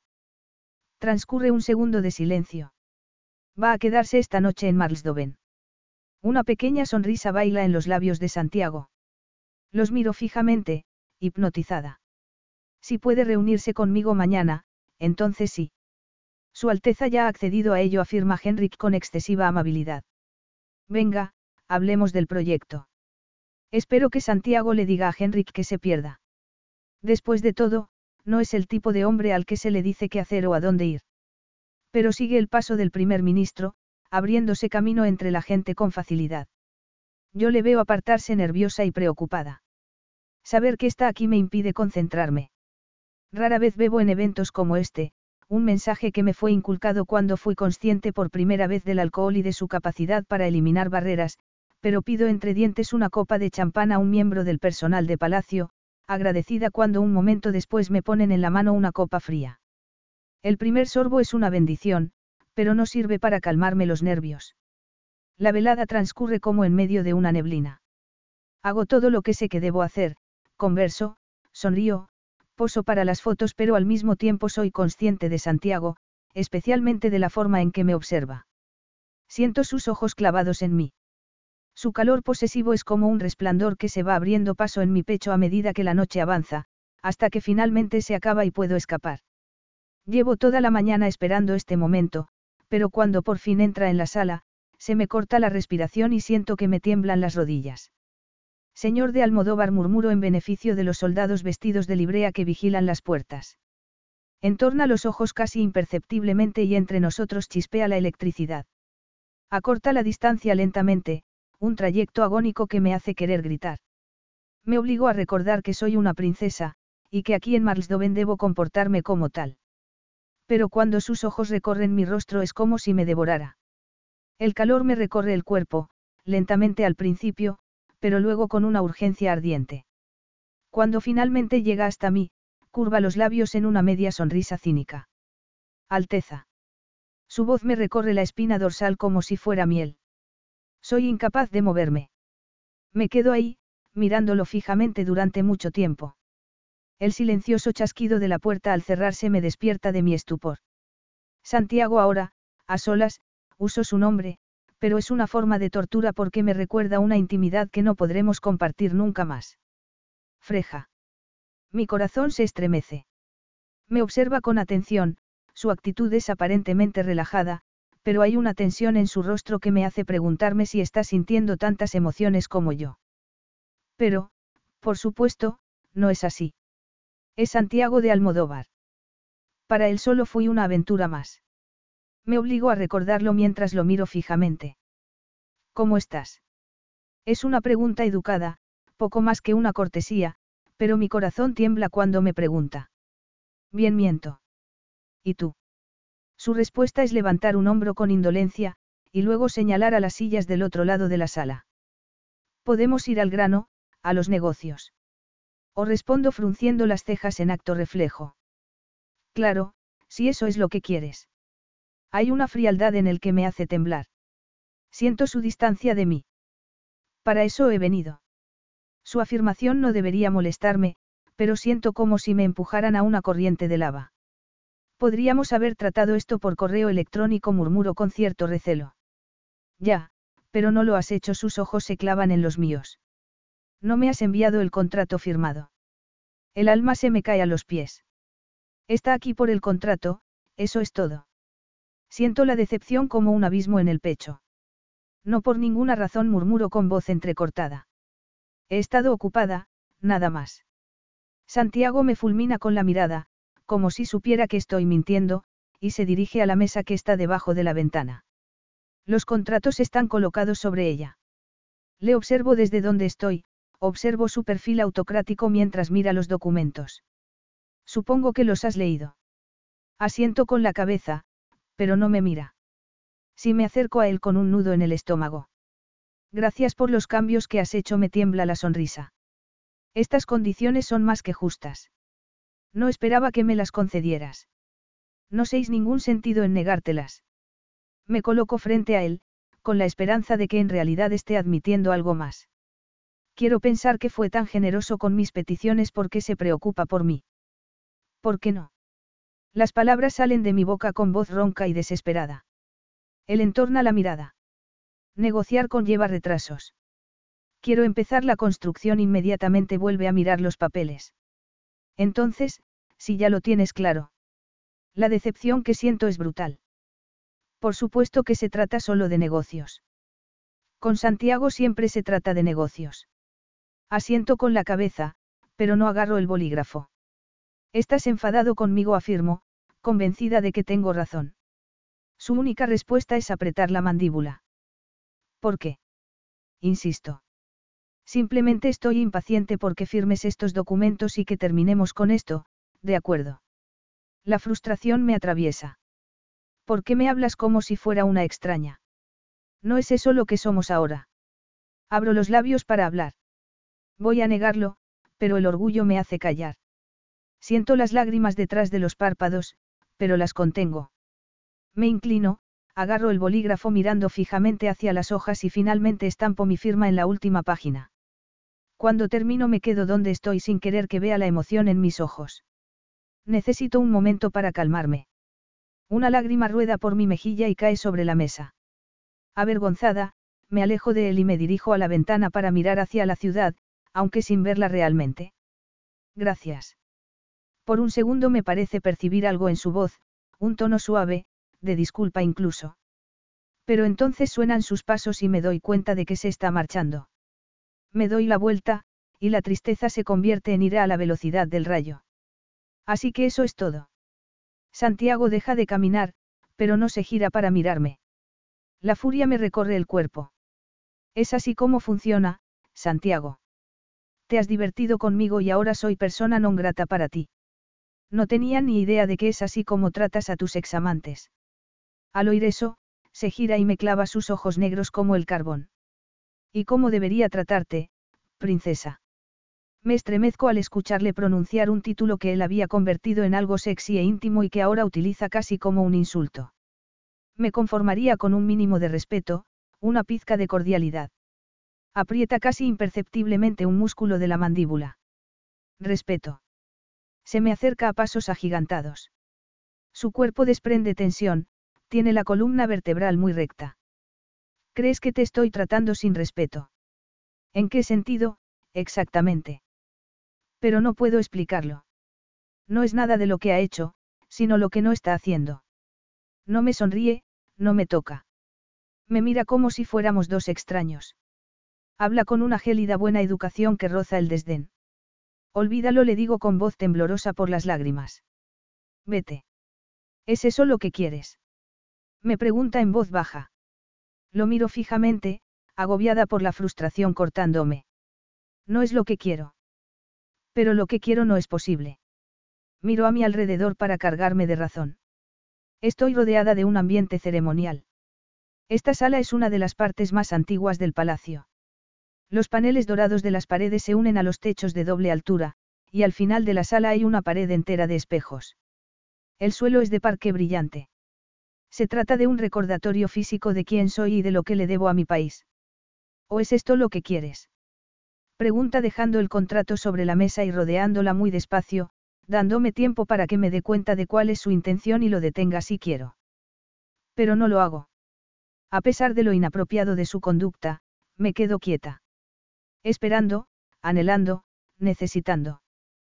Capítulo 12. La respiración me quema los pulmones. Estoy de pie, esperando, todo mi cuerpo en alerta mientras él me atrae hacia sus brazos y me besa con un solo movimiento. Sus labios presionan con fuerza contra los míos, su lengua es una invasión, un recordatorio de su dominio y de mi rendición. Y, sin embargo, es también su propia rendición. Siento la entrega de su cuerpo, una prueba de que hay algo más grande que nosotros, algo que ninguno puede controlar, que nos domina a los dos. Gimo en su boca y le rodeo el cuello con los brazos, con el cuerpo pegado al suyo mientras le beso a mi vez, más fuerte y con más ansia, gimiendo de desesperación. Él da un paso adelante, inmovilizándome contra la pared antes de levantarme del suelo. Yo le enredo las piernas alrededor de la cintura para sentir la fuerza de su excitación contra mi sexo, y grito con una necesidad visceral y abrumadora. Por favor, Santiago grito, sin importarme que estemos en esta sala antigua, sin importarme nada en este momento más que volver a casa, y sí, eso es exactamente lo que siento cuando estamos juntos, que vuelvo a casa. Su respuesta es un ruido gutural que resuena en mi garganta, y entonces me aparta de la pared, tumbándome en el suelo. Me quita las braguitas nada más subirme la falda, mis manos le aflojan el botón y bajan la cremallera, siento sus nalgas en las palmas de las manos. Incluso entonces, cuando la pasión se ha apoderado de mí de forma que no puedo pensar con claridad, él se detiene para ponerse la protección antes de introducir su longitud en mí, de modo que grito, y lo habría hecho con más fuerza si no me hubiera besado, tragándose mis ruidos, amortiguando mis gritos con su boca mientras su cuerpo goza del mío una y otra vez, llevándome al borde de la cordura y luego más allá antes de arrastrarme de vuelta para empezar de nuevo. Mis uñas recorren la suave tela de su camisa y luego se clavan en sus nalgas hasta que su propio cuerpo se desgarra de placer. Finalmente, su peso se desploma sobre mí, nuestra respiración conjunta y acelerada. La sala es testigo silencioso de algo tan poderoso que me sacude hasta la médula. No sé cuánto tiempo permanecemos tumbados, pero finalmente él se levanta, dándome la espalda mientras se sube la cremallera de los pantalones. Yo le imito con algo de retraso, enderezándome la falda. No encuentro mis braguitas. Tardo un segundo en darme cuenta de que las está sujetando. El corazón me da un vuelco. Esto ha sido un acto de pasión, pero no se parece en nada a lo que compartimos en España. Me siento más lejos de él que antes. Tengo que entender por qué. ¿He hecho algo que te haya ofendido? Le pregunto en voz baja, acercándome a él y poniéndole la mano en el pecho. Su corazón late rítmicamente, pero con fuerza. Yo cierro los ojos. No lo entiendo. ¿Cómo puedes pasar de hacer el amor conmigo a hablarme así de nuevo? Hay algo que me he estado preguntando, dice con tono frío tras unos instantes. ¿Le has besado? Frunzo el ceño, sin entender a qué se refiere. Has hecho el amor con él. Sientes por él ahora algo que no sentías antes. Habla con tono pausado, pero hay emociones oscuras en el fondo de sus ojos y a mí se me acelera el pulso.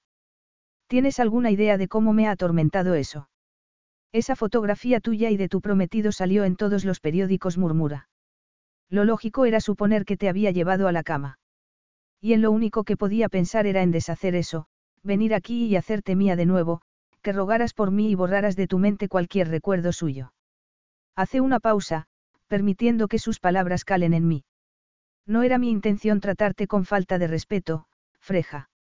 Estaba luchando contra mis propios instintos, mis bajos y repugnantes instintos de reclamarte como si fueras una posesión en lugar de una mujer que puede tomar sus propias decisiones. Eso te hace más feliz. Nada de esto me hace feliz, afirmo con sinceridad. No me he acostado contigo por Eidar. Lo he hecho porque lo deseaba más que nada en el mundo. Sus labios forman una línea sombría en su rostro. Me estás diciendo que para ti esto ha sido solo una cuestión de ego. Me clavo las uñas en la cadera. Odio la idea de que te toque Santiago se agarra al respaldo de una silla hasta que se le quedan blancos los nudillos. No tengo derecho. Lo sé. Pero he estado atormentado, imaginando sus manos en tu cuerpo, tu voz gritando su nombre. Sacudo la cabeza. No tienes que preocuparte. No me he acostado con él. Ni siquiera lo he besado. La foto no es reflejo de nada, ni siquiera recuerdo de qué hablábamos. De nada importante. Asiente lentamente, pero si esperaba ver alivio en sus rasgos, no lo encuentro. Todavía tienes intención de casarte con él. Mi corazón se desgarra. Dios, como me gustaría que las cosas fueran diferentes. Miro a mi alrededor, intentando sacar fuerzas de mi entorno, pero solo me siento más debilitada, vulnerable y resentida. Sí. Santiago desvía la mirada, y durante un segundo siento como si estuviera luchando en algún tipo de batalla. Sin embargo, cuando habla lo hace con la seguridad que le caracteriza. ¿Cuándo? Tres meses después de mi coronación. Clava los ojos en mí. Semía, hasta entonces. Un escalofrío me recorre la espalda. ¿Qué significa eso? Significa que te deseo. Quiero que seas mía hasta que te cases. Nada tiene sentido. Lo miro fijamente, tratando de pensar. Una parte de mí se siente eufórica, y otra, devastada. No puedo explicar por qué siento una u otra emoción, solo que ambas me están invadiendo. No veo cómo podría hacerse sacudo la cabeza con frustración, intentando aclarar mis ideas. En España funcionó porque era un secreto. En Marsdoven, estoy vigilada. Si alguien se entera y saliera en la prensa. Nadie se enterará, afirma él con rigidez sacándose una llave del bolsillo que me entrega. Tengo un apartamento en la ciudad. Puedes ir cuando quieras. Hay un aparcamiento subterráneo. Nadie te verá. ¿Y luego qué? Pregunto entumecida. Un día me casaré y dejaremos de vernos. Su voz está llena de determinación. No me acostaré con la mujer de otro hombre. Mis ojos se cierran ante su habilidad para hablar con tanto desapego. Es una habilidad de la que yo carezco cuando se trata de él. Lo que me ofreces es muy tentador, me doy la vuelta. No soy capaz de pensar si él me mira tan intensamente. Pero no puedo hacerlo. Como si me hubiera alcanzado un rayo, de pronto comprendo por qué su oferta me duele tanto. Sí, es muy tentador, y si fuera libre de hacer lo que quisiera, probablemente accedería. Pero no soy libre, Santiago. No soy libre y nunca lo seré. Me giro para mirarlo con fijeza. Dime, Santiago, ¿qué pasaría si lo fuera y no tuviera que casarme con Eidar? Él se pasa las manos por el pelo y no me aparta la mirada. Yo nunca he querido casarme con nadie. Me muerdo el labio inferior para obligarme a no reaccionar. Y tienes que tener hijos. Eso es innegable, ¿verdad? ¿Verdad? Me aclaro la garganta. La distancia entre nosotros se alarga como una sombra. Lo que me lleva de nuevo a la estupidez de continuar con esto. Solo conseguiríamos que alguien saliera herido, probablemente yo. Tú te acuestas con muchas mujeres. Lo entiendo.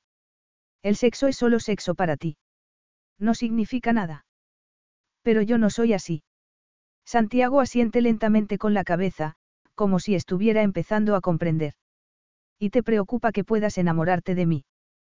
Cierro los ojos, la verdad me forma un nudo en la garganta. No lo harás, Freja. Eres demasiado inteligente para eso. Yo suelto un resoplido burlón. Créeme, es arriesgado. Tengo que casarme con Eidar, y no puedo hacerlo si estoy suspirando por ti. Necesito una ruptura limpia, tiempo para superarte y seguir adelante con mi vida.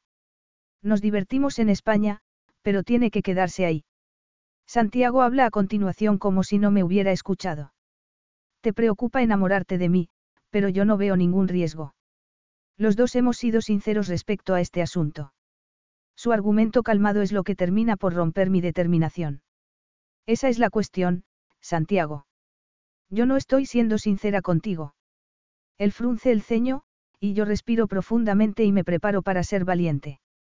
Yo ya estoy enamorada de ti, y si sigo viéndote, acostándome contigo, me aterra no ser lo suficientemente fuerte como para alejarme de ti.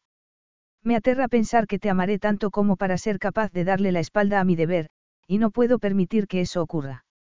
Así que deja de discutir y vamos a dejarlo estar. Él me mira fijamente durante varios segundos con la sorpresa reflejada en el rostro. La esperanza que tenía de que me dijera que él también me ama muere con cada segundo que pasa. Freja. Mi nombre es un gemido en sus labios. ¿Qué es lo que quieres entonces? La tristeza me envuelve. Lo quiero todo, le respondo con un rugido, olvidando por un momento dónde estoy. Quiero que me ames. Quiero que me quieras en tu cama no solo durante los próximos meses, sino por el resto de nuestras vidas. Quiero que me ruegues que no me case con Eidar. Quiero que me quieras como yo a ti. Santiago abre los ojos de par en par. Eso no es posible, murmura. Te recuerdo que tú siempre dices que no soy el hombre adecuado para ti.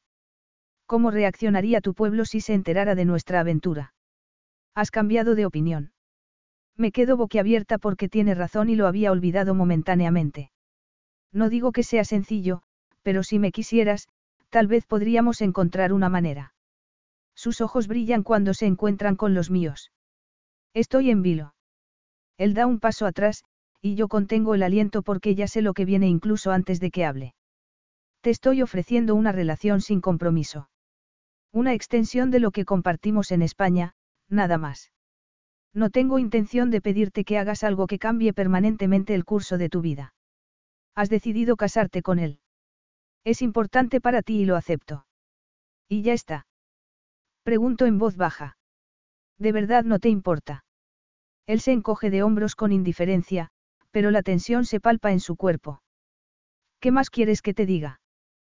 ¿Quieres que te diga que no te quiero? Que no quiero a nadie. Que lo último que deseo es oírte decir que me amas. Me alejo de él, con el corazón en mil pedazos. Todo este tiempo, me has acusado de vivir mi vida para mis obligaciones, pero al menos yo tengo un propósito. Tú alejas a todo el mundo porque te aterroriza acercarte a otra alma, murmuro. Entonces él se da la vuelta y veo cómo agarra el contrato. Tienes razón, Alteza. Aquí no hay futuro. Quieres más de lo que yo podría darte, a ti ni a nadie. Capítulo 13. Gracias por reunirte conmigo, le digo a Eidar una semana más tarde mientras comemos en la terraza de mis apartamentos. No hay de qué. Diría muy poco de mí rechazar una invitación a comer por parte de la mujer con la que me voy a casar. A petición mía, estamos los dos solos en la terraza, sin personal que escuche esta conversación tan privada que quiero mantener con él, y, lo que es más importante, no hay posibilidad de que ningún fotógrafo capture este momento. De eso es de lo que quería hablarte, jugueteo nerviosamente con el pie de la copa. Siento un nudo en la garganta. Yo no supe lo de nuestro compromiso hasta después de la muerte de mis padres. Él ladea la cabeza. A mí me lo contaron cuando era adolescente. Estaba saliendo con una chica, y pensaron que era justo prepararme para mi futuro. Yo me muerdo el labio inferior. Ojalá a mí me lo hubieran dicho en persona, me habría gustado tener la oportunidad de debatirlo con ellos. Cuando murieron, me obsesioné con hacer absolutamente todo lo que ellos habrían deseado. Mis ojos se clavan en los suyos. Casarme contigo es algo que nunca me he cuestionado, porque sé lo felices que los habría hecho. Quiero que estén orgullosos de mí, pero últimamente me he dado cuenta de que no puedo ignorar mis propios instintos. Eidar le da un sorbo a su vado de agua y asiente con la cabeza con gesto de genuina comprensión. Siempre he querido vivir mi vida siguiendo el modelo que mis padres me trazaron, pero ahora comprendo que eso no implica hacer todo como ellos querían. Se trata de vivir con decencia y honor, de querer a este país y trabajar por él. Is your bunion causing pain or preventing you from wearing your favorite shoes? Have you considered a bunionectomy? Midwest Clinical Research Center is currently enrolling a clinical trial for an investigational pain medication following a bunion removal surgery. Qualified participants between the ages of 18 and 75 may receive a bunion removal surgery at no cost, as well as access to an investigational pain medication. They may also be compensated up to $1,170 for their time. To learn more, call 937-588-6622 or go to removemybunion.com to fill out a short survey and see if you may qualify. Carlos Alfredo, tu mamá vino por una semana. Ya hace un año que vive con nosotros. Hasta trajo sus gatos. ¿Y yo qué puedo hacer? Lo que puedes hacer, Carlos. ¿Y él quién es? Es Miguel, nuestro experto de TurboTax Live. Como tu suegra hace un año que vive con ustedes, you can claim her as a dependent y así obtener esa deducción de taxes extra. Hacer taxes puede parecer dramático. Por suerte, los expertos bilingües de TurboTax Live te ayudan a obtener el máximo reembolso sabiendo que tus taxes están bien hechos. You do your thing, we've got your taxes. Intuit TurboTax Live. La preparación de taxes y la aplicabilidad de las deducciones varían según el individuo. Cruzo las manos en mi regazo. No solo soy una princesa. También soy una persona. Y aunque mi país se merece lo mejor de mí, no se merece todo de mí. No puedo casarme con un hombre que no amo, Eidar, por mucho que lo desearan mis padres. Lo siento. Sus ojos indagan en los míos y yo contengo la respiración, preocupada por si se enfada o por si intenta convencerme. Pero transcurrido un instante, sonríe. No tienes por qué disculparte y darse acerca a la barandilla para contemplar esa vista que tanto me gusta. Respeto completamente tu decisión, pero me gustaría hacerte una sugerencia. ¿Y si somos amigos? Creo que eso es lo que más felices habría hecho a nuestros padres. Me siento invadida por una oleada de alivio. Me gustaría mucho, Eidar. Mucho. Ha tenido ya la oportunidad de echar un vistazo a los planos, Alteza. Parpadeo mirando a Henrik antes de negar con la cabeza. ¿Qué planos? Los del proyecto de Almodóvar. Asiento una oleada de calor. Han pasado tres meses desde la última vez que seis a Santiago, y no puedo escuchar su nombre sin romper a sudar. Le echo de menos de una manera que desafía la razón. Sueño con él todas las noches y, cuando no puedo dormir, imagino sus manos en mi cuerpo. Es frustrante y me destruye el alma, así que cada mañana me despierto con una sensación de soledad más profunda que el día anterior. Debería ver cómo se ha ampliado el diseño, continúa mi primer ministro. Creo que le va a gustar la dirección que ha tomado el proyecto. Lo haré miento. Es que no he tenido tiempo. Por supuesto. Los preparativos para la coronación deben estar en pleno apogeo, reconoce él. Pero vendrá la inauguración. Estará la prensa, y creo que es importante que se vea que apoya el proyecto. Cierro los ojos un instante y luego asiento con la cabeza. Henrik tiene razón. Mi ausencia sería muy llamativa. Sí, estaré en la inauguración, Henrik. En el momento en que mi coche se detiene, lo veo. ¿Cómo no voy a verlo? Incluso entre una multitud de caras, Santiago es imposible de ignorar alto, de hombros anchos, con vaqueros y una chaqueta oscura en deferencia al hecho de que la temperatura se ha vuelto fresca. Me clavo las uñas en las palmas de las manos para evitar hacer algo realmente estúpido, como correr hacia él. Quiero hacerlo, pero no puedo. Para empezar, todo ha cambiado entre nosotros. No me ha llamado ni me ha enviado ningún mensaje desde aquella mañana en el palacio hace tres meses y medio. No me cabe duda de que ha seguido con su vida, aunque, gracias a Dios, no tengo la confirmación de ello. Verle en una foto con otra mujer me mataría. La puerta de mi coche se abre, salgo y recibo una enorme ovación. Sin necesidad de mirar hacia él, siento los ojos de Santiago clavados en mí, abrasándome el alma. Me dirijo al primer grupo de personas y acepto un ramo de flores.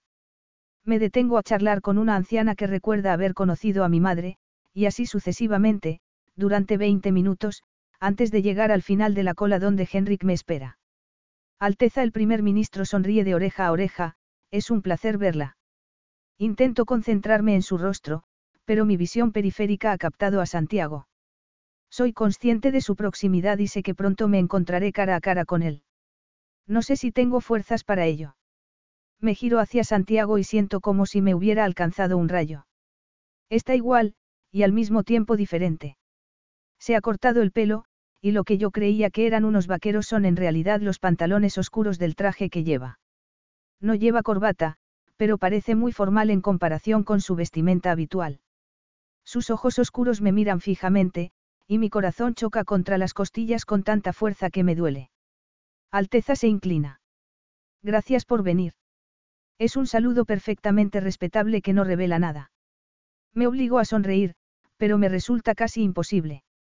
Por aquí, Alteza me indica Henrik señalando una pequeña plataforma de madera que ha sido erigida para el propósito de hoy. El primer ministro pronuncia un breve discurso sobre la importancia de la innovación en el diseño del siglo XI, el impresionante trabajo que Industrias Almodóvar ha realizado en todo el mundo y la promesa que este proyecto llevará a las futuras generaciones. La gente aplaude cuando termina. Yo no puedo evitar sentir náuseas al pensar en lo que diría mi padre en este momento.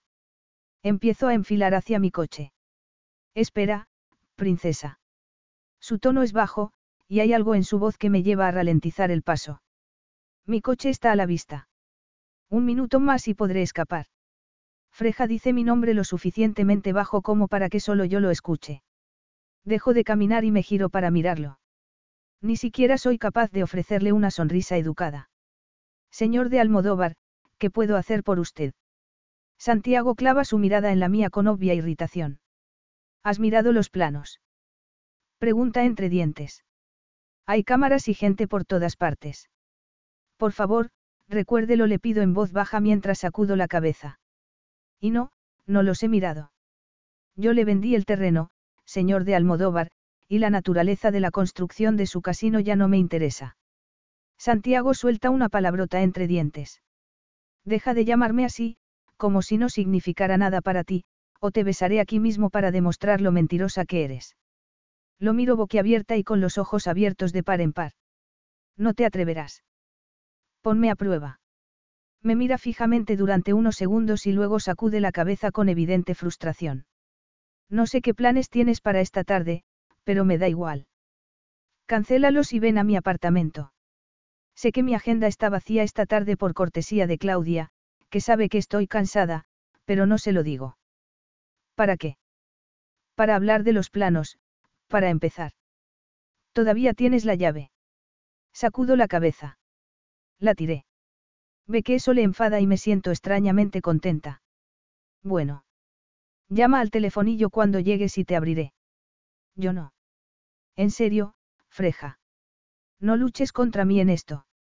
Soy capaz de arrastrarte hasta mi coche. Capítulo 14. ¿Qué quieres? El pulso me resuena con fuerza en los oídos, y no puedo escuchar nada más. Estoy a solas con Santiago en su apartamento, y siento que los fantasmas del desamor amenazan con comerme viva. Pasa, por favor. Me hace un gesto para que entre en el ático. No es como me lo esperaba. Es elegante, y de alguna manera, hogareño. ¿De qué querías hablar? Le pregunto sintiendo cómo me tiembla el corazón. No tengo mucho tiempo. Santiago aprieta las mandíbulas. Siéntate, princesa. Me acerco a la mesa y retiro una silla, acomodándome en ella con la columna vertebral recta. Me trae una taza de café sin habérmela ofrecido antes. Yo asiento con la cabeza a modo de agradecimiento. Luego se acerca a la mesa. Mira, dice agarrando algo y dándomelo. Reconozco los papeles, su logotipo está estampado en las esquinas. Ya te lo he dicho, no me interesa ver los planos del casino.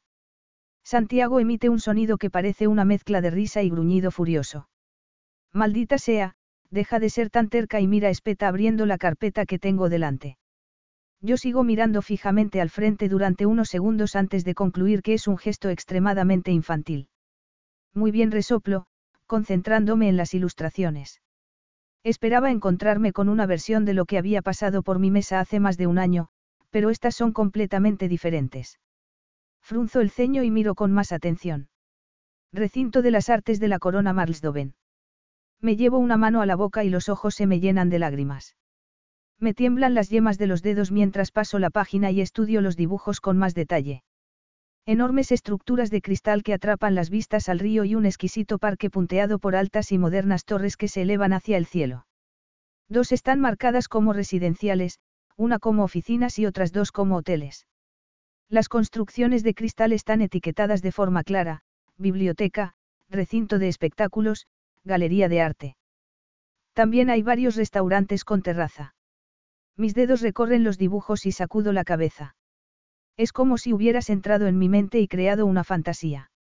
Ese era más o menos el objetivo. Vuelvo la cara hacia la suya, sin entender. ¿Pero por qué? Esto no es tú ibas a construir un casino. Sus ojos se clavan en mí con una intensidad que me deja sin aliento. Ya no me interesan los casinos. He vendido esa parte de mi negocio. Me quedo completamente boquiabierta. Lo siento, pero no lo entiendo. ¿Cómo puede ser? Los casinos son increíblemente lucrativos. No fue difícil encontrar un comprador. Pero tú. Los casinos son parte de lo que haces. Te encantan. Ya no Santiago se levanta y se aleja de mí. Tu primer ministro me ha contado que la fecha de tu coronación se ha adelantado a abril. Si confirmo, todavía aturdida. Entiendo. Se hace el silencio entre nosotros, cortante e incómodo. Soy consciente de su respiración, más pesada de lo habitual. Siento que desea decir algo más, pero no lo hace. Finalmente opto por tapar ese silencio. Tu apartamento es bonito. ¿Vives aquí? Se gira para mirarme, pero parece distraído. Sí. Se me corta la respiración en la garganta, me cuesta toda mi fuerza de voluntad intentar parecer tranquila ante esta afirmación. ¿Y desde cuándo? Desde una semana después de que nos viéramos por última vez. La cabeza me da vueltas. Todo este tiempo ha estado a tan solo unos kilómetros de palacio. Cuando miraba hacia la ciudad, pensando en él y echándole de menos, estaba justo aquí. No entiendo por qué lo has hecho, murmuro pasando unos dedos por los planos, pero estoy muy agradecida. Aunque también me siento un poco culpable. Ese casino era tu sueño. Ya no. Frunzo el ceño. Me pongo de pie y me acerco a su lado. Santiago, ¿qué ha pasado? Si hubiera construido ese casino, habrías llegado a odiarme, me mira fijamente a los ojos. Y cada día que lo miraras me habrías odiado más. Me di cuenta de que no podía vivir con eso. Algún día alguien construirá un casino en Marsdoven, Freja. Creo que es inevitable. Pero esa persona no seré yo. Me había hecho a la idea de que iba a construir su maldito casino, y lo amaba a pesar de ello. Y, sin embargo, ahora la gratitud se convierte en amor y siento que me voy a echar a llorar en cualquier momento. Ya le declaré mi amor a Santiago en el pasado. He vivido durante meses con el dolor de su rechazo. No lo volveré a hacer. Tengo que salir de aquí antes de hablar de más. Gracias, retiro la silla bruscamente y me pongo de pie. Santiago me observa con una mirada atormentada en los ojos. ¿Por qué has adelantado la coronación? Guardo silencio durante unos instantes. ¿Por qué no? Paso un dedo por el respaldo de la silla. Mi destino está trazado desde mi nacimiento. ¿Por qué retrasar lo inevitable? Un músculo se mueve en la base de su mandíbula. Ya veo. Trago para evitar un nudo en la garganta. Tengo que irme ahora mismo. Bueno. Agarro la correa del bolso y trato de sonreír. Si eso es todo. ¿Qué clase de tonta soy, que incluso ahora espero que diga algo, que me ofrezca lo que desesperadamente ansío? Pero él guarda silencio. Tiene una postura atenta, con los hombros firmes. Y, cuando me doy la vuelta para irme, no intenta detenerme. Cada paso me aleja de él hasta que mi mano está en la puerta, girando el pomo. Espera, su voz ya no es autoritaria. Suena a rendición, a desesperación. Espera un momento.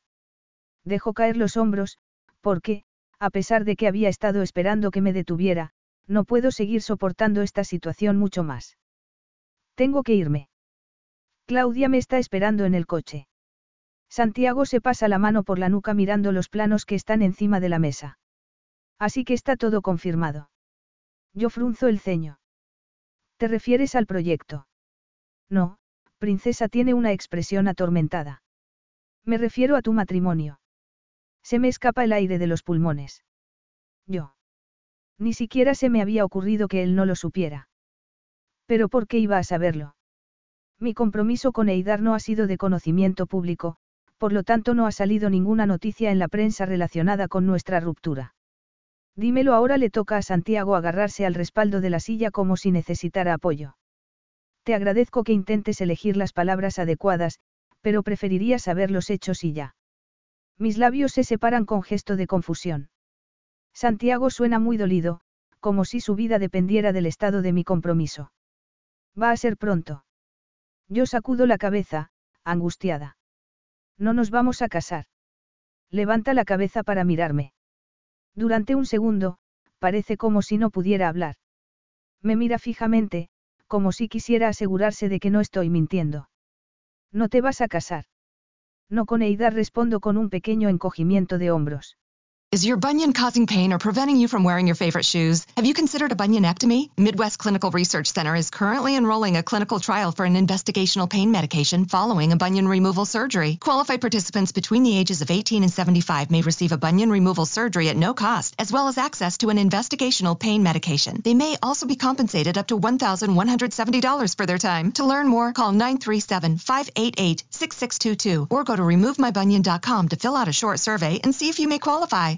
Carlos Alfredo, tu mamá vino por una semana. Ya hace un año que vive con nosotros. Hasta trajo sus gatos. ¿Y yo qué puedo hacer? Lo que puedes hacer, Carlos. ¿Y él quién es? Es Miguel, nuestro experto de TurboTax Live. Como tu suegra hace un año que vive con ustedes, you can claim her as a dependent y así obtener esa deducción de taxes extra. Hacer taxes puede parecer dramático. Por suerte, los expertos bilingües de TurboTax Live te ayudan a obtener el máximo reembolso sabiendo que tus taxes están bien hechos. You do your thing, we've got your taxes. Intuit TurboTax Live. La preparación de taxes y la aplicabilidad de las deducciones varían según el individuo. Pero algún día supongo que sí. ¿Qué ha pasado? ¿Acaso importa? Me gustaría saberlo. Yo sacudo la cabeza y me recoloco la correa del bolso al hombro. Estás buscando que te alimente el ego, Santiago. ¿Quieres que te diga que ha sido por ti? Lo ha sido. Bueno, en parte sí. No me parecía justo casarme con Eidar cuando estaba enamorada de otra persona. Él se pasa la mano por el pelo. Todavía lo estás, princesa. Parpadeo ante la pregunta y siento el corazón en la garganta. No puedo negar lo que siento, pero al mismo tiempo estoy furiosa con él por preguntarme. Olvídalo. No tengo derecho a preguntarte. Lo siento. No entiendo lo que está pasando. Vuelvo a girarme hacia la puerta, pero ahora le oigo moverse, sus pasos son rápidos. Justo cuando abro la puerta, su brazo pasa por delante de mí, cerrándola de nuevo. Me doy la vuelta, enfadada, pero su expresión resignada me hace callar. Tiene la cabeza agachada, y yo sé lo suficiente sobre el dolor como para reconocerlo en otra persona. Deja que te diga algo antes de que te vayas. Por favor. Yo asiento con la cabeza, pero no aparto la mano de la puerta. Aquel día, cuando nos vimos en el palacio. Yo gimo, porque no quiero recordarlo. No quiero revivir la discusión, el momento en el que me dijo que no me amaba. Estaba muy enfadado. No podía pensar en otra cosa que no fuera aquella foto de vosotros dos, la imagen me atormentaba, y cuando llegó el momento de verte, yo estaba atrapado en la oscuridad. Vine a Marsdoven con la esperanza de demostrarme que lo que sentía por ti estaba solo en mi cabeza. Yo desvío la mirada. Entiendo. No, no lo entiendes. Esa era mi intención, pero no llevaba ni dos minutos en palacio y ya me había dado cuenta de lo complicado que es esto. Lo mucho que te he echado de menos. No podía dejar de mirarte. Estabas tan hermosa, tan regia, tan increíblemente segura. Me sentía orgulloso de ti, orgulloso de haber sido durante unas cuantas noches el hombre con el que querías estar. Pero todo era una ilusión, nunca serías realmente mía. Siempre tenía a Eidar y esa foto en el fondo de mi mente. Solo era una foto, exhalo lentamente el aire y aparto la mano del pomo de la puerta. No sé si esto sirve de algo ahora, afirmo con sinceridad. Esa mañana fue una de las peores de mi vida. Nunca olvidaré lo que sentí cuando te dije que te quería y tú. No, por favor, Santiago me pone un dedo en los labios. No recuerdes esa mañana. Al menos no así. ¿Y cómo debería recordarla? Desde que te conocí supe que eras distinta a todas las mujeres con las que había estado. Pero desde el principio he luchado contra mí mismo y contra ti, diciéndome que con una noche más sería suficiente, y luego otra y otra. Y hasta esa mañana nunca había entendido por qué me negaba a ver lo que tenía delante de mí. Y ahora lo entiendes. Santiago esboza una sonrisa.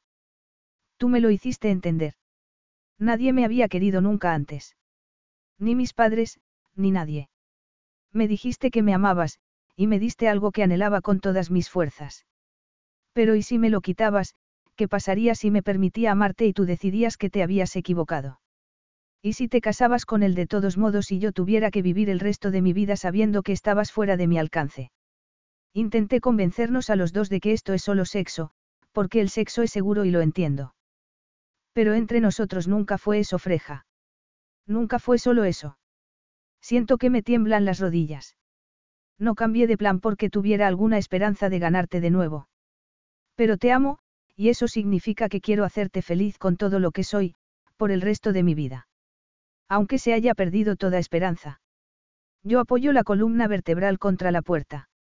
Me amas, repito, asintiendo lentamente, como si quisiera memorizar sus palabras. Por supuesto. Los ojos se me llenan de lágrimas. Después de cuatro meses de desamor, no sé si puedo creerle tan fácilmente. ¿Por qué no me llamaste? Y decirte que. Pensé que te ibas a casar con él. Y peor aún, creía que habías adelantado los planes de boda. ¿Y qué podía decir? Que me había dado cuenta demasiado tarde de que estoy completamente enamorado de ti. Te mereces algo mejor que eso. Lo único que deseaba era tu felicidad, aunque fuera sin mí. Y me lo dices ahora. Le recrimino. Tengo el pulso acelerado. Ya no estás comprometida. Me quedo pensando en ello. No te merecía entonces, Freja. No te merezco ahora. Pero al menos, al darte esto señala hacia la ventana, hacia la vista de lo que se convertirá en su proyecto, te estoy honrando de una manera que te traerá alegría. Una alegría como la que yo experimenté los días que pasamos juntos en España. Santiago levanta la mano para acariciarme la mejilla y me mira fijamente a los ojos. Esos días fueron los mejores de mi vida. Esto ya es demasiado. Le agarro la camisa por el pecho, y me siento tentada a traerlo hacia mí. Pero en su lugar, lo alejo. Él se sorprende y se mueve hacia atrás sin mucho esfuerzo. Maldito seas, Santiago. ¿Por qué no te diste cuenta de esto hace cuatro meses? Él agita la cabeza con pesar. Lo sé. Es demasiado tarde. No es eso, vuelvo a ponerle la mano en el pecho, y esta vez no le aparto. Es que... ¿Tienes idea de lo que he pasado? ¿Sabes lo que es amar a alguien como yo te amo a ti y pensar que no eres correspondido? Fuiste muy valiente al admitir lo que sentías a pesar de todos los obstáculos a los que nos enfrentamos, murmura. Te das cuenta de que no ha cambiado nada, Freja. Sigo siendo alguien que escandalizaría a tu pueblo, Freja se inclina hacia adelante y sus ojos sondean los míos. Quiero estar en tu vida, pero tenemos que ver cómo hacerlo para evitar un escándalo. Creo que este apartamento nos da la oportunidad de vernos sin que nadie se entere. No. Sus facciones se tensan. Tiene miedo de que le rechace. Y por un segundo me asombra el poder que aparentemente ejerzo sobre este hombre. Pero no puedo dejar que sienta dolor durante un instante más. Eso no es suficiente. No quiero que seas un secreto ilícito. No me avergüenzo de ti. Creo de verdad que eres el mejor hombre del mundo, y si alguien tiene un problema con nuestra relación, entonces es exactamente eso, su problema. Sus ojos se abren de par en par, pero sacude la cabeza. No puedo dejar que hagas eso.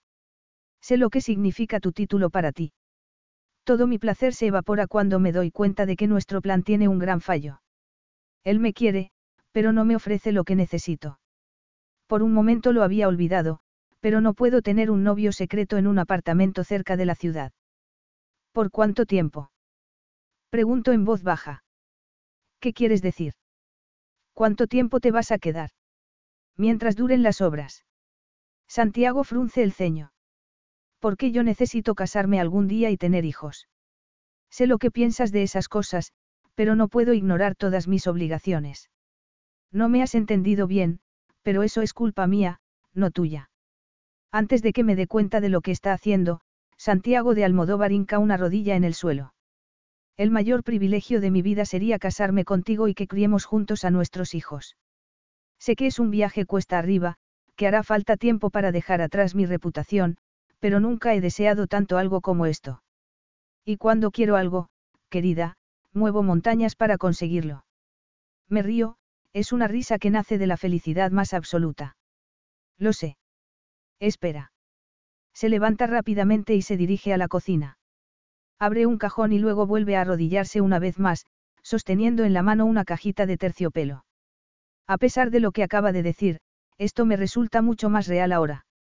Santiago levanta la tapa y el anillo más bonito que he visto nunca aparece ante mis ojos. Tiene en el centro un enorme diamante blanco rodeado por un círculo de diamantes negros. Me recordó a ti, dice él transcurridos unos segundos. Me hizo pensar en la bondad que domina la oscuridad. Así es como me he sentido cada día desde que te conocí. Me arrodillo entonces, ignorando el anillo, a pesar de su belleza. Necesito que sepas algo, murmuro en voz baja. Dime, percibo su miedo, y un pequeño sollozo me atraviesa a pesar de mi felicidad. Por favor, no pongas esa cara. Nunca dejaré de quererte.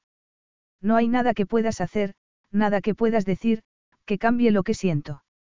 Te quiero por lo que eres aquí le pongo la mano en el corazón.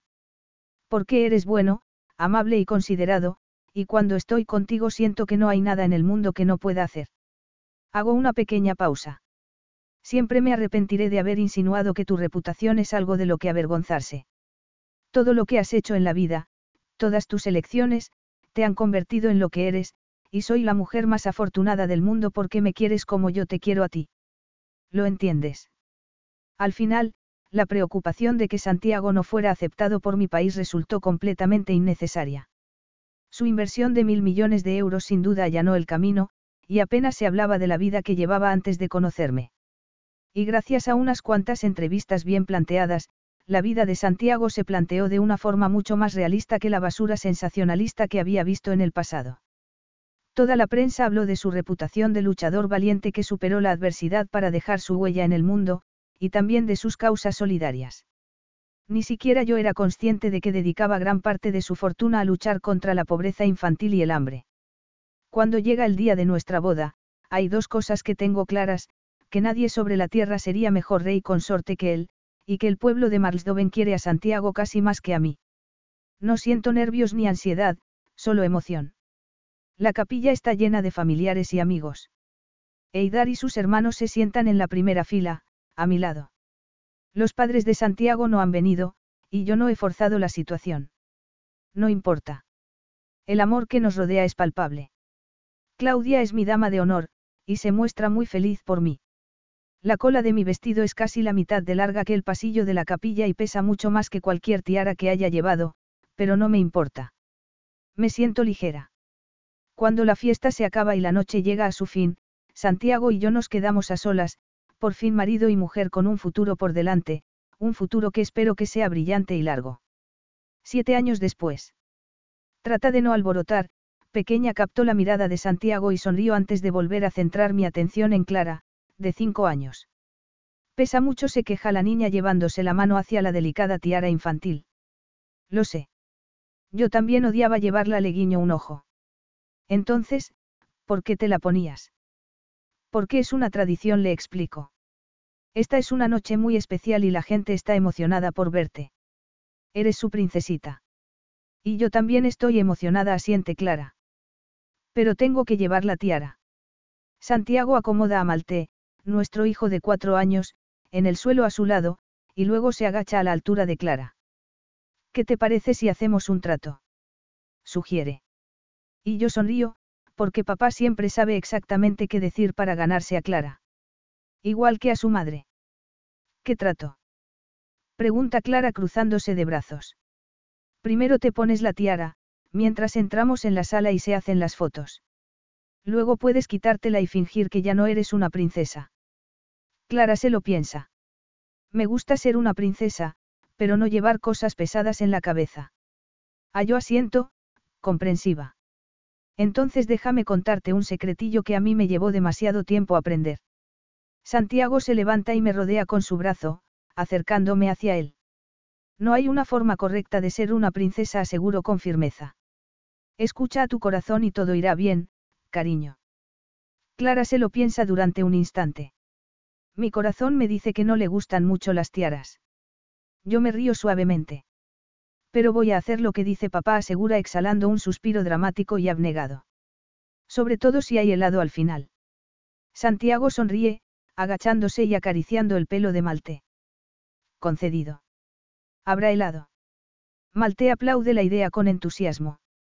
¿Va a venir la bebé? Pregunta Clara deslizando su manita enguantada en la mía mientras nos acercamos a las puertas. Sofía tiene solo dos años, es demasiado pequeña para un baile de año nuevo.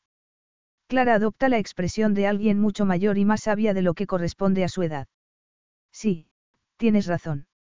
Dejemos que duerma. Me encuentro con los ojos de Santiago una vez más y sonreímos satisfechos mientras contemplamos la familia que hemos formado, el amor que compartimos, la vida que tenemos. Y resulta que yo estaba equivocada.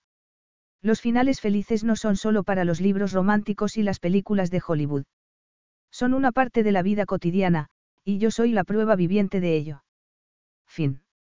Carlos Alfredo, tu mamá vino por una semana. Ya hace un año que vive con nosotros. Hasta trajo sus gatos. ¿Y yo qué puedo hacer? Lo que puedes hacer, Carlos. ¿Y él quién es? Es Miguel, nuestro experto de TurboTax Live. Como tu suegra hace un año que vive con ustedes, you can claim her as a dependent y así obtener esa deducción de taxes extra. Hacer taxes puede parecer dramático. Por suerte, los expertos bilingües de TurboTax Live te ayudan a obtener el máximo reembolso sabiendo que tus taxes están bien hechos. You do your thing, we've got your taxes. Intuit TurboTax Live. La preparación de taxes y la aplicabilidad de las deducciones varían según el individuo. Carlos Alfredo, tu mamá vino por una semana. Ya hace un año que vive con nosotros. Hasta trajo sus gatos. ¿Y yo qué puedo hacer? Lo que puedes hacer, Carlos. ¿Y él quién es? Es Miguel, nuestro experto de TurboTax Live. Como tu suegra hace un año que vive con ustedes, you can claim her as a dependent y así obtener esa deducción de taxes extra. Hacer taxes puede parecer dramático. Por suerte, los expertos bilingües de TurboTax Live te ayudan a obtener el máximo reembolso sabiendo que tus taxes están bien hechos. You do your thing, we've got your taxes. Intuit TurboTax Live. La preparación de taxes y la aplicabilidad de las deducciones varían según el individuo.